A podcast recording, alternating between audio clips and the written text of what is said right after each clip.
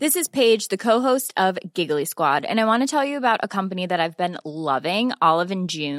Olive and June gives you everything you need for salon quality manicure inks which is salon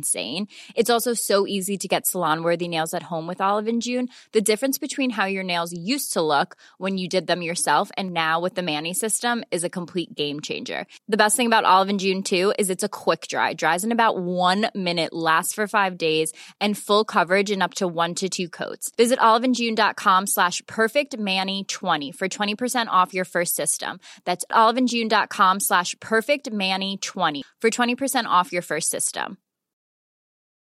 Ready to pop the question? The jewelers at BlueNile.com have got sparkle down to a science with beautiful lab-grown diamonds worthy of your most brilliant moments. Their lab-grown diamonds are independently graded and guaranteed identical to natural diamonds, and they're ready to ship to your door. Go to BlueNile.com and use promo code LISTEN to get $50 off your purchase of $500 or more. That's code LISTEN at BlueNile.com for $50 off. BlueNile.com, code LISTEN. There's never been a faster or easier way to start your weight loss journey than with Plush Care. Plush Care accepts most insurance plans and gives you online access to board-certified physicians who can prescribe FDA-approved weight loss medications like Wigovi and ZepBound for those who qualify. Take charge of your health and speak with a board certified physician about a weight loss plan that's right for you. Get started today at plushcare.com slash weight loss. That's plushcare.com slash weight loss. Plushcare.com slash weight loss. Mufti Tariq Masood speeches ko subscribe karein. الحمد لله نحمده ونستعينه ونستغفره ونؤمن به ونتوكل عليه ونعوذ بالله من شرور أنفسنا ومن سيئات أعمالنا من يهده الله فلا مضل له ومن يضلله فلا هادي له ونشهد أن لا إله إلا الله وحده لا شريك له ونشهد أن محمدا عبده ورسوله صلى الله تعالى عليه وعلى آله وأصحابه وبارك وسلم تسليما كثيرا كثيرا, كثيرا اما بعد فاعوذ باللہ من الشیطان الرجیم بسم اللہ الرحمن الرحیم لقد كان لكم في رسول الله حسنة وقال تعالى وما آتاكم الرسول فخذوه وما نهاكم عنه فانتهوا قرآن مجید کی ایک آیت اور نبی صلی اللہ علیہ وسلم کی حدیث پڑی ہے اللہ تعالیٰ سے دعا ہے اللہ تعالیٰ صحیح طرح سے بات کہنے کی سننے کی سمجھنے کی اور پھر عمل کی توفیق عطا فرمائے اس کی آواز تو صحیح کر دیں بھائی جان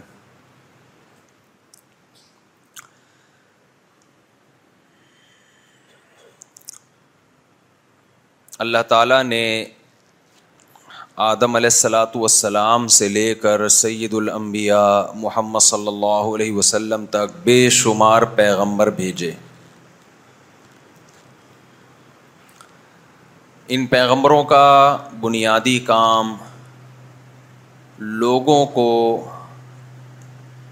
انسانوں کی غلامی سے نکال کے اللہ کی غلامی میں لانا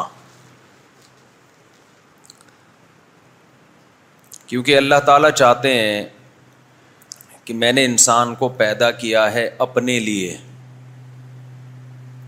السانی مذکورہ فرمایا انسان پر ایک طویل زمانہ ایسا آ چکا ہے کہ انسان تھا ہی نہیں اس میں ہم نے اس کو پانی سے بنایا فجالناہ اللہ سمیم بصیرا اس کو سنتا اور دیکھتا بنا دیا ہم نے اما شاکرن و اما کفورا کچھ لوگوں نے ہمیں پہچانا ایمان لے آئے کہ کوئی اللہ ہے جس نے ہمیں بنایا ہے جو ہمیں رزق دیتا ہے جو فالق الحبی و نوا ہے دانی دانے اور گھٹلی کو پھاڑ کر تناور درخت بناتا ہے کوئی ہے جس نے ماں کے دل میں اولاد کی محبت ڈال دی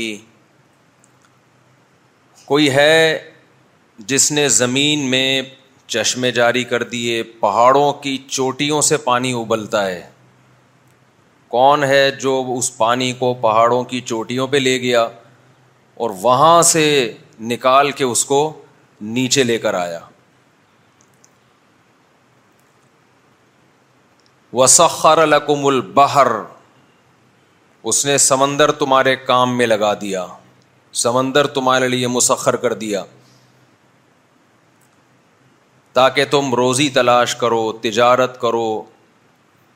و تلون امن من قریع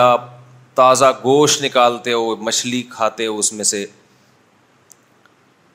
جو کافر ہے وہ ان تمام چیزوں سے غافل ہے اسے اس سے کوئی غرض نہیں بیٹا جب لکھا ہوا ہے نا کہ ویڈیو نہ بنائیں تو اس کا مطلب کیا ہے نہ بنائی جائے ٹھیک ہے تو جو کافر ہے اس کو اس سے کوئی غرض نہیں ہے کہ کون کھلا رہا ہے کون پلا رہا ہے کون نعمتیں دے رہا ہے کافر کو اس سے کوئی غرض نہیں ہے وہ نعمتوں پہ تحقیق تو کرتا ہے کہ اس سے کیا اس سے کیا ملتا ہے اس میں کون سے منرلز ہیں کتنی مقدار میں ہمیں یہ خوراک کھانی چاہیے آپ نے دیکھا ہوگا یوٹیوب پہ ڈاکٹروں کی حکیموں کی ویڈیوز بھری ہوئی ہیں صبح نہار منہ یہ کھا لیا کرو دوپہر کو یہ کھا لیا کرو شام کو یہ کھا لیا کرو رات کو یہ کھا لیا کرو مدا ذل عالیہ کرو جو ملا کھا لیا کرو یہ میرا شعر ہے دامت برکات العالیہ جو سامنے آیا کھا لیا آپ نے سنا ہوگا نا مدا ذل عالیہ دامت برکات العالیہ تو سنا ہوگا نا تو کافر یا وہ مسلمان جو نام کا مسلمان ہے حرکتیں اس کی غیر مسلموں والی ہیں اس کا بھی یہی حال ہے یہ کھانا چاہیے یہ نہیں کھانا چاہیے آپ دیکھیں یوٹیوب کی دنیا میں فیس بک پہ میڈیکل سائنس کی باتیں فزکس کی باتیں کیمسٹری کی باتیں بھری ہوئی ہیں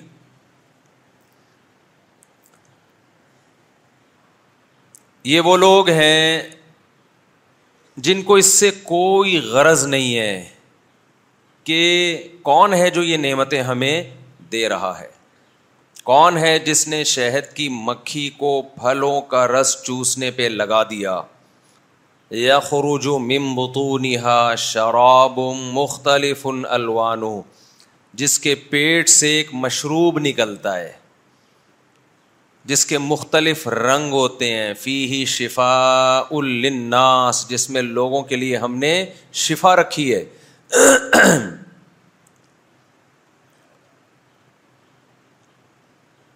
جعل ام من انفسکم ازوا جلی تسکنو الحا جوڑے بنائے اللہ نے مرد اور عورت کے نر اور مادہ کے سبحان اللہ خلق الازواج جہ مما تم بت الردو و من و مما لا علمون وہ ذات ہر ایب سے پاک ہے جس نے ہر چیز میں جوڑے بنائے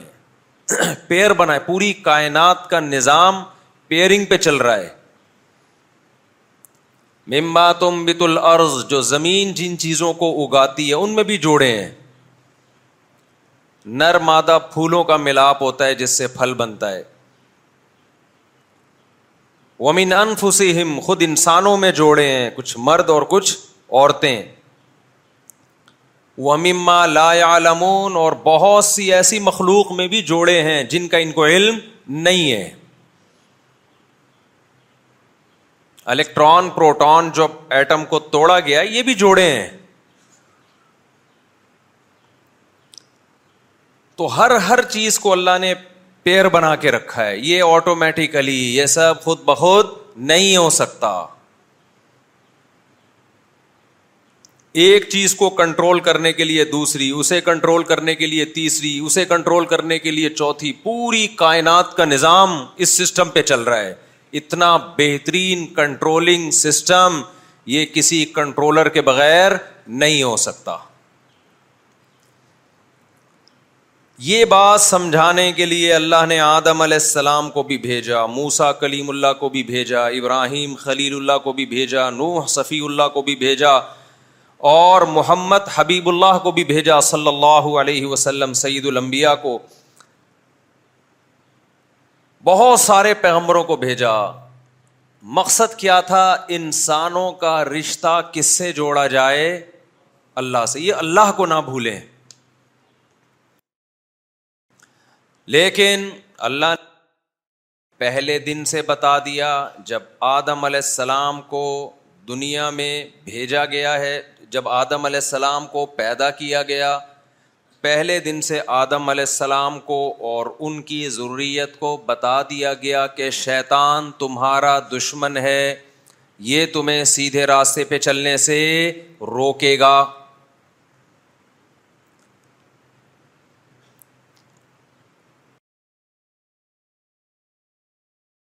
د اسے دشمن ٹھہرا لو سمجھ لو کہ یہ دشمن ہے اور اللہ نے یہ بھی بتا دیا کہ شیطان کس کس طریقے سے تمہیں گمراہ کرنے کی کوشش کرے گا شیطان کی گمراہی کے بہت سے طریقے ہیں جن میں سب سے زیادہ مؤثر طریقہ شیطان کا یہ ہے کہ برائی کو آپ کی نظر میں مزین کر دیا جائے آپ برائی کو برائی سمجھنا چھوڑ دو ایک طریقہ تو یہ ہے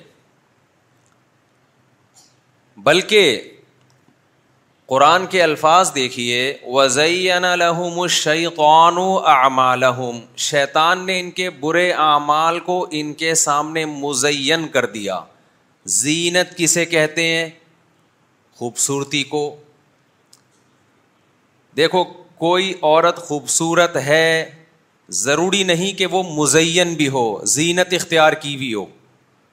ایک عورت بصورت ہے زینت اختیار کر کے خوبصورت لگ سکتی ہے تبھی تو دلہن بیوٹی پارلر میں جاتی ہے نا کہ جیسی اوریجنل میں ہے ویسی لگے نہیں اور دولہا بھی آج کل بیوٹی پارلر میں جا رہے ہیں تاکہ ہم جیسے ہیں ویسے لگے نہیں جتنے ہیں اس سے تھوڑے سے اچھے لگے لگتے پھر بھی نہیں ہیں وہ ایک الگ بحث ہے دولہا کبھی بیوٹی پارلر جا کے اچھا نہیں لگتا شیمپو سے نہا لے ڈیٹول سے نہا لے اس سے زیادہ دولہا پہ جچتی نہیں ہے مردانگی کے خلاف ہے آدمی ابھی میں ٹاپک چینج اچھا والا لے کے چلاؤں یہ دولہا مرد ہونا چاہیے بہت زیادہ شیروانی پہن لی کڑھائی والا کرتا پہن لیا اس سے زیادہ بیوٹی کو فوکس کرنے کی کوشش مت کرو اوامشلیہ زیورات کے ذریعے بیوٹی یا میک اپ کے ذریعے بیوٹی یہ عورت پہ یہ چیزیں جچتی ہیں یہ مردوں کے کام نہیں ہے مردوں پہ نہیں جچتی یہ چیزیں آدمی بنو آدمی مقام فدنا سرجو سرج و صابح جلیسن فض زمانی کتابو محتانبی نے کہا تھا مرد کے لیے سب سے بہترین جو جگہ ہے وہ تیرتے ہوئے گھوڑے کی پشت ہے یہاں مرد اچھا لگتا ہے بیوٹی پارلر میں بیٹھا ہوا اور کیا ہے تھریڈنگ وہ لفظ یاد نہیں ہوتا کبھی فشل کراتا ہوا اچھا نہیں لگتا جن عورتوں کو اچھا لگ رہا ہے وہ عورتوں کی نیچر خراب ہو گئی ہے بولو جتنے میرے منہ پہ پھوڑے پھنسی ہیں اسی کے ساتھ میں شادی کروں گا ایک بھی پھوڑا غائب نہیں ہوگا پھوڑے پھنسی ہیں تو اس کا تو کر لو یعنی بہت پھیل رہی ہے یہ چیز ہماری سوسائٹی میں آدمیوں والے کام کرو بھائی آز مقام فدنا سرجو سا بہن تیرتے ہوئے گھوڑے کی پشت متنبی شاعر کہتا ہے یہ مرد کے لیے سب سے بہترین مقام ہے وہ خیر و جلی سن فض زمانی کتاب بہترین ہم نشین گرل فرینڈ نہیں ہے کتاب ہے کتاب کتابوں سے آپ کی دوستی ہو جائے اچھے لگو گے کبھی وہاں پکڑا جا رہا ہے قائد اعظم کے مزار پہ کبھی کسی پارک میں پکڑا جا رہا ہے کبھی کسی لڑکی کی باہوں میں گھسا ہوا ہے کبھی کسی اور کی باہوں میں گھسا ہوا ہے یہ ٹھرکی مرد نہ سوسائٹی کو اچھے لگتے ہیں نہ ان لوگوں کو اچھے لگتے ہیں جو نیچر پر ہیں جو مرد کا بچہ ہوگا نا اس کو زنانے میں گھسنے میں شرم آئے گی بغیرتی محسوس ہوگی عورتوں میں بیٹھا ہوا مرد اچھا بولو نہیں لگتا اس کو خود شرم بھیج دیا یار آدمیوں میں بٹھاؤ مجھے آج شادیوں میں زنانے میں گھس رہے ہوتے ہیں اب تو زنانے الگ رہے نہیں ہیں شادیوں میں وہیں عورتیں بھی گھوم رہی ہیں وہیں مرد بھی گھوم رہے ہیں مرد کو تو برا لگتا ہے کہ یار میرا یہاں کیا کام ہے یار بچپن میں ہم یہ لفظ بہت سنتے تھے لڑکیوں میں لڑکا آپ تو بھول ہی گئے دیکھو جملہ بھی مکمل نہیں کر رہے یہ لفظ بہت ہماری زبان پر ہمارے بڑوں نے سکھایا تھا لڑکیوں میں لڑکا گوں کھاتا جب کوئی لڑکا لڑکیوں میں بیٹھا ہوتا تھا نا شادی بیاہ میں کہیں لڑکیوں کے ڈپارٹمنٹ میں چلا گیا تو اس کو ہم چھیڑتے تھے لڑکیوں میں لڑکا گوں یعنی گوں کھانے گیا ہے وہاں پہ تو گوبر کھانے گیا ہے وہاں پہ تیرا کیا کام ہے وہاں پہ یہ تمام چیزیں انسان کی مردانگی کو متاثر کرتی ہیں سمجھتے ہو گے نہیں سمجھتے ہمارے ایک استاذ کے لیے ایک رشتہ آیا تو لڑکی کماتی تھی اور وہ زیادہ پیسے والے نہیں تھے تو انہوں نے انکار کر دیا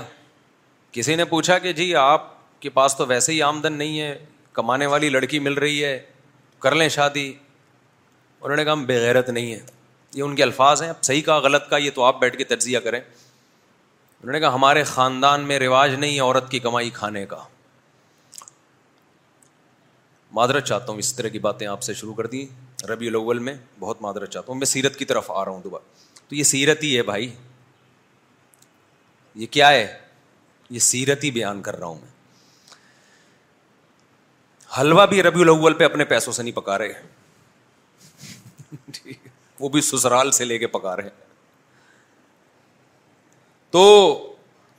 وہ استاذ ہیں ماشاء اللہ اللہ ان کو بڑی غیرتی انہوں نے کہا بھائی ہم ہمارے یہاں یہ رواج نہیں ہے تو ہم اس سے کریں گے جس کو ہم کھلائیں اس سے ہم نہیں کھائے گا ان کا اسٹائل بھی پھر ایسا ہی انہوں نے کہا ہم نہیں کھائے گا ہم غیرت پہ سمجھوتا بولو انہوں نے کہا نہیں کرے گا جاؤ انکار کر دیا انہوں نے اب وہ اس کو جاب چھڑوا نہیں سکتے تھے کیونکہ اس غربت میں وہ گزارا نہیں کرتی تو انہوں نے کہا اس کو بولا پھر کسی مالدار سے کرے تو ہم جو ان کے الفاظ یہ ہیں کہ ہم اگر روکھی سوکھی کھائیں گے تو اس کو بھی ہمارے ساتھ روکھی سوکھی کھانی پڑے گی خرچہ ہمارا ہو خیر یہ غیرت ویرت کے کچھ چیزیں آگے چلتے ہیں تو میں بس یہ بات کو عرض کر لوں کہ بیوٹی پارلر کس پہ جچتا ہے لڑکیوں پہ جچتا ہے مردوں پہ نہیں جچتا میں یہ نہیں کہہ رہا کہ شادی والے دن سول ڈریس میں چلے جاؤ نہائے دھوئے نہاؤ دھو اچھی طرح تیار ہو جاؤ اور بس اتنا کافی ہے صابن سے نہاؤ نہیں تو ڈیٹول سے نہا لو پھر بھی اگر آپ کو لگتا ہے کچھ جراثیم باقی رہ جائیں گے یا اچھے نہیں لگو گے تو تیزاب سے نہ لو بالکل نیٹ کلین ہو جاؤ گے ان شاء اللہ تو اللہ تعالی نے جتنے بھی پیغمبر دنیا میں بھیجے ان کا بنیادی کام کیا تھا لوگوں کو مخلوق کی عبادت سے نکال کے اللہ کی عبادت کی طرف لانا یہی ہے نا پیغمبروں کا کام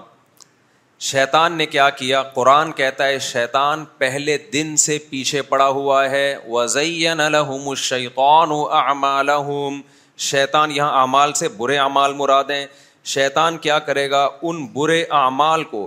کچھ لوگوں کو تو برائی کی عادت پڑ جاتی ہے کچھ کو کیا ہوتا ہے شیطان کیا کرتا ہے برائی پہ لیبل اچھائی کا لگا دے گا تو اس برائی کو لوگ اچھا سمجھ کے کرنا شروع کر دیں گے آپ کو پتا ہے کہ سب سے پہلی برائی سب سے پہلی برائی وہ برائی جس کے لیے اللہ نے پیغمبر کو بھیجا برائی تو اس سے بھی پہلے ہوئی ہے لیکن اس کے لیے جدید پیغمبر نہیں آئے سب سے پہلا جرم دنیا میں قتل ہوا ہے قابل نے اپنے بھائی حابیل کو قتل کیا وہاں بھی شیطان نے برے عمل کو مزین کر دیا تھا قوات لہو نفس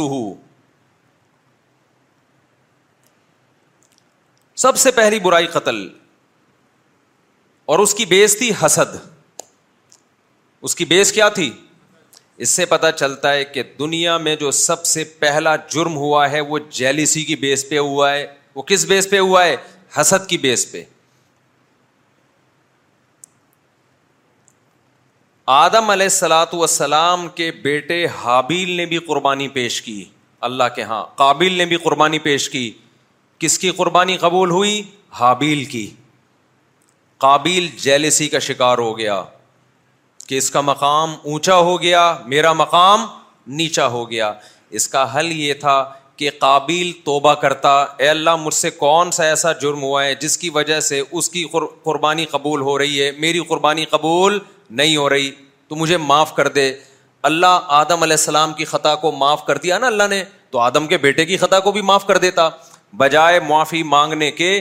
جیلسی کا شکار ہو گیا کہ اس کی عزت زیادہ ہوگی اب سوسائٹی میں میری عزت کم ہوگی چھوٹی سی سوسائٹی تھی اس وقت آج جتنے بھی باطل فرقے ہیں نا جو غلط بات پہ ڈر جاتے ہیں ان تمام کے پیچھے یہ حسد کا جذبہ ہے اور ذاتی بغض کا جذبہ ہے میرا ایک کلپ بہت وائرل ہو رہا ہے ربی الاول کے حوالے سے کہ نبی نے پیر کے دن روزہ رکھا ہے ایسا ہی ہے نا اور بتایا میری ولادت کا دن ہے روزہ اور تہوار یہ کبھی بھی جمع نہیں ہو سکتے اس کے بعد سے آپ دیکھیں کتنا لوگوں نے مخالفت شروع کر دی ہے قرآن مجید میں پچھلی امتوں میں جو برائی آئی اس کا ایک بڑا سبب اللہ فرماتے ہیں ان کے جو آپس کے اختلافات تھے وہ ذاتی بغض کی بنیاد پہ تھے وہ دلائل کی بنیاد پہ نہیں تھے دیکھو صحابہ کرام میں جو اختلاف ہوا ہے وہ ذاتی بغض کی بیس پہ نہیں ہوا ہے دلائل دونوں طرف تھے ایک کی نظر میں اس دلیل کو زیادہ اہمیت تھی دوسرے کی نظر میں اس دلیل کو زیادہ اہمیت تھی لیکن آج جو اختلافات ہو رہے ہیں وہ دلیل کی بیس پہ نہیں ہو رہے وہ ذاتی بغض کی بیس پہ ہو رہے ہیں چاہے وہ سیاسی اختلافات ہوں چاہے وہ مذہبی اختلافات ہوں کسی سیاسی لیڈر کی عقیدت کو دماغ میں بٹھا دیتے ہیں پھر اس کے خلاف ایک لفظ سننا پسند نہیں کرتے جیسے اس کے نام کا کلمہ پڑھ لیا ہے اور کسی سیاسی لیڈر لیڈر کی نفرت کو دماغ میں بٹھا لیتے ہیں پھر اس کے حق میں ایک لفظ سننا پسند نہیں کرتے اس کو شیتان کی طرح مردود سمجھ لیا گیا ہوتا ہے پوری قوم اس بیماری میں مبتلا ہے یہی مذہب کے ساتھ ہو رہا ہے آپ نے ایک کانسیپٹ بنا لیا مذہب کا کہ مذہب میں یہ چیز ہے دلائل کہ آپ امار لگا دیں کہ یہ نہیں ہے سامنے والا ماننے کے لیے تیار نہیں ہوتا وہ نہیں ہوتا اب ربیع الاول میں جو یہ جو جلسے جلوس اور اس طرح کی چیزوں کے جو دلائل پیش کیے جاتے ہیں وہ کس طرح کس کس قسم کے دلائل ہیں کوئی ایک صحابہ کا کوئی عمل کوئی تابعین کا عمل کوئی اسلاف کا عمل کوئی ایک روایت بھی ہمیں ملتی ہے کہیں کچھ بھی نہیں ملتا فلانا مناتا تھا فلاں نے لکھا ہے تو فلاں نے لکھا ہے بھائی دین سب سے پہلے کہاں سے چلا ہے قرآن سنت صحابہ یہ ہے نا دین تو اور ایک بات خوب اچھی طرح سمجھ لیں میری حضرت مفتی تقی عثمانی صاحب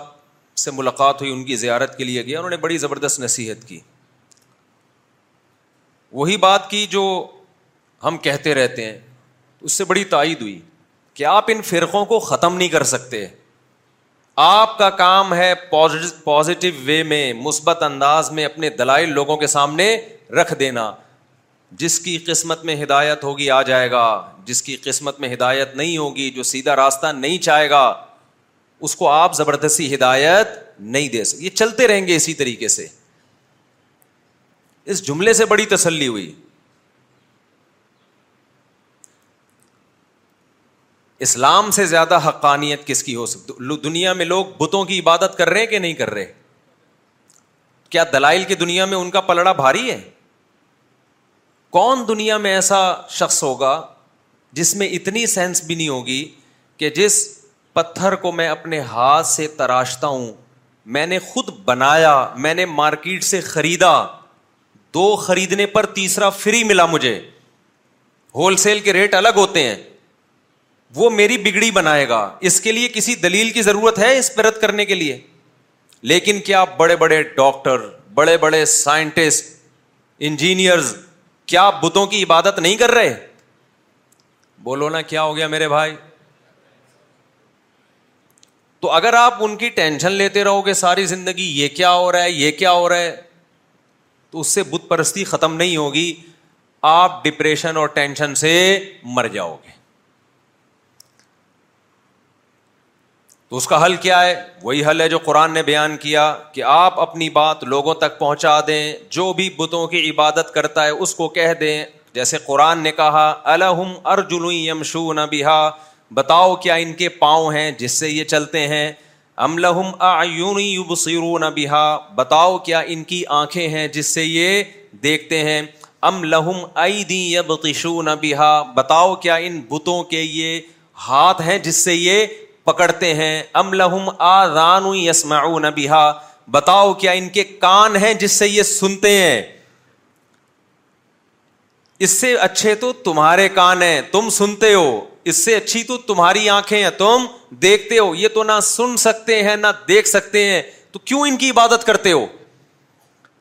دو اور دو چار کی طرح قرآن بات کر رہے کہ نہیں کر رہا کیا ہندو یہ آیتیں نہیں پڑھتے ہوں گے کیا ان کو یہ معلوم نہیں ہے بول لو بھائی اس کے بعد بھی آپ دیکھ لو یو ٹیوب پہ ویڈیو بھری ہوئی ہیں ڈاکٹر بھی جاتے ہیں مندروں میں بتوں کے سامنے جھکتے ہیں سے صاف پتا چلتا ہے بھائی ہمارا کام اللہ کا پیغام پہنچا دینا ہے منوانا ہمارے ذمے نہیں ہے تو غیر مسلموں کی گمراہی میں بھی ہمارا کام پیغام پہنچانا ہے مسلمانوں میں جہاں گمراہی پھیلے گی تو ہمارا کام پیغام پہنچانا ہے منوانا ہمارا کام نہیں ہے ہم پیغام پہنچا دیتے ہیں کہ ربیع الاول میں جو کچھ آج کل ہو رہا ہے یہ پیغمبر کا طریقہ نہیں ہے یہ آپ کی اپنی خواہشات ہیں جن کو آپ مذہب کا لیبل لگا کے پورا کر رہے ہو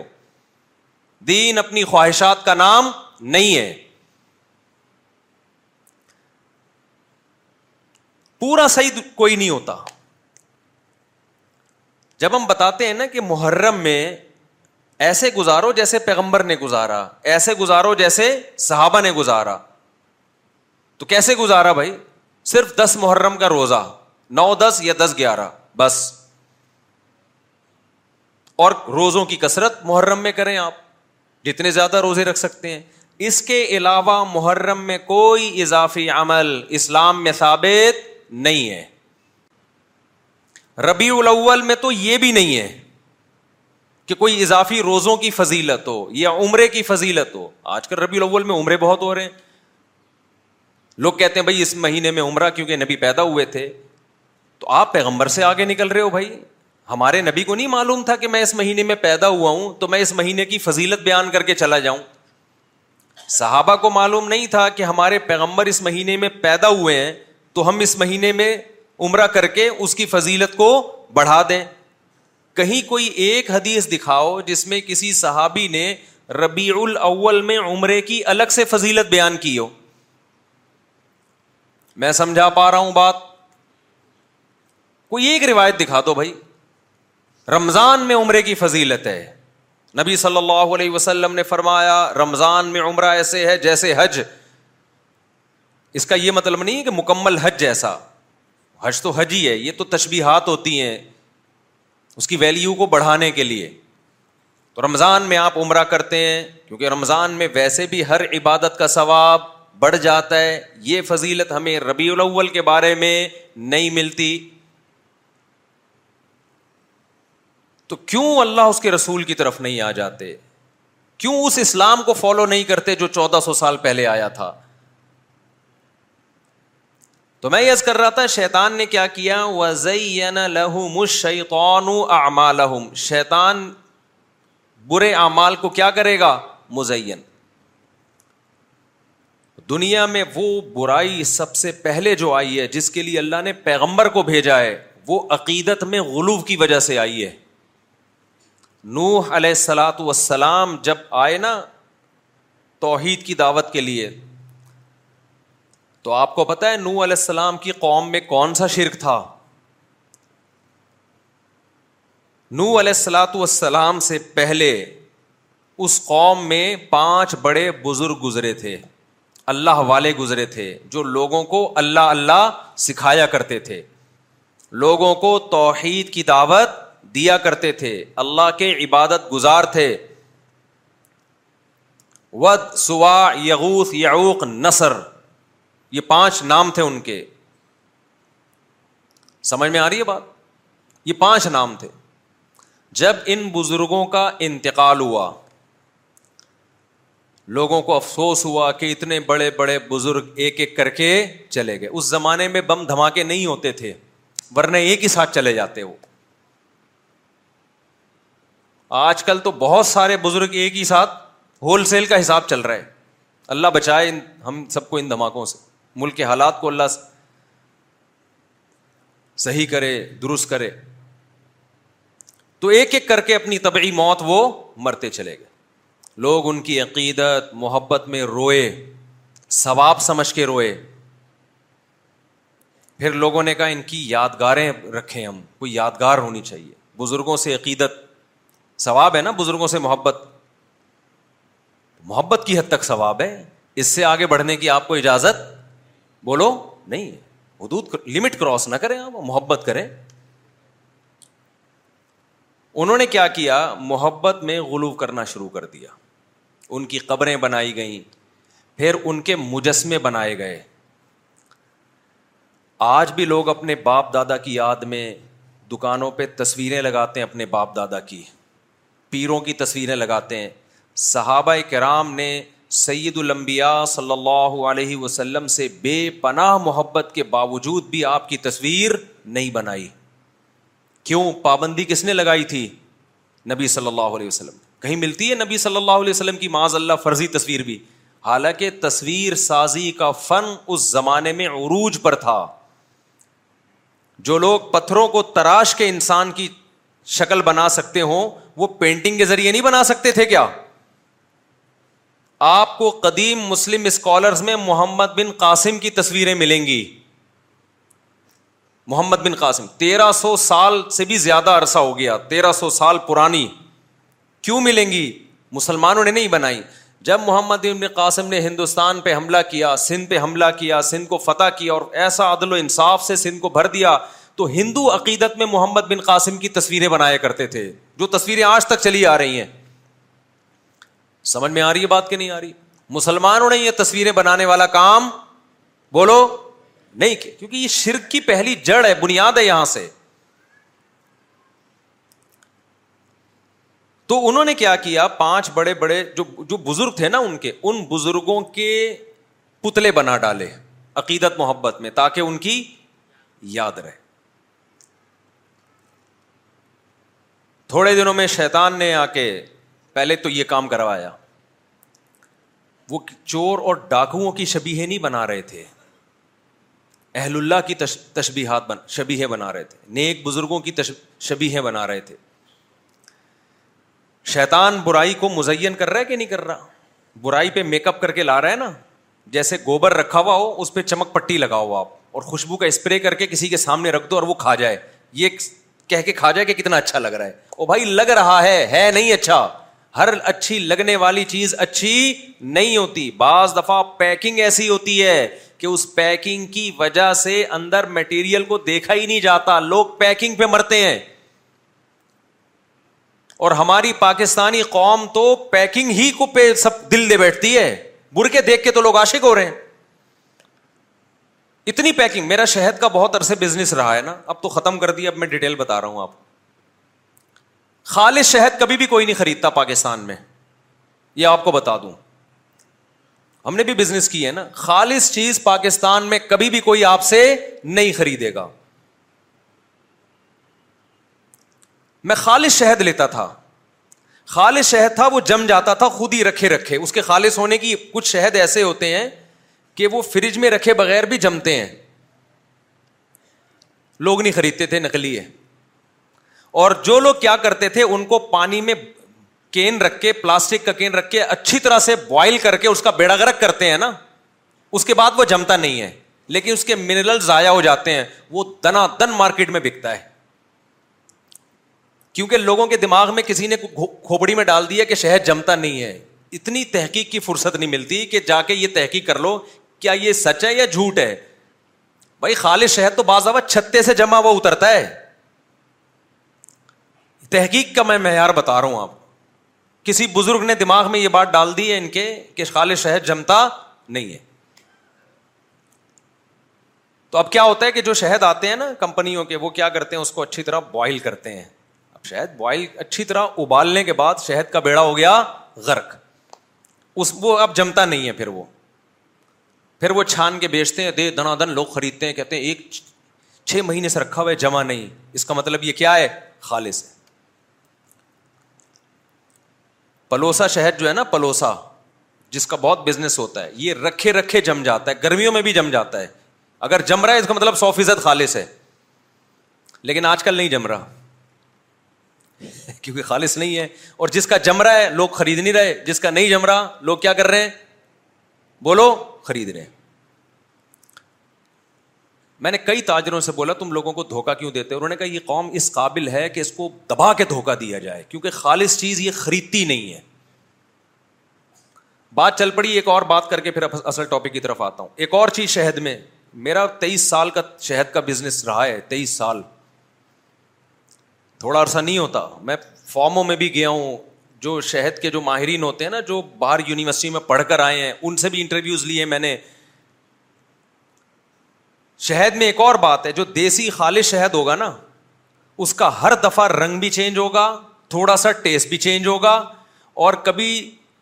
پتلا ہوگا کبھی تھوڑا گاڑھا ہوگا کیونکہ مکھی آپ کے مشورے سے شہد نہیں نکالتی ہے اس پہ گرمی سردی خزاں بہار کس قسم کے پھولوں کا رس وہ چوس رہی ہے کون سی خوراکیں اس کو مل رہی ہیں ہر دفعہ اس کا فرق ہوگا اب جو گڑبڑ ہوتی ہے تاجروں کی طرف سے وہ یہ ہوتی ہے کہ وہ اس ٹیسٹ کو مینٹین رکھنے کی کوشش کرتے ہیں بعض دفعہ شہد اتنا پتلا نکلتا ہے کہ آپ کو لگے گا کہ جیسے پانی تھوڑا سا گاڑھا ہو گیا ہے بس وہ خالص ہوتا ہے لیکن لوگ اس کو خالص نہیں سمجھتے تو کمپنیاں کیا کرتی ہیں مشینیں لگا لگا کے نا ان کا پانی نکالتی ہیں اس کے جو ایک خاص اس کا ٹیسٹ بھی پورے سال ایک جیسا ٹیسٹ رہے گا اس کا یعنی پورے سال ٹیسٹ کیسا رہے گا چینج ہی نہیں ہوگا مکھی کو کہاں سے اتنی سمجھ آ گئی کہ اس ٹیسٹ کا پیدا کرنا ہے میں نے تو وہ عجیب عجیب چیزیں گلوکوز والے شہد پی رہے ہوتے ہیں کہتے ہیں خالص شہد کا ذائقے سے کبھی پتا نہیں چلتا کہ یہ خالص شہد ہے بعض دفعہ اصلی شہد کا ذائقہ اچھا نہیں ہوتا ہیک ہوتی ہے اس میں ایک اسمیل ہوتی ہے اور دو نمبر شہد ایسا کہ انگلیاں چاٹتے رہ جاؤ آپ لوگ کہتے ہیں یہ ہے خالص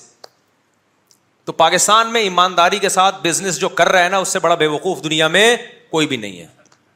کیونکہ پیسہ تو ملے گا نہیں تعریف بھی نہیں ہوگی لوگ اس کو دو نمبر سمجھیں گے تو اس سے بہتر ہے لانت بھیجو کیا خیال ہے پاکستان میں آپ اگر ایک نمبر ہی کے ساتھ بزنس کر رہے ہیں تو پیسہ تو ملے گا بھی نہیں لیکن انسان کہتے چلو عزت تو ہوگی نا لوگ بولیں گے ایک نمبر ہے وہ بھی نہیں ہوگی لوگ بولیں گے دو نمبر چیز بیچ رہے ہیں سمجھ رہے اور جو دو نمبر چیز بیچ رہا ہے لوگ پیسہ بھی ملے گا اور عزت بھی ملے گی اس کے اور بہت ساری میرے پاس مثالیں لیکن یہ آج کا ٹاپک پھر رہ جائے گا ہمارا جو میں ٹاپک لے کے چل رہا ہوں یہ کبھی آپ چھاؤں میں الگ سے ملیں گے تو میں آپ کو بتاؤں گا کاروباری دنیا میں کیا کیا ٹوپیاں کرائی جا رہی ہیں اور وہ تاجر مجبور ہے کہہ رہے کہ خود کہتے ہیں ہمیں ٹوپی پہناؤ گے تو ہم خریدیں گے ہمیں خالص چیز دو گے تو ہم نہیں خریدیں گے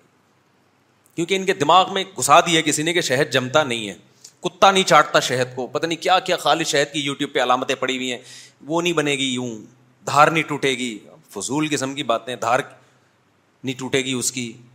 جو چیز گاڑھی ہوتی ہے اس کی دھار نہیں ٹوٹتی جو پتلا شہد ہوگا اس کی دھار ٹوٹے گی یہ گوروں میں نہیں ہے یہ فضول چیزیں ہیں وہاں تو لوگ جمے ہوئے شہد دکان سے خرید رہے ہوتے ہیں ان کی ان کے پاس تھوڑا شعور ہے وہ ڈاکٹروں سے پوچھ لیتے ہیں شہد کے ماہرین سے پوچھ لیتے ہیں ہمارے یہاں ماہرین ہی نہیں ہے جو یو ٹیوب پہ جو منجن بیچنا چاہے بیچتا ہے کوئی نہیں لا رہا ہے کوئی وہ لا رہا ہے ایسے ایسے پھینکو میں نام لے لے کے بتا سکتا ہوں کون کون بڑی بڑی پھینک رہا ہے آپ کہہ سکتے ہو آپ کو کیا پتا بھائی جو ایکسپرٹ ہے نا ماہرین ہیں ان سے میں رابطہ کر کے پوچھتا ہوں وہ بتاتے ہیں یہ کیا کیا فالٹ کر رہا ہے خیر تو نہ مذہب کے معاملے میں ہماری کوئی تحقیق ہوتی ہے بھائی اور نہ دنیاوی چیزوں میں ہماری کوئی تحقیق ہوتی ہے دیسی گھی خوشبو دیکھ کے دیسی ابے اس میں بھی کیا کیا کیمیکل ڈالے جا رہے ہیں ایسی خوشبوئیں بھڑکتی ہیں نا دیسی گھی میں آپ کو جو اصلی گھی ہے وہ اصلی نہیں لگے گا جو نقلی ہے وہ کیا لگے گا پیکنگ پہ مرتے ہیں میں اصل بات یہ کر رہا تھا بس یہ دیکھتے ہیں یہ والا زیتون کی پیکنگ کتنی خوبصورت ہے یہ شاپر میں ہے ٹھیک ہے نا تو یہ اچھا ہے وہ والا کیا ہے وہ دو نمبر ہے میں ایک دفعہ زیتون خریدنے گیا تھا زیتون کا بھی میں نے بزنس کیا ہے تو وہ دکاندار جڑیے بازار میں نا اس نے کہا کہ یہ دیکھنا نا یہ جو بڑی بوتل ایسی جیسے کوئی بوتل پہ ہی بلٹو ہو جائے آدمی یہ سستا والا زیتون ہے لیکن یہ مہنگا ہے کیونکہ اس کی بوتل کیا ہے ایسی انگلش اسٹائل کی بوتل ہے کہ بل کھاتی ہوئی کمر اس بوتل کی بوتل کی کمر کیا ہے بل کھاتی بھی بوتل پہ لوگ لٹو ہو رہے ہیں اور جو اوریجنل تھا وہ سادہ کین میں پڑا ہوا تھا وہ سستا تھا انہوں نے کہا لوگ پیکنگ پہ لوگ مر رہے ہیں تو اس کو اچھا سمجھتے ہیں بتاؤ نا تو بھی نہیں لوگ سمجھ رہے ہوتے کہتے ہیں یہ ٹھیک ہے تو جو کام ہم کر رہے ہیں نا تاجر لوگ عوام کو بے وقوف بنانے کے لیے کہ پیکنگ پہ زور دے رہے ہیں تو شیطان بھی کیا کرتا ہے پیکنگ پیکنگ اچھی بنا کے برائی کو بڑی خوبصورت پیکنگ میں پیش کرتا ہے شیطان نے نو علیہ السلام کی قوم کے اندر جو برائی آئی شرک اس کی پیکنگ کو بڑا اچھا کر دیا شیطان نے کہا یہ بزرگ لوگ ہیں دیکھو اللہ والوں سے محبت کرنی چاہیے کہ نہیں کرنی چاہیے سب نے بولا بالکل شیطان بھائی آپ بالکل ٹھیک کہہ رہے ہو دل کی آواز تھی نا بالکل صحیح محبت کرنی چاہیے اس نے کہا تم نے ان بزرگوں کی محبت میں تمہیں پتلے بنانے چاہیے بھائی کیا کہہ رہے ہو یار پتلے کیوں بنائے دیکھو ان کی یاد رہے گی تو بزرگوں کی یاد بزرگوں کو یاد رکھنا برا کام ہے اچھا کام ہے سب لوگوں نے کہا شیتان بھائی بہت اچھا کام ہے بزرگوں کو یاد رکھنا کیا ہے بھائی اچھا کام دعاؤں میں یاد رکھنا ہے اس سے زیادہ اس سے زیادہ نہیں ہے بس دعائیں کرو ان کے لیے لیکن شیتان کی پیکنگ دیکھو فنیشنگ پہ زور لگا رہا ہے شیتان سارا پھر شیطان نے بولا کہ بھائی دیکھو کچھ دن تو شیطان نے کہا فی الحال زیادہ زیادہ نہیں ان کو سمجھاؤ ورنہ ایسا نہ ہو کہ یہ چماٹ لگا دیں مجھے کہ یار تو زیادہ ایک دم سے شر تھوڑی آتا ہے تو شیطان نے کہا فی الحال اتنا کافی ہے ابھی تم نے پانچ پتلے بنا لیے ان کو بزرگوں کی یاد رہے گی تمہیں روتے دھوتے رہو گے بزرگوں کو یاد کر کے شیطان نے بولا اگلا کام اگلی نسل میں کروں گا اب وہ مر گئے تو بچے پیدا ہوئے ان کے پھر شیطان ان کے پاس آیا دیکھو یہ بزرگ زبردست اللہ والے لوگ تھے تو اللہ نے ان کو کچھ تو بدلا دیا ہوگا نا جو اللہ کا ہوتا ہے جب تمہارا کوئی ہوتا ہے تو تم اس کو اچھا بدلا دیتے ہو کہ نہیں دیتے لوگوں نے کہا شیطان بھائی بالکل دیتے ہیں شیطان نے بولا بتاؤ کوئی بادشاہ سلامت کی بہت خدمت کرے تو بادشاہ اس کو وزارتیں دیتا ہے کہ نہیں دیتا وزارت دیتا ہے نا بادشاہ بادشاہ یہ تھوڑی ہوتا ہے کہ دو سموسے اس کو کھلا دے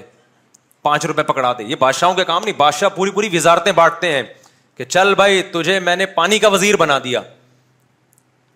تجھے میں نے بجلی کا وزیر بنا دیا تجھے میں نے تعلیم کا وزیر بنا دیا تجھے تجھے میں میں نے حج کا وزیر بنا دیا نوٹ چھاپ اب تو دبا کے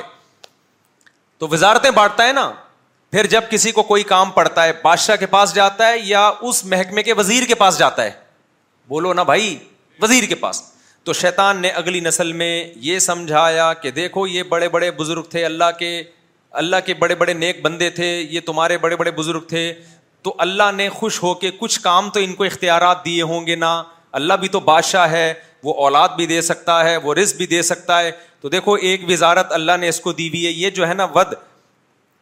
سوا یغوث یعوق نصر اس کو اولاد دینے کا کام اللہ نے دیا ہوا ہے اللہ خود بھی اولاد دے سکتا ہے لیکن بزرگوں کے ذریعے بھی دلواتا ہے اور دیکھو یہ والا جو یہ والا جو پتلا ہے نا یہ جو بزرگ تھے جب تمہاری رسک کی تنگی ہوگی نا تو اللہ بھی رزاق ہے لیکن اللہ ان بزرگوں کو بھی اللہ نے اختیار دیا ہوا ہے جیسے بادشاہ جو حکومت کا اصل وزیر اعظم ہوتا ہے وہ تمام محکموں کا سربراہ ہوتا ہے سارے اختیارات اس کے پاس ہوتے ہیں لیکن ماتحتوں کے پاس بھی ہوتے ہیں تو سارے اصل میں اللہ کے پاس ہیں اللہ نے ان کو بھی دے دیے ہیں لوگوں نے کہا توبہ توبہ شیطان تو کیسی باتیں کر رہا ہے تو تو شرک کر رہا ہے شرک کر رہا ہے نا تو تو ہمیں شرک پہ ہم ان سے مانگے شیطان نے کہا اصل میں یہ ذریعہ ہے مانگ اللہ ہی سے رہے ہو ذریعہ کون بن رہا ہے یہ بن رہے ہیں اس لیے میں کہہ رہا ہوں ایکچولی تم میری بات سمجھنے کی کوشش نہیں کر رہے ایک امام صاحب کی نا ہوا نکل گئی نماز میں اب انہوں نے بتایا نہیں یعنی آخر میں سدا صاحب کر لیا لوگوں نے پوچھا امام صاحب کوئی غلطی تو آپ سے ہوئی نہیں ہے آپ نے سدا صحب کس بیس پہ کیا امام صاحب نے کہا بہت تھوڑی سی ہوا نکلی تھی لوگوں نے کہا اس سے تو وزو ٹوٹ جاتا ہے نماز ہی نہیں ہوتی انہوں نے کہا یار اتنی نہیں نکلی تھی کہ وزو ٹوٹ جائے بہت تھوڑی نکلی تھی لوگوں نے کہا بھائی جتنی بھی تھوڑی نکلے اس سے کوئی فرق نہیں پڑتا امام صاحب نے کہا ایکچولی آپ سمجھنے کی کوشش نہیں کر رہے ہیں وہ بہت بھی تھوڑی نکلی تھی تو وہ بات صحیح کر رہے تھے غلط کر رہے تھے تو شیتان نے بھی یہی پٹیاں پڑھائیں کہ ایکچولی میں شرک نہیں کرا رہا دیکھو اللہ کے پاس اصل اختیارات تو اللہ کے پاس ہیں یہ جو بت ہے نا یہ جو بزرگ لوگ ہیں ہم ان بتوں سے نہیں مانگ رہے اصل میں یہ بت جو ہے وہ ان بزرگوں کی شبی ہیں تو جب آپ ان کے سامنے جھکو گے ان سے مانگو گے تو اصل میں اس بزرگ سے مانگ رہے ہو اور جب اس بزرگ سے مانگ رہے ہو تو دے گا تو اللہ ہی دے گا کون اللہ تو ان کو جو اللہ نے اختیارات دیے ہیں تو اصل میں تو اپنے پاس رکھے ہوئے اختیارات لیکن ان کے ذریعے اللہ کرا دیتا ہے کام اس لیے ان سے مانگو جا کے تو اتنے ایکچولی اور کر کے نا شیتان نے لگائے ہیں کہ لوگ اس کی باتوں میں آ گئے پھر شیتان نے کہا اچھا اگر ان کے پاس اختیارات نہیں ہے تو بتاؤ تم میں اور ان میں کوئی فرق ہوا نہیں آئی بات سمجھ میں ایسا نہ ہو آپ لوگ بھی یہ کام شروع کر دو شیطان نے کہا دیکھو اگر ان بزرگوں کے پاس اختیارات ہیں ہی نہیں انہوں نے اللہ کی اتنی عبادت کی اور اتنا کچھ کیا تو پھر بھی ان کے پاس کوئی اختیارات نہیں ہے تو تم اور ان میں کوئی فرق ہوا لوگوں نے کہا نہیں تو توبہ بزرگوں میں اور تم میں کوئی فرق ہی نہیں ہے تم بھی آجز محتاج یہ بھی آجز محتاج اس لیے بات سمجھو میں کیا کہہ رہا ہوں لوگوں نے کہا یار یہ تو کچھ بات کھوپڑی شریف میں بیٹھ رہی ہے یار ہم میں اور ان میں یہ بھی دو ٹکے کے ہم بھی دو ٹکے کے وہ ایک سیٹھ نے کسی وہ کلپ کسی نے بھیجا مجھے کہ ایک سیٹھ نے ملازم کو بولا دو ٹکے کے آدمی ملازم رونے لگا اس نے کہا رو کیوں رہا ہے کہہ رہا ہے مجھے افسوس ہو رہا ہے کہ آپ نے اپنی اور میری ویلیو ایک جیسی کر دی بعض لوگ بڑے حاضر جواب ہوتے ہیں نا سر مجھے افسوس اس پر ہو رہا ہے کہ اس گھر میں میری اور آپ کی ویلیو ایک جیسی ہو گئی تو حاضر جواب اسی کو پہلے ویلو نہیں تھی لیکن اس جملے کے بعد واقعی اس سیٹ کی ویلو دو ٹکے ہی کی ہو گئی تو شیتان نے ایکچولی ایکچولی کر کرا کے نا حالانکہ بھائی بزرگوں کا اس کا جواب یہ تھا عقل مندوں نے کہا ہوگا کہ بھائی بزرگوں کی جو فضیلت حاصل ہوتی ہے وہ اس لیے تھوڑی ہوتی ہے کہ ان کے پاس اختیارات آ گئے ہیں یا تم اے لوگو سب کے کے سب فقیر فقیر ہو پاس کچھ بھی نہیں ہوتا میں اکثر ایک واقعہ بتاتا ہوں نا ایک ایک مزار پہ صاحب جا رہے تھے مجھے فون کیا کہ میرا آدھا دھڑ فالج زدہ ہے میں بہت پریشان ہوں کہیں سے ٹھیک نہیں ہو رہا مجھے کسی نے کہا ہے فلاں بزرگ کے مزار پہ جاؤ میں نے کہا جس کے مزار پہ جا رہے ہو آپ کا آدھا دھڑ کام نہیں کر رہا آدھا کر رہا ہے ان کے دونوں دھڑ کام نہیں کر رہے تو جس کے دونوں دھڑ کام نہیں کر رہے وہ تمہارا آدھا کہاں سے ٹھیک کرے گا کوئی بزرگ یا میت پھٹے پہ لیٹی بھی ہو آپ غسل دے رہے ہوں اور آدھا دھڑ کام کرنا شروع کر دے اس کا تو آپ لیٹے ہوئے ہوگے وہ بیٹھا ہوا ہوگا بلکہ تھوڑی سی انگلی بھی ہل گئی نا مردے کی مردہ جو لیٹا چاہے بزرگی کیوں نہ ہو ذرا سا ہل گیا آنکھ مار دی آپ دیکھو آپ مردے کو غسل دے رہے ہو اس نے یوں کر کے آنکھ مار دی آپ آپ قیامت تک کسی کو آنکھ مارنے کے قابل نہیں رہو آپ کی آنکھیں فالص زدہ ہو جائیں گی پھٹی کی پھٹی رہ جائیں گی آنکھیں آپ کی تو اللہ میاں نے یہ بتایا کہ بھائی یہ تو تمہاری طرح محتاج ہیں مقام ان کو کیوں ملا ہے مقام اس لیے ملا کہ اللہ کے نیک بندے تھے ان کا آخرت میں بہت اونچا مقام ہوگا تم نیچے والی جنت میں ہوگے یہ اوپر والی جنت میں ہوں گے یہ اللہ کے مقرب لوگ ہیں یہ کوئی کم مقام ہے کیا یہ تو نو علیہ السلام کی کی قوم کو جو ہے نا شیطان نے یہ سارے سافٹ ویئر اس میں انسٹال کر دیے اور ہر آنے والی نسل میں سافٹ ویئر اپڈیٹ کرتا رہتا تھا وہ ٹھیک ہے نا سافٹ ویئر کیا کرتا رہتا تھا اپڈیٹ نیا ورژن آیا ہے وہ رائٹ کلک کر کے نا اپ ڈیٹ پہ بٹن دباتا تھا اگلی نسل اس سے زیادہ آگے چلی جاتی تھی پھر آہستہ آہستہ لوگوں نے کیا کیا ان سے مانگنا شروع کر دیا وہاں کے علما بھائی یہ ان سے کیوں مانگ رہے ہو یہ تو پتھر ہے تم نے اپنے ہاتھوں سے بنایا ہے لوگوں نے کہا اصل میں ہم ان سے جب مانگتے ہیں نا تو یہ تو ایک علامت ہے اصل میں ہم ان کے پیچھے جو بزرگ ہیں ان سے مانگ رہے ہیں کہا بھائی ان کے پاس تو اختیارات نہیں ہیں تو وہ کیسے دیں گے تمہیں تو بھائی ان کے پاس خود سے نہیں ہے عطائی اختیارات ہیں ذاتی نہیں ہے لیکن عطائی ہیں اللہ کی عطا سے ان کے پاس اختیارات ہیں جس خدا نے پیدا کیا تھا پیغمبروں کو بھیجا تھا آدم علیہ السلام کو بھیجا تھا کہ مخلوق دعاؤں میں کسے پکارے مجھے پکارے اس مخلوق نے اللہ کو پکار کے اللہ کی پکار کو چھوڑ کر مخلوق کو پکارنا شروع کر دیا پھر اللہ نے نو علیہ السلام کو بھیجا نو علیہ السلام قوم کو سمجھاتے رہے کہ چھوڑ دو اس بت پرستی کو لیکن شیطان سافٹ ویئر ایسے اپ ڈیٹ کر چکا تھا کہ ان کے اندر سے بت پرستی اور شرکا کے جراثیم ساڑھے نو سو سال کی محنت میں بھی نہیں نکلے تو ہماری دو تقریروں میں کہاں سے نکل جائیں گے جو ہدایت چاہتا ہے نا اس کو ایک تقریر میں اس کے سافٹ ویئر صحیح ہو جائیں گے اس کے وائرس ختم ہو جائیں گے جو ہدایت نہیں چاہتا آپ ساڑھے نو سو سال بھی اس کو سمجھائیں گے اس کی سمجھ میں توحید نہیں آئے گی جس نے سمجھنا ہوتا ہے ایک تقریر سے سمجھ جاتا ہے وہ جو نہیں سمجھنا چاہتا ساڑھے نو سو سال کی محنت بھی ضائع نو علیہ السلام سمجھاتے رہے سمجھاتے رہے قومی لئی و نہارا اے اللہ میں نے دن میں بھی پکارا رات کو بھی پکارا فلم یزید اللہ فرارا میرے پکار نے ان کو میرے قریب کرنے کے بجائے دور کر دیا نفرت بڑھتی رہی ہے ان کی مجھ سے کیسے عجیب الفاظ ہیں سورہ نوح کے ربی انی دعوت قومی لیلا و نہارا فلم یزیدہم دعائی الا فرارا و انی کلما دعوتہم لتغفر لہم جعلوا اصابعہم فی آذانہم واستغشوا ثیابہم و اصروا واستقبروا استقبارا اے اللہ جب بھی میں ان کو پکارتا تھا یہ اپنی کانوں میں انگلیاں ٹھوس لیتے تھے اپنے آپ کو مجھے دیکھ کے چادروں میں چھپا لیا کرتے تھے کہ نو ہمیں سمجھانا نہ شروع کر دے علیہ السلاۃ والسلام السلام فکل کو ان کا نغفارا میں نے اپنی قوم سے کہا توبہ کرو خدا کے سامنے چھوڑ دو ان کو جس کی یہ عبادت کرتے تھے تم بھی انہیں کی عبادت اسی کی عبادت کرو جا کے انحو کا نغفارہ یورسل علیہ کم مدرارا ویم دید کم بھی صبح روزانہ پڑھتا ہوں فجر میں میں یہ سورت ہر دوسرے دن پڑھتا ہوں میں ربی انی دعوت قومی لیلا و نہارا فلم یزیدہم دعائی الا فرارا و انی کلما دعوتہم لتغفر لہم جعلوا اصابعہم فی آذانہم واستغشوا ثیابہم و اصروا واستکبروا استکبارا ثم انی دعوتہم جہارا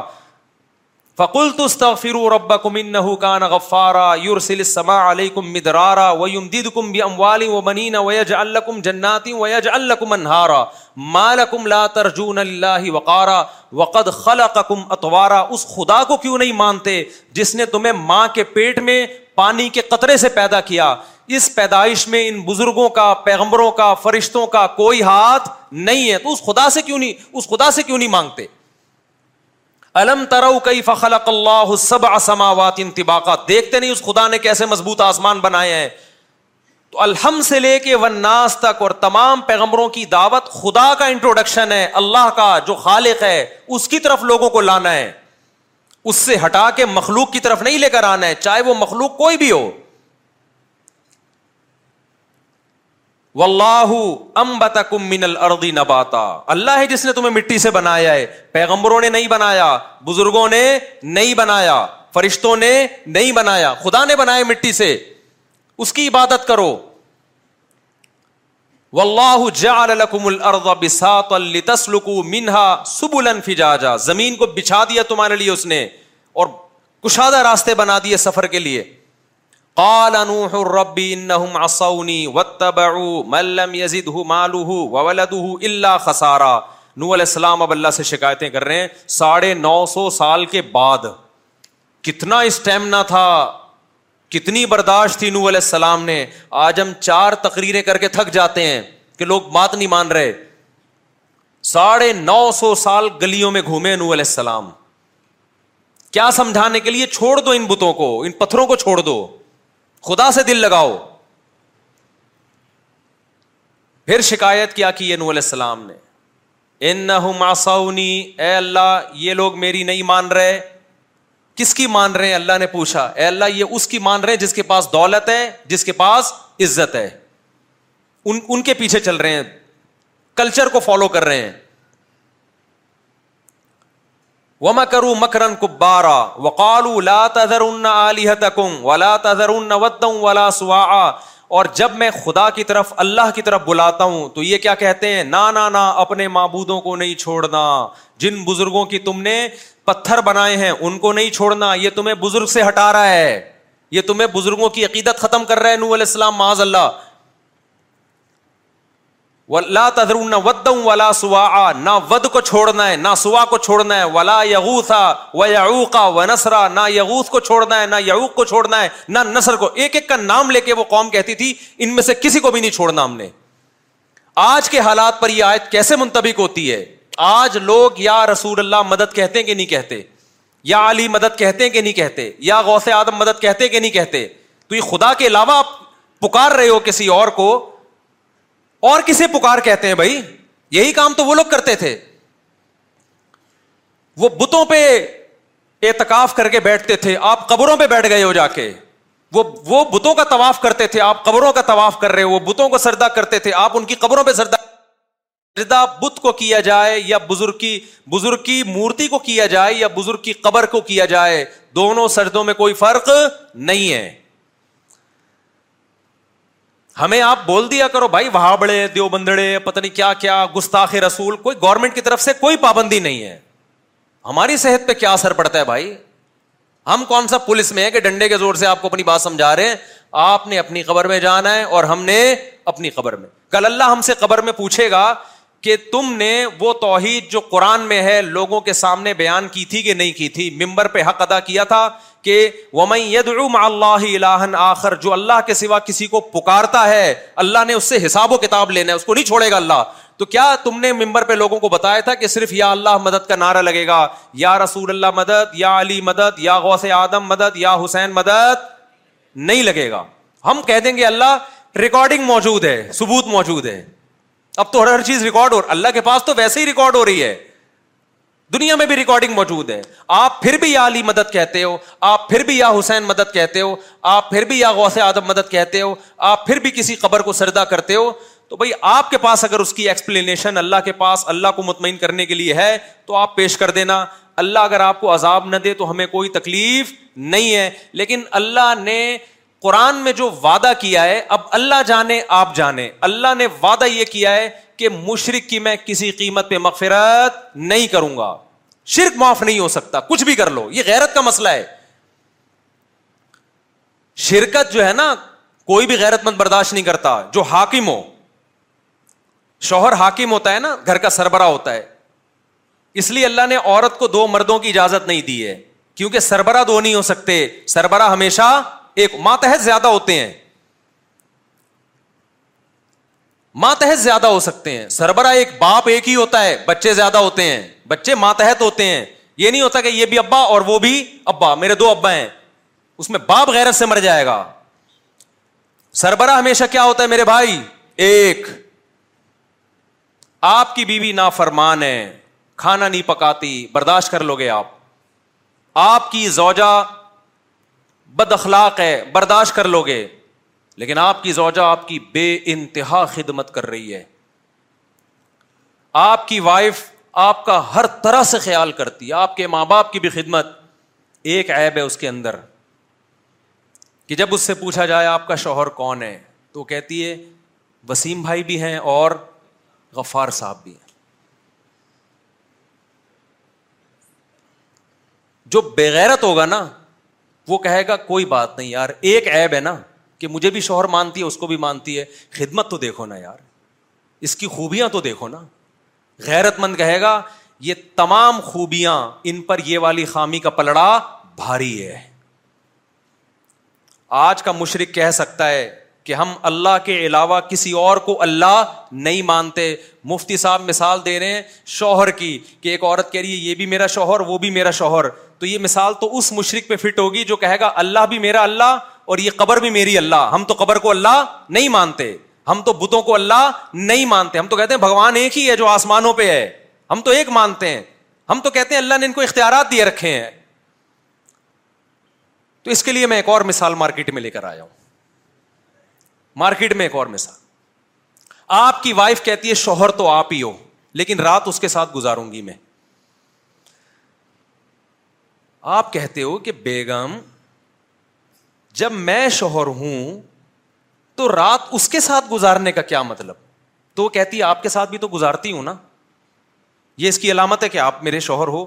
اور اس کے ساتھ میں گزار رہی ہوں شوہر مان کے نہیں کچھ بھی فرض کر لیں شوہر نہیں ہے وہ رات گزاروں گی آپ کہو گے کہ پھر اسی کے ساتھ گزارو میرے ساتھ بولو مت گز وہ کہ دیکھیں یہ نادرا میں میں نے شوہر کے خانے میں آپ کا نام ڈلوایا ہے یہ نکاح نامے میں بھی آپ کا نام ہے کوئی بھی مجھ سے پوچھتا ہے ہسبینڈ کون ہے میں کہتی ہوں وسیم صاحب ہسبینڈ میرے ہر جگہ آپ کا نام آپ کہو گے بھائی نام جب میرا ہر جگہ ڈالا ہوا ہے تو پھر جو چیزیں صرف شوہر کے ساتھ خاص ہیں وہ بھی شوہر وہ بھی میرے ساتھ خاص ہونی چاہیے اگر کسی اور کو اس میں شریک کر لیا تو ڈاکومنٹیشن کے تکلف کی ضرورت نہیں ہے یہ نکاح نامہ اپنے پاس رکھ اور کل طلاق نامہ مل مل جائے گا تجھے نہیں آئی میرا خیال ہے بات بھائی شوہر کا مطلب کیا ہوتا ہے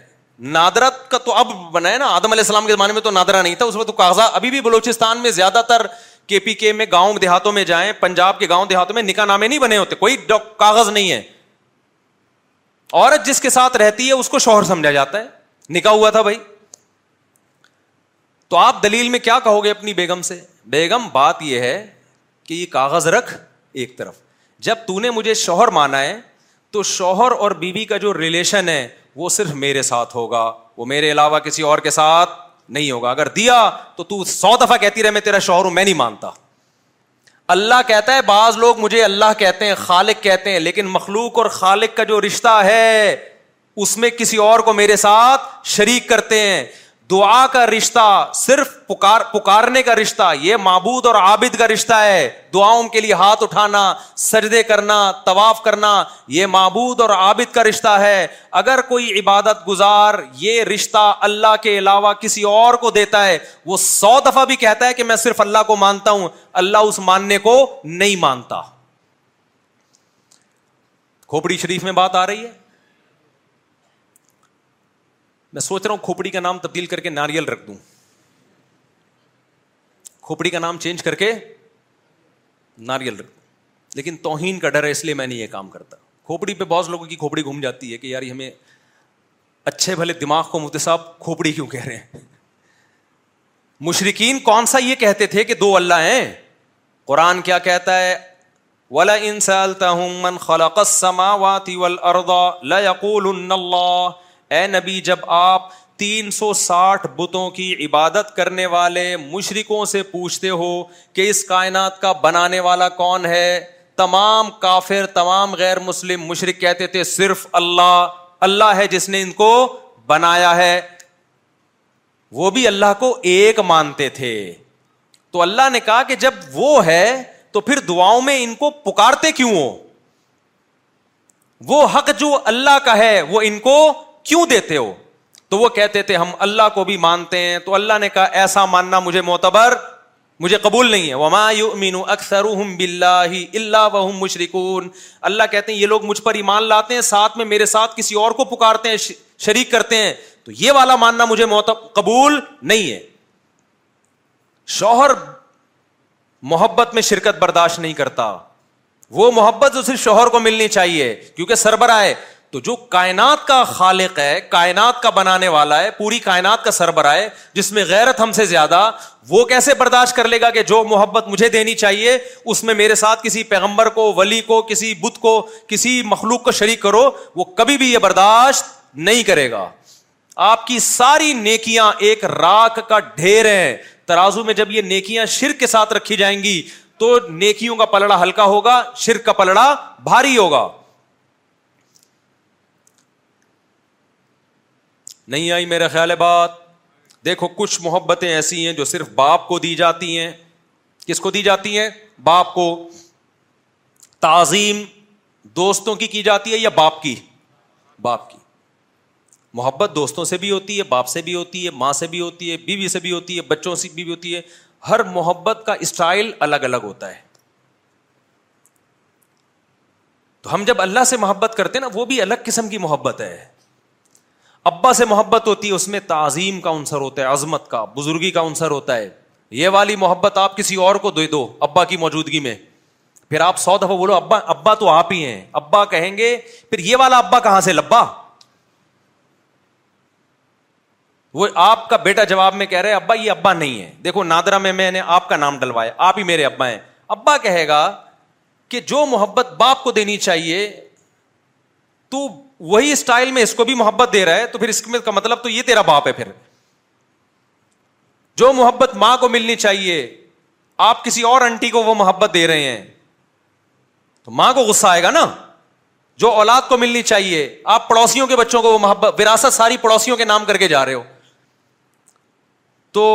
بچہ کیا کہے گا ابا آج آپ نے ہمارے دل پہ آرے چلا دیے ویسے تو ساری زندگی آپ نے ہمیں تانے ہی دیے ہیں لیکن ایک وراثت جو خونی رشتے کو ملتی ہے وہ بھی آپ نے پڑوسیوں کے بچوں کو دے دی باپ بیٹا غم نہ کرو نادرا میں دیکھو میں نے تمہارا نام ڈالا ہوا ہے آپ بولو گے ابا یہ نادرا کی کاپی اپنے پاس رکھو اس کا ہمیں کوئی فائدہ نہیں ہے وراثت تو ساری ان کو دے دی آپ نے ہم مار کھاتے رہے ساری زندگی آپ نے آج تک ایک گٹکے کی پیسے نہیں دیے ہم نے یہ بھی برداشت کیا سب کچھ برداشت کیا لیکن یہ تسلی تھی کہ ہیں تو ہم آپ کے نا تو وراثت ہمیں کس کو ملے گی وہ تو ہمیں ملے گی وہ بھی آپ نے کسی اور کو اٹھا کے دے دی لیکن ابا کو اس پہ فخر ہے بیٹا جہاں بھی محفل میں جاتا ہوں میں تمہیں اپنا بیٹا کہتا ہوں اور جن کو میں نے وراثت دی ان کو اپنا بیٹا نہیں کہتا تو آپ بے وقوف بن جاؤ گے ابا کی ان باتوں میں اتنی عقل آپ میں ہے تو کیا معذ اللہ نقل کفر اللہ میں معاذ اللہ اتنی سمجھ نہیں ہے کہ آپ اللہ کو اللہ اللہ کہتے رہو لیکن جب پکارنے کی بات آئے تو کبھی یا اللہ مدد کبھی یا رسول اللہ مدد چلا دیا آپ نے کبھی یا اللہ مدد چلا دیا کبھی یا علی مدد چلا دیا کبھی یا اللہ مدد چلا دیا کبھی آغا سے آدم مدد چلا دیا کبھی بیت اللہ کے گرد طواف کر رہے ہو کبھی قبر کے گرد بھی کر رہے ہو جا کے اللہ کا گھر اور قبر آپ کی نظر میں کیا ہو گئے برابر ہو گئے پھر آپ سو دفعہ بولتے رہو میں توحید کو مانتا ہوں میں لا الہ الا اللہ کہتا ہوں ایسا لا الہ الا اللہ تو قادیانی بھی پڑھتا ہے کیا وہ جنت میں چلا جائے گا خالی لا الہ الا اللہ لا الہ الا اللہ کا جو مفہوم ہے وہ سمجھ کے پڑھیں گے تو مسلمان ہوں گے بھائی ابو جہل کو مطلب پتا تھا لا الہ الا اللہ کا اس لیے اس نے نہیں پڑھا ابو جہل آج کے دور میں ہوتا کہتا یار یہ تو ان کے یہاں تو بی سیوں مطلب ہے لا الہ الا اللہ کے مجھے کیا پتا تھا یہ والا مطلب بھی نکل سکتا ہے تو وہ پڑھ لیتا وہ اس کو پتا تھا بھائی جو محمد صلی اللہ علیہ وسلم کا جو مطلب ہے نا لا الہ الا اللہ والا وہ مطلب اس سے میرے نظریات کے دھجیے اڑ جائیں گے اس لیے وہ نہیں آخری دم تک نہیں پڑھا اس نے آج ہم لا الہ الا اللہ بھی پڑھ رہے ہیں پھر یا رسول اللہ انظر حالنا وسما یہ کیا ہو رہا ہے مسجدوں میں بھائی مسجد اللہ کا گھر ہے مع اللہ احدا اللہ کے ساتھ کسی اور کو مت پکارو کمال کی بات ہے یہ آیت بیچ میں لکھی ہوگی دائیں طرف یا اللہ مدد اور بائیں طرف یا رسول اللہ مدد اللہ کہہ رہے سجدہ گاہیں اللہ کے لیے اللہ کے ساتھ کسی کو مت پکارو آپ کہتے ہیں اللہ اس آیت کے دائیں اور بائیں میں ہم تیرے ساتھ کسی اور کو بھی پکاریں گے تو یہ پیغمبر سے محبت نہیں ہے یہ پیغمبر کی تعلیمات کی دھجیاں اڑا رہے ہو آپ وہ سید الانبیاء سرور کائنات صلی اللہ علیہ وسلم جو توحید کے سب سے بڑے بردار تھے شیطان نے انہی کی امت کے سامنے شرک جیسے جیسی برائی کو مزین کر دیا اور لوگوں کو شرک میں ڈال دیا تو یہ کس کا کام ہے شیتان کا کام ہے جو برائی کو آپ کی نظروں میں کیا کرتا ہے مزین توحید پرس انسان کے چہرے پہ رونق ہوتی ہے اس کے دل میں کیا ہوتا ہے سکون قرآن یہ مثالیں بھی دیتا ہے ضرب اللہ مثلا رجلا فیہ شرکاء متشاکسون ورجلا سلما لرجل حل یستویان مثلا کیا پیاری مثال دی قرآن نے بتاؤ کسی شخص کا ایک معبود ہو اسے پتا ہے کہ اولاد کے لیے بھی یا اللہ صرف اللہ ہی اولاد دے سکتا ہے اسے پتا ہے کہ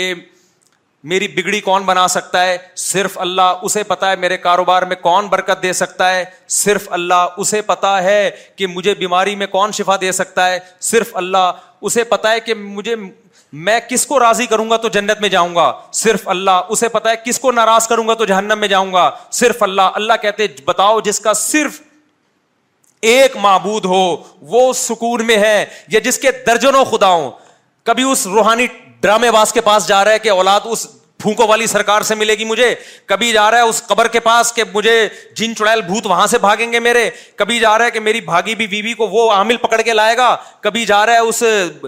بت کے پاس ہندوؤں کے پاس کہ بھائی اس مندر میں جاؤں گا اور یہ یہ یہ کروں گا تو پھر جو ہے نا میرا کاروبار بحال ہو جائے گا اس وہ تو ویسے ڈپریشن سے مر جائے گا آدمی ہمارے سارے مسائل کون حل کرتا ہے میں نے آج تک کبھی تعویذ گلے میں نہیں ڈالا الحمد للہ اور میری ٹینشنیں آپ سے چار گنا زیادہ ہیں استغفر اللہ غلط بول دیا میں نے گھر والے بھی بیان سنتے ہیں ٹینشنوں کا مطلب ذمہ داریاں جس کو پیار سے ہم ٹینشن کہہ رہے ہیں بعض دفعہ غلطی سے منہ سے کوئی ایسی بات نکل جاتی ہے جس کو افورڈ کرنا بہت مشکل ہو جاتا ہے ارف میں جس کو ٹینشن سمجھا جاتا ہے بتاؤ جس کی جس کا خاندان چھوٹا ہو اس کی ذمہ داریاں زیادہ ہوتی ہیں یا جس کا خاندان بڑا ہو بڑے والے کی زیادہ ذمہ داری ہوں گی نا ہمارے نانا سے جب کوئی پوچھتا تھا ننانوے سال میں فوت ہوئے اللہ مغفرت فرمائے بڑا خاندان تھا مسجد کے امام تھے ان سے کسی نے پوچھا مولوی صاحب گھر میں خیریت ہے انہوں نے کہا خیریت کم وقتوں کے یہاں ہوتی ہے بدقسمتوں کے یہاں ہوتی ہے جن کے کوئی ہوتا ہی نہیں ہے ایک آدھ بچہ نہ کوئی بہو نہ داماد ہمارے تو اللہ کا شکر ہے بیٹے ہیں بیٹیاں ہیں بہو ہیں داماد ہیں پوتے ہیں نواسے ہیں ہم لوگ کے یہاں خیریت ویریت نہیں ہوتی بڑا انجوائے کر کے کہتے تھے ہمارے یہاں تو کسی بچے کا سر پھٹا ہوا ہے ادھر گر گیا وہ ہے بھائی کسی کو نزلہ ہو رہا ہے اس کو اسپتال لے کے بھاگ رہے ہیں کسی بہو کا میٹر کیا چل رہا ہے شارٹ چل رہا ہے ٹھیک ہے اس کو منانے میں لگے ہوئے کوئی داماد آڑا ترشا نکل آیا اس کو سیٹنگ پہ اس کو تبلیغ میں بھیجا ہوا انسان کا بچہ بنانے کے لیے تو ہم تو لائف کو انجوائے کرتے ہیں خاندان ہے بھائی اور آپ ڈیفینس کے ہزار ہزار گز کے بنگلوں میں جائیں گے خیریت کے علاوہ کچھ نہیں ملے گا آپ کو وہاں پہ بندہ ہی نہیں ہے تو کیا مسائل کیا ہوں گے لیکن وہ جو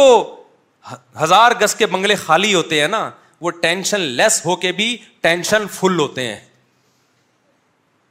کیونکہ وہاں دل لگی کے لیے انسان نہیں ہوتے محبت کرنے والے انسان نہیں ملتے تو ہم تو یہ ٹینشن خود لی ہم نے آرڈر پہ ٹینشن لی ہم نے کیونکہ ہمیں پتا ان ٹینشنوں میں خوشیاں زیادہ ہیں نہیں آئی بات میرا خیال ہے یہ ٹینشن ایسا ہی ہے جیسے ایک آدمی کھانا نہیں کھا رہا کسی نے کہا کھانا کھا لے اس نے کہا کھانا کھاؤں گا تو بیت الخلا جانے کی ٹینشن ہوگی اگلا کہے گا بھائی بھوکا رہنے کی ٹینشن وہ بیت الخلا کی ٹینشن سے زیادہ ہے اکیلے زندگی گزارنا ایک آدھ بیوی ایک آدھ بچہ یہ ٹینشن زیادہ ہے اگرچہ دیکھنے میں لگے گا ٹینشن فری ہے خاندان ہوتا ہے تو کچھ ٹینشنیں ہوتی ہیں لیکن خوشیاں بھی خوشیاں ٹینشنوں سے زیادہ ہوتی ہیں اب میں آپ کو بتاؤں ہمارے اتنے گھر ہمارے یہاں بھی بیماریاں آتی ہوں گی یقیناً ہم کوئی مریخ سے آئی ہوئی مخلوق نہیں ہے ہمارے ماشاء اللہ اتنے بچے کبھی کسی بچے کو چکن پاکس نکل آئے کبھی کسی کو خسرا نکل آیا کبھی کوئی مسئلہ ہو گیا یہ سب مسئلے ہمارے گھر میں بھی چلتے ہیں آج تک ہم کسی ڈرامے باز روحانی عامل کے پاس چاہے دیوبندی ہو بریلوی ہو ایل ہو کسی کے پاس نہیں گئے گھر میں گھسنے نہیں دیا کسی کو کسی نے بولا بھی نا وہ فلانا ڈمکا میں نے کہا بکواس مت کر فضول آدمی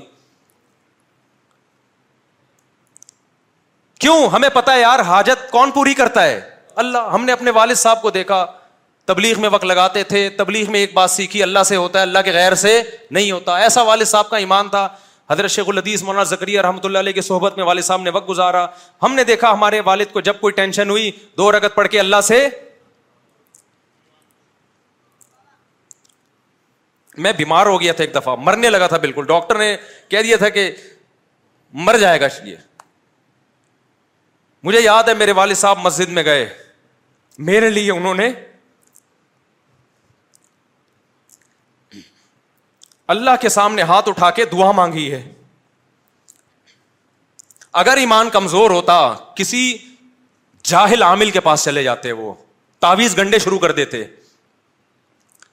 مجھے اہل حدیثوں پہ بڑا افسوس ہوتا ہے صرف ایک اہل حدیث فرقہ ایسا بچا تھا جس میں یہ روحانی ڈرامے باز نہیں تھے رقیہ کے نام پہ ڈرامے کرنے والے نہیں تھے افسوس کے ساتھ کہنا پڑتا ہے اہل حدیثوں میں بھی ایسے لوگ پیدا ہو گئے ہیں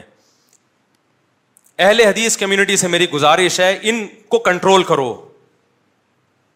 نکالو ان لوگوں کو اپنی جماعت سے تو یاد رکھو روحانی عامل چاہے رائےون کا مقیمین ہوگا نا رائےون کا مقیمین ڈرامے باز ہے وہ یہ میری بات کان کھول کے سن لو دل میں اتار لو یہ بڑے بڑے علما کو بیوقوف بناتے ہیں ابھی لاہور میں ہم بیٹھے ہوئے تھے دعوت میں ایک ڈرامے باز آ گیا روحانی عامل تعارف کروا رہا ہے میں روحانی علاج کرتا ہوں مجھے غصہ اس پہ آیا کہ تم میرے سامنے یہ تعارف کیوں کروا رہے بھائی تجھے شرم نہیں آتی ساری دنیا کو پتا ہے میں روحانی عاملوں کے خلاف بولتا ہوں اور تو میرے سامنے آ کے تعارف کروا رہے اس کا مطلب اپنی بےزتی خود کروا رہا ہے نا بعض لوگوں کو اپنی بےزتی اپنے ہاتھوں سے کروانے کا شوق ہوتا ہے مجھے آ کے مت بتاؤ میں کو پوچھ رہا ہوں تم چور ہو اچکے ہو تم کیا ہو مجھے آ کے تعارف کیا کروا رہے حضرت میں کیا کرتا ہوں روحانی علاج میں نے کہا اس آدمی کو اپنی بےزتی میرے ہاتھوں کروانے کا شوق ہے میں نے کہا یہ سب ڈرامے باز ہوتے ہیں سب لوگ بیٹھے ہوئے تھے نا اب ظاہر ایک داڑھی والا آدمی پگڑی والا چہرے پہ نور وہ آپ کی خدمت میں آئے گا اور آپ اس کو کہہ دو ڈرامے باز ہوتے ہیں اس کی طبیعت سے بیزتی ہوگی کہ نہیں ہوگی کسی مسلمان کی ایسی بیزتی جائز نہیں ہے لیکن جو اپنی کروانا چاہ رہا ہو اس کی فرض ہے جتنے روحانی عامل ہیں نا مجھ سے ملیں میں آپ سے نہیں پوچھوں گا آپ کیا کرتے ہیں اگر میں پوچھ رہا ہوں آپ کچھ اور بتا دیں میں یہ کرتا ہوں لیکن اگر میرے سامنے کہہ دیا میں روحانی علاج کرتا ہوں تو پھر اپنی بےزتی کے ذمہ دار آپ خود ہوں گے نہیں یہی بات میرا خیال ہے ایک چور تھا میں نے اس کو چور کہہ دیا نا کسی کو بتا دیا کہ چور ہے وہ میرے پاس آیا آپ نے کیسے کہہ دیا چور ہے میں نے کہا دیکھو مجھ سے بحث کی نا تو ابھی تو میں نے اس بندے کو بتایا تھا کہ تم چور ہو تاکہ وہ تم سے ہوشیار رہے تو اب چلے جاؤ آرام سے میں نہیں اب لوگوں کو بتاؤں گا کہ تم چور ہو بس یہ میں آپ سے وعدہ کر لوں مجھے کیا ضرورت لوگوں کے معاملات میں گھسوں مجھے غصہ اس پہ آیا کہ جس کو میں نے کہا تھا نا کہ یہ چور ہے اس نے اس کو جا کے بتا دیا کہ مفتی صاحب کہہ رہے تھے اب تو خود احتیاط کرتا میں نے کہا جب لوگوں میں اتنا شعور نہیں ہے کہ ہم ایک بندے کے بارے میں تمہیں بتا رہے ہیں کہ چور ہے تو احتیاط برتو نا اس سے جا کے اس کو بتا دیا مفتی صاحب کہہ رہے تھے تو چور ہے تو وہ میرے پاس آ گیا آپ نے کیسے کہہ دیا میں نے کہا جو ہو گیا نا اس پہ مٹی ڈالو اگر زیادہ ایکسپلینیشن چاہیے نا تو میں ثبوت بھی پیش کروں گا لیکن ریکارڈنگ کے ساتھ یو ٹیوب پہ ڈالوں گا میں کہ تمام حضرات سے گزارش ہے کہ یہ چور ہے اور اس کے یہ ثبوت ہیں اور اس سے ہوشیار رہے میں نے کہا پھر جب بحث ہوگی نا تو پھر ہمارا اسٹائل یہ ہے کہ ہم بحث کرتے نہیں کرتے ہیں تو پھر یو ٹیوب پہ لائیو بحث چلے گی وہ وہ بھاگ گیا اس نے کہا اسی میں جتنی بےزتی ہو گئی اتنی کافی ہے عزت کے چکر میں زیادہ بےزتی خطرناک تو اللہ تعالیٰ قرآن میں فرماتے ہیں جس کا ایک خدا ہے ہر مراد کس سے پوری ہوتی ہے بھائی اللہ سے وہ سکون والی زندگی میں رہتا ہے ویدا مریض طوفا ہوا یشفین ابراہیم علیہ السلام نے فرمایا بیمار ہوتا ہوں تو شفا کون دیتا ہے اللہ سارے کام ایک اللہ کہتے ہیں وہ زیادہ سکون میں ہے یا جس کے بیسیوں خدا ہیں پھر وہی آپ کہو گے ہمارے خدا تھوڑی ہیں بھائی کام تو تم ویسا ہی کر رہے ہو ان کو تم نے خدا تو بنا لیا نا عملی ہاں وہ میں وہ قصہ سنا دوں وہ روحانی عامل آئے میں نے کہا ڈرامے باز ہوتے ہیں ایک دم نہ یوں کر کے اچھا یہ اتنے بے شرم ہوتے ہیں ان کو غصہ بالکل نہیں آتا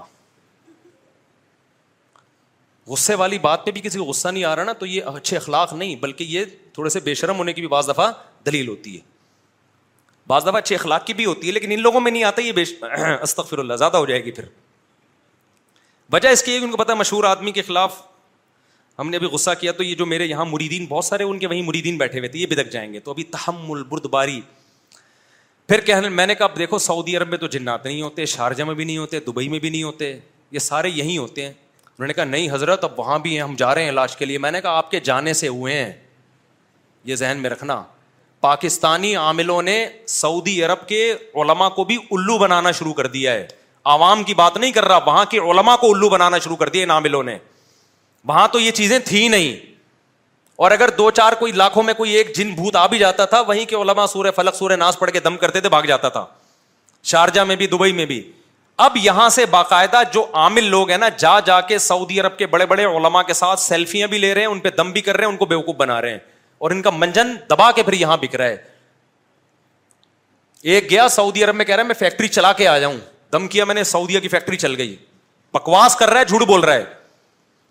تو اب آپ دیکھیں گے پاکستانیوں نے اور تو کوئی چیز امپورٹ ایکسپورٹ e- نہیں کی ہے روحانی عامل کو ایکسپورٹ کرنا شروع کر دیا ہے خدا کا واسطہ اپنی عورتوں کو اس سے بچاؤ عاملوں سے یہ عامل چلاک آپ کی عورتوں پہ بھی قبضہ کرتے ہیں اللہ ماشاء اللہ کچھ نیک بھی ہوتے ہیں جو لیکن جو نیک ہے اس کے اوپر کی سیٹنگ آؤٹ ہوتی ہے اور مفتی موسا روحانی بازی رحمۃ اللہ علیہ کے بارے میں بار بار کہتا ہوں وہ عامل نہیں تھے وہ جو دم کرتے تھے فوراً فائدہ ہوتا تھا وہ کرامت تھی ان کی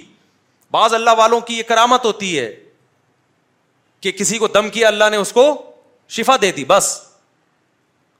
بخاری میں ہے نا واقعہ پچھلی امتوں میں ایک شخص تھا وہ نابینا لوگوں کے آنکھوں پہ ہاتھ رکھتا بنا ہی آتی تو یہ کرامت کہہ سارے کام اللہ کر رہا ہوتا ہے اس میں اس بزرگ کو اختیار نہیں دیا ہوتا اللہ نے جیسے ہمارے نبی نے چاند کے دو ٹکڑے کیے تو نبی نے تھوڑی کیے ہیں ٹکڑے کس نے کیے ہیں اللہ نے کیے ہیں تو اختیارات اللہ اختیار دینا الگ چیز ہوتی ہے کسی سے کام لے لینا الگ چیز ہوتی ہے دیکھو آپ قلم سے لکھنے کا کام لیتے ہیں قلم کے پاس لکھنے کے اختیارات نہیں ہوتے لہذا جب آپ کوئی چیز لکھوانا چاہتے ہیں تو کاتب سے جس کے ہاتھ میں قلم ہوتا ہے اس سے مطالبہ کرتے ہیں قلم سے مطالبہ نہیں کرتے کہ تو لکھ کسی بزرگ کے ہاتھ میں جب کوئی کرامت ظاہر ہوتی ہے تو چونکہ اللہ کر رہا ہے لہذا مطالبہ کس سے کیا جائے گا اللہ سے کیا جائے گا کام اللہ کر رہا ہے سمجھتے ہو بات کو کہ نہیں سمجھتے ہو تو میں یس کر رہا تھا جلدی سے بات کو سمیٹ کے ختم کرتا ہوں جس کا ایک خدا ہے وہ کس میں ہے بھائی سکون میں جس کو پتا ہے اللہ سے ہوتا ہے ہمارے والد صاحب نے میں بتا رہا تھا دعا مانگی اللہ نے ہمیں ٹھیک کر دیا ایسا ٹھیک کیا کہ شادیوں پہ شادیاں دے دنا دن ضرور سے زیادہ ٹھیک ہو مسالہ زیادہ لگ گیا جون پور کے قاضی بن گئے وہ ہے نا جون پور کے قاضی وہ ایک گدا انہوں نے بہت فارورڈ کر کے چلا ہوں بہت لوگ سن سن کے بور ہو گئے ایک آدمی اپنے گدے کو قاری صاحب کہہ رہے تھے تو گدا تھا میں نے تجھے انسان بنا ایک بچے کو کہہ رہے تھے ایک دیہاتی کھڑا ہوا تھا اس نے بولا بھائی تو گدھے کو انسان بناتے ہیں اس دیہاتی کو پتا نہیں کہ بھائی یہ تو محاورہ ہے وہ اپنا گدھا لے کر آیا قاری صاحب اس کو بھی انسان بنا دو قاری صاحب کو مذاق سوجا یار یہ تو بے وقوف مل گیا ہے قاری صاحب نے کہا اس پہ مسالہ لگاؤں گا تو انسان والا مسالہ نا تین چار دن لگیں گے انسان بننے میں اب ظاہر ہے کہاں بننا تھا یار تو وہ آیا کہ میرا گدا انسان بن گیا انہوں نے کہا مسالہ تھوڑا زیادہ لگ گیا ہے غلطی سے تو وہ عام انسانوں کے بجائے اعلیٰ درجے کا انسان بن گیا جون پور کا قاضی بن گیا وہ جج تو یہ گیا خیر قصہ مختصر جا کے نا اس کو گھاس دکھا رہا ہے جج کو وہ اوش اوش کر کے نا جج کہہ رہے کیا ہو گیا کہہ رہے زیادہ شورا مار تو تو میرا ہے تو تو میرا گدا ہی نا تو مسالہ زیادہ لگ گیا تو انسان بن گیا تو ہمارے والد صاحب نے میرے لیے دعا مانگی اللہ اس کو شفا دے دے چھوٹا تھا میں بہت خون کی پیچش تھی بہت ہی خطرناک تو شاید اللہ نے ایسی دعا قبول کی ہے کہ ایسی صحت بن گئی الحمد للہ اللہ نظر بس سے بچائے کہ مسالہ کیا لگ گیا شادیوں پہ شادیاں یہ تو اسلام نے ہمیں روک دیا بھائی چار پہ روک دیا بریکیں اللہ نے لگائی ہیں ورنہ کسی کا باپ بھی ہمیں نہیں روک سکتا تھا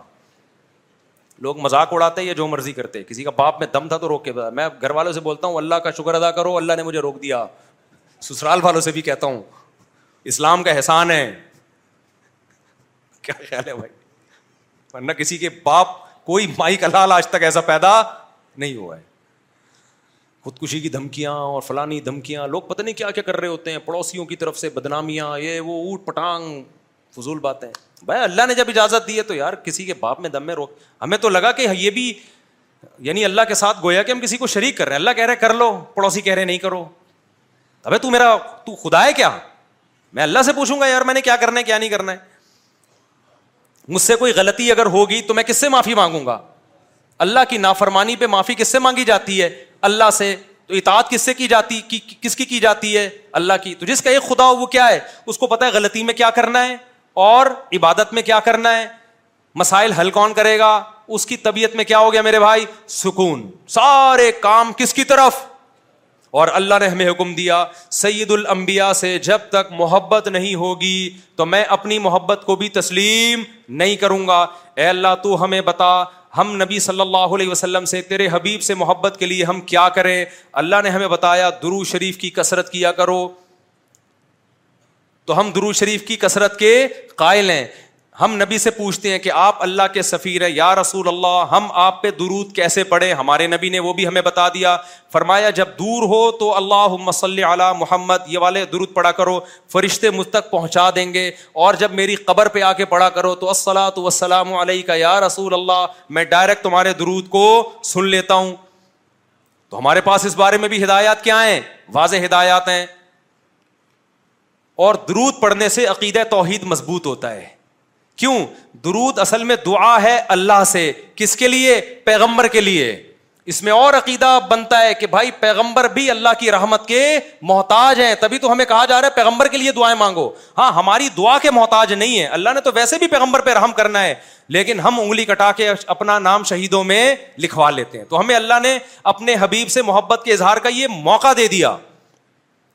ہم جب پیغمبر سے پوچھتے ہیں یا رسول اللہ ہر عبادت کے لیے کوئی خاص وقت ہوتا ہے جس میں اس عبادت کی فضیلت بڑھ جاتی ہے روزہ عام دنوں میں رکھو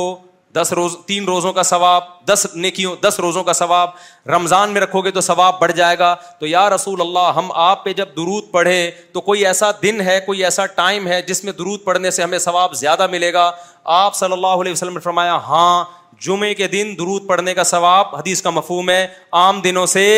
زیادہ ہے اس لیے ہمارے جتنے بھی اکابر ہیں وہ جمعے کے دن درو شریف کی کثرت کیا کرتے تھے یا رسول اللہ آپ اللہ کے حبیب ہیں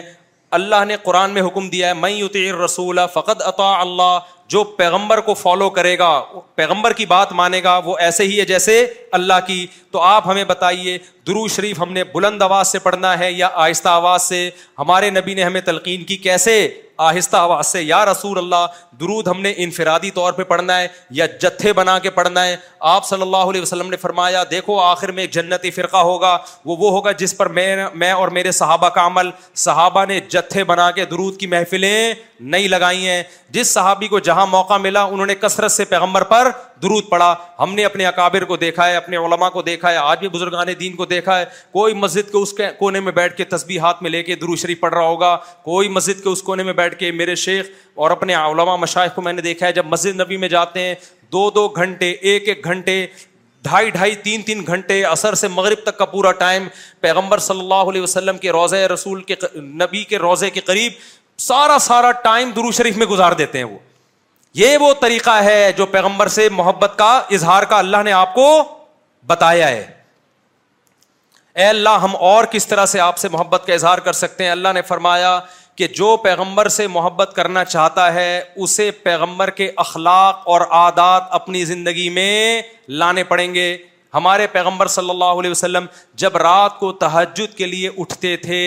تو اس کا خیال کیا کرتے تھے کسی کی آنکھ نہ کھلے جب رات کے وقت آپ گھر میں تشریف لاتے اتنا آہستہ آواز سے سلام کرتے کہ جو جاگ رہا ہے وہ جواب دے دے جو سو رہا ہے اس کی آنکھ نہ کھلے لیکن ہم پیغمبر سے محبت کا اظہار کیسے کرتے ہیں موبائلوں کے سگنل کیا ہو گئے بند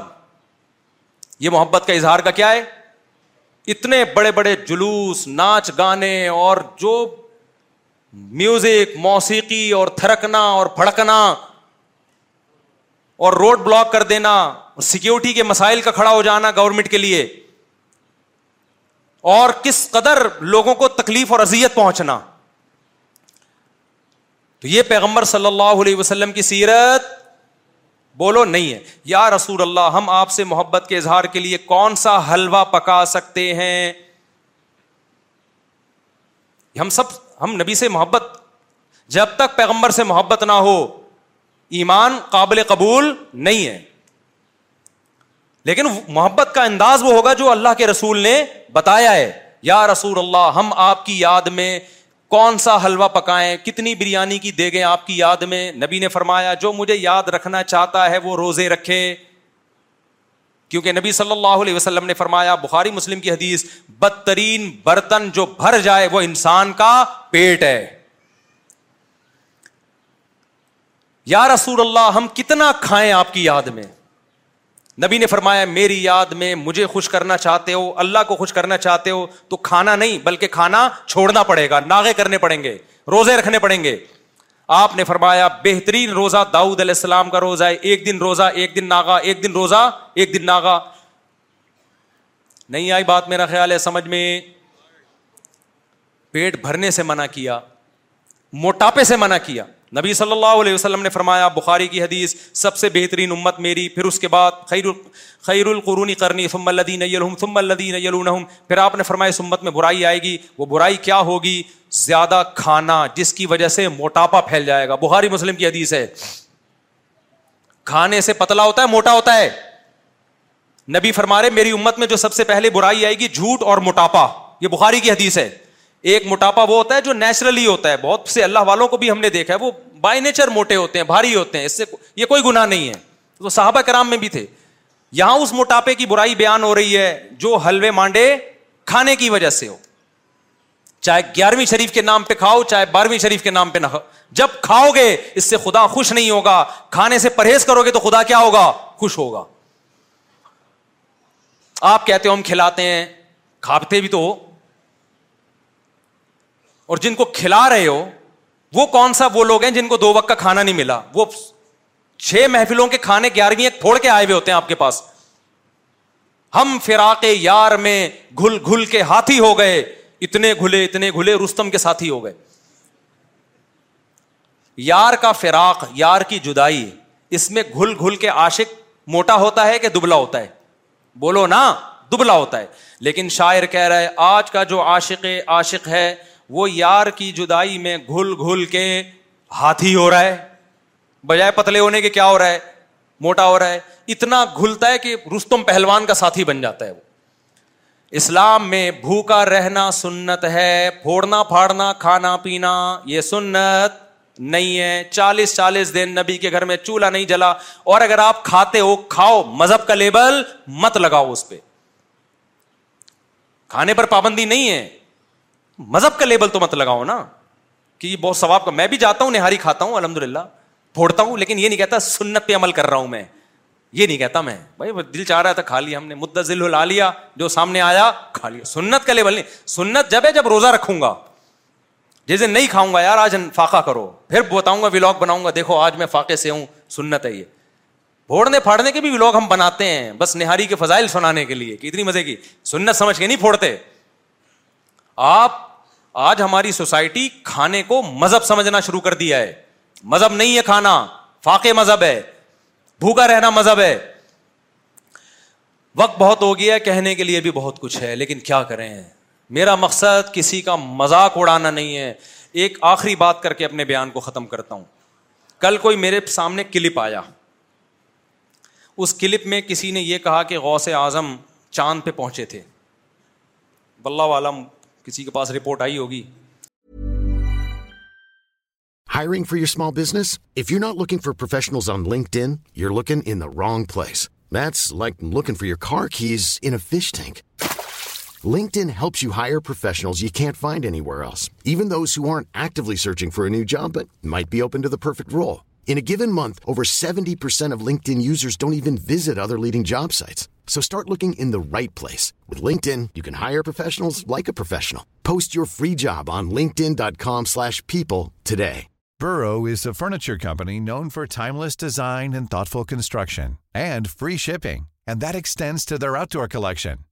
there are tour furniture elements featuring rust proof stainless steel hardware weather very teak and کئی فارم کرشن اچھا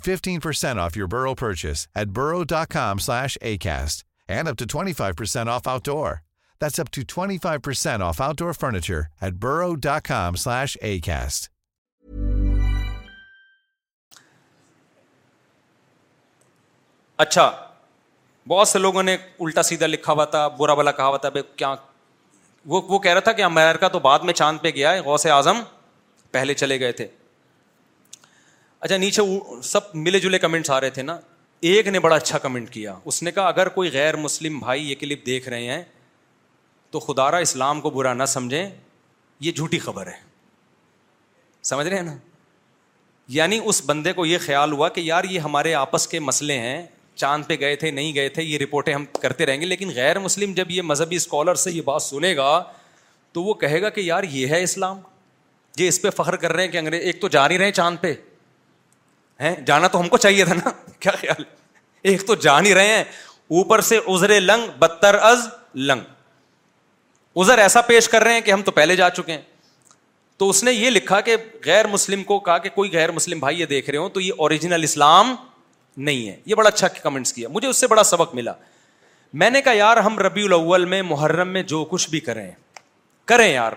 آپ دل کھول کے حلوے بھی کھائیں مانڈے بھی اور ناچیں بھی اور گائیں بھی اور جو بھی کرنا ہے کرو غیر مسلم کو بس یہ بتا دو یہ اوریجنل اسلام نہیں ہے تاکہ وہ بدگمان نہ ہو جب غیر مسلم محرم میں ہمیں ماتم کرتا ہوا دیکھے گا خون بہاتا ہوا وہ اس اسلام کی طرف مائل ہوگا بولو نا اس میں اٹریکشن نماز کو دیکھ کے مائل ہوتا ہے روزے کو دیکھ کے مائل ہوتا ہے حج کو دیکھ کے مائل ہوتا ہے لیکن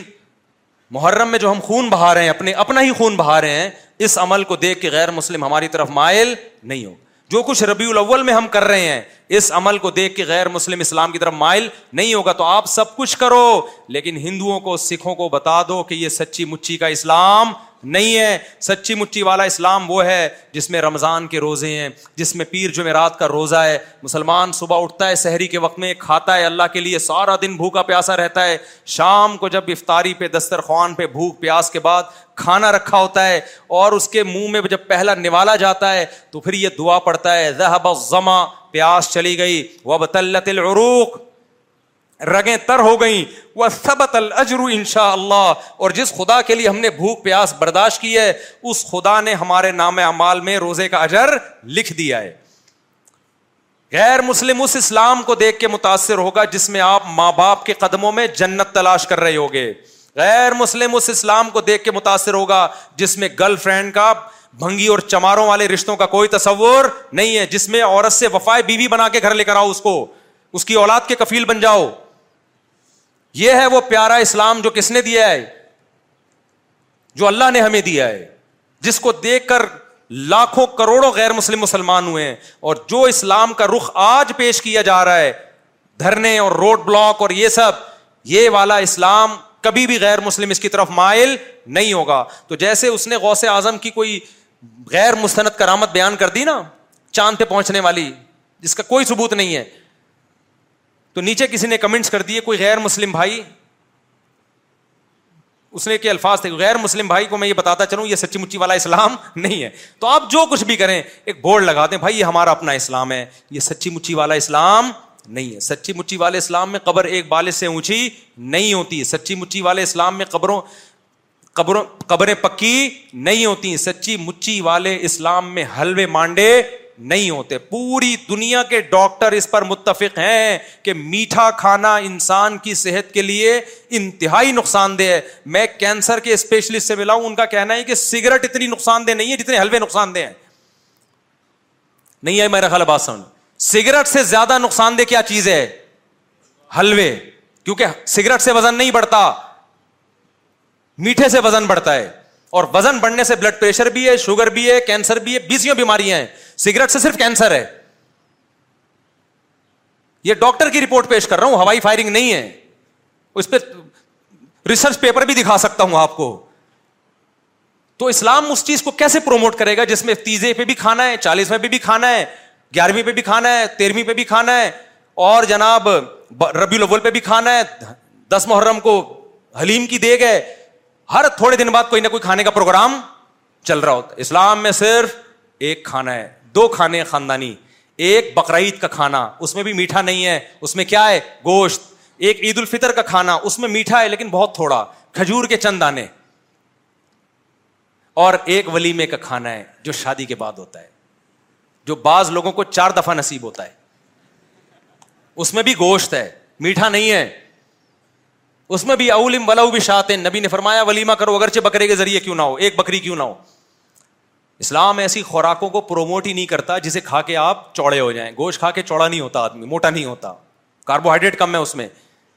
اور آپ میٹھے کو فوکس کر رہے ہو یہ والا کہ میرے پاس تو مٹھائی کے ڈبے لا لا کے نا لوگوں نے جو آ رہا ہے مٹھائی کا ڈبہ لے کے آ رہا ہے گفٹ میں میں پہلے گھر میں دیتا تھا بچے کھاتے تھے اب میں نے گھر میں دینا بھی چھوڑ دیا میں نے کہا میں اپنے بچوں کو کیوں تباہ کروں اپنے ہاتھوں سے یار لڈو کھا کھا کے لڈو جیسے بن جائیں گے وہ ہم نے اپنے بچوں کو فوکس کے انڈے کھاؤ گوشت کھاؤ دودھ پیو میٹھے کو میں پروموٹ نہیں کرتا گھر میں زیادہ سمجھتے ہو کہ اور ہمارے یہاں مشہور کیا کھانے کے بعد میٹھا کھانا سنت ہے اوٹ پٹانگ باتیں کر رہے ہو یار تم کھانے کے بعد کھانا کھانا ہی کہاں سنت ہے کہ اس کے بعد میٹھا کھانا بھی سنت ہو تو جو قدرتی طور پر موٹے ہوتے ہیں وہ تو بڑے بڑے بزرگان دین ہیں وہ تو قدرت کی طرف سے بعض صحابہ کا جسم بھی بھاری تھا لیکن خوب سمجھ لو کھا کے جو موٹا ہو رہا ہے اللہ اس کے رسول صلی اللہ علیہ وسلم کو وہ پسند نہیں ہے صحیح حدیث آپ نے ایک شخص کو دیکھا جن کا پیٹ نکلا ہوا تھا بھاری جسم تھا آپ نے فرمایا لو کان فی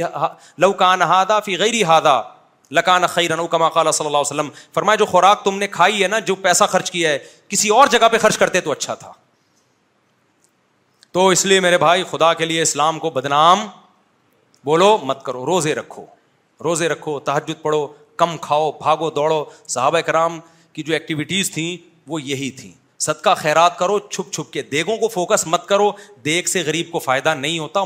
جیسا ہو جائے گا وہ غریب بھی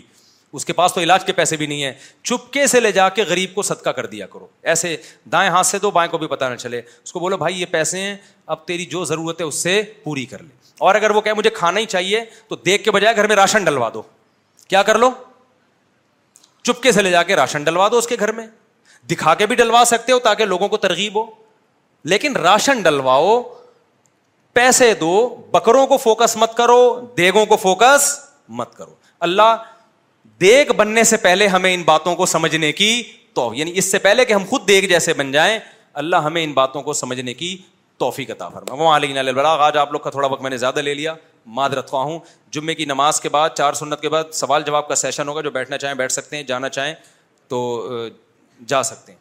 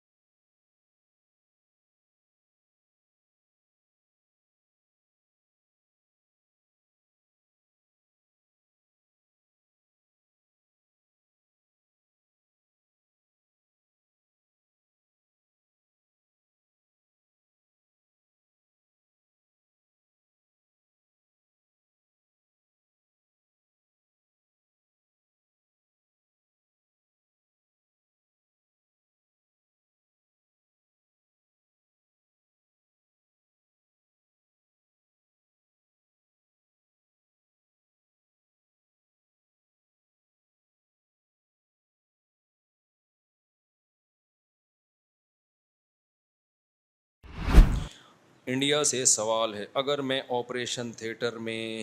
آپریشن کر رہا ہوں اور اس کی حالت میں میری اثر کی اثر یا مغرب نماز چھوٹ جائے تو میں گناہ گار ہوں گا آپریشن کی کے بیچ میں ٹائم نکالنا مشکل ہے دیکھو جو آپریشن تھیٹر میں ڈاکٹر ہوتے ہیں نا وہ نمازوں کا ٹائم دیکھ کے جایا کریں یعنی پہلے سے ٹائم نوٹ کر لیں کہ بھائی یہ ظہر کا وقت کتنے بجے شروع ہو رہا ہے اتنے بجے ختم ہو رہا ہے عصر کا وقت کتنے بجے شروع ہو رہا ہے اتنے بجے ختم ہو رہا ہے اور عصر میں ان کے لیے ڈاکٹروں کے لیے یہ گنجائش ہے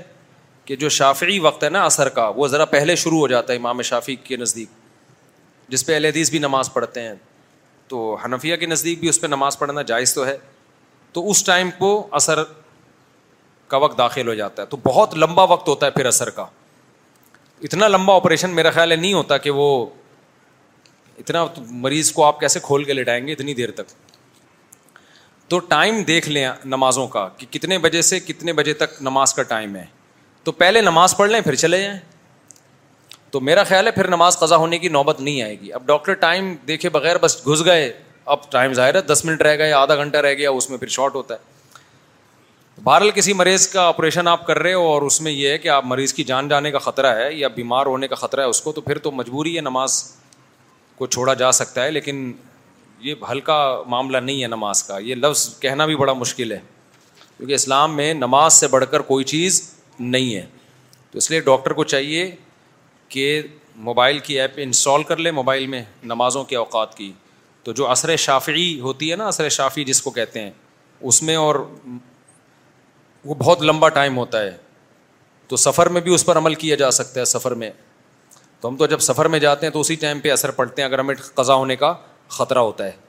تو اسی ٹائم پہ اثر پڑ لیں قضا ہونے سے بچائیں اثر کو اچھا بھائی مفتی صاحب شرک کی حالت مر موت پر کیا وعیدیں موت کی وعید شرک میں یہ ہے کہ آپ کی مغفرت کا کوئی چانس اب نہیں اگر شرک پہ مر گئے دو چار گھونٹ پونے طرح کھوپڑی سیٹ ہو جائے گی بس یہ رکھ دو نیچے ابھی پینا نہیں ایسا نہ ہو یہ میری ہے دفعہ بندہ سمجھتا مجھے دے دی مفتی صاحب نے مذاق کر رہا ہوں پینا پھر بھی نہیں ایسا نہ ہو کہ پھر پی لے مذاق سمجھ تو شر کی حالت میں موت اگر ہو گئی تو مغفرت کے تمام دروازے بند ہو گئے اللہ کہے گا اب نہیں چھوڑوں گا مفتی صاحب اگر کوئی شخص کہے کہ نبی صلی اللہ علیہ وسلم نور ہیں بشر نہیں تو کیا کافر ہے اگر کافر ہے تو آج مسلمانوں کی نوے فیصد اکثریت تو پھر کافر ہے اگر کوئی شخص کہتا ہے کہ نبی صلی اللہ علیہ وسلم نور ہیں تو آپ ان سے پوچھیں اس کا مطلب کیا ہے اگر وہ کہتا ہے ہدایت کا نور ہیں لوگوں کو آپ صلی اللہ علیہ وسلم نے گمراہی کے اندھیروں سے نکالا اور ہدایت کی روشنیوں میں لائے اس لحاظ سے نور ہیں تو بالکل ٹھیک بات ہے آپ صلی اللہ علیہ وسلم ہدایت کا نور ہیں اللہ بھی ہدایت کا نور ہے قرآن بھی ہدایت کا نور ہیں علماء بزرگان دین یہ سب نور ہیں کیونکہ ان کے ذریعے گمراہی کے اندھیرے ختم ہوتے ہیں اور اگر وہ یہ کہہ رہے کہ نہیں آپ انسان نہیں تھے بشر نہیں تھے وہ نور ہیں جو فرشتے ہوتے ہیں نا فرشتے نور کے بنے ہوئے ہیں نا فرشتے کس کے بنے ہوئے ہیں نور کے تو پھر وہ اسلام سے خارج ہے کیونکہ قرآن میں ایک جگہ نہیں بہت سارے مقامات پر اللہ نے کہہ دیا قل ان نما بشرم مسل اے نبی ان سے کہہ دیجیے میں تو تمہاری طرح کا ایک انسان ہوں یو ہا الیہ فرق مجھ میں اور تم میں کیا ہے مجھے اللہ کا پیغام براہ راست مجھ تک پہنچتا ہے تمہیں جو پیغام ملتا ہے میرے ذریعے سے تو میں پیغمبر ہوں میسنجر آف گاڈ ہوں اس لیے میرا مقام بلند ہے لیکن ہوں میں کیا انسان کھاتا پیتا بھی ہوں نکاح بھی کیا آپ کی اولاد بھی ہوئی اولادوں کی اولاد بھی ہوئی آج بھی سید دنیا میں ہے یا نہیں ہے تو وہ بشر نور ہیں یا بشر ہیں وہ سارے سید سارے انسان ہیں نا تو جب وہ انسان ہیں تو ان کے نانا بھی کیا تھے انسان تھے تو اس لیے دو اور دو چار کی طرح یہ واضح بات ہے اس میں کوئی ٹینشن کی بات نہیں سائے کا مسئلہ ہے حدیث سے ثابت ہے آپ صلی اللہ علیہ وسلم کا سایہ تھا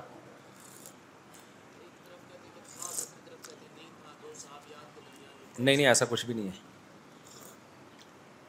سایہ تھا صحیح مسلم کی حدیث ہے تو اچھا بھائی دیکھو ہم ایک دلیل کو دیکھ رہے ہوتے ہیں دوسری کو سے آنکھیں بند کی ہوئی ہوتی ہیں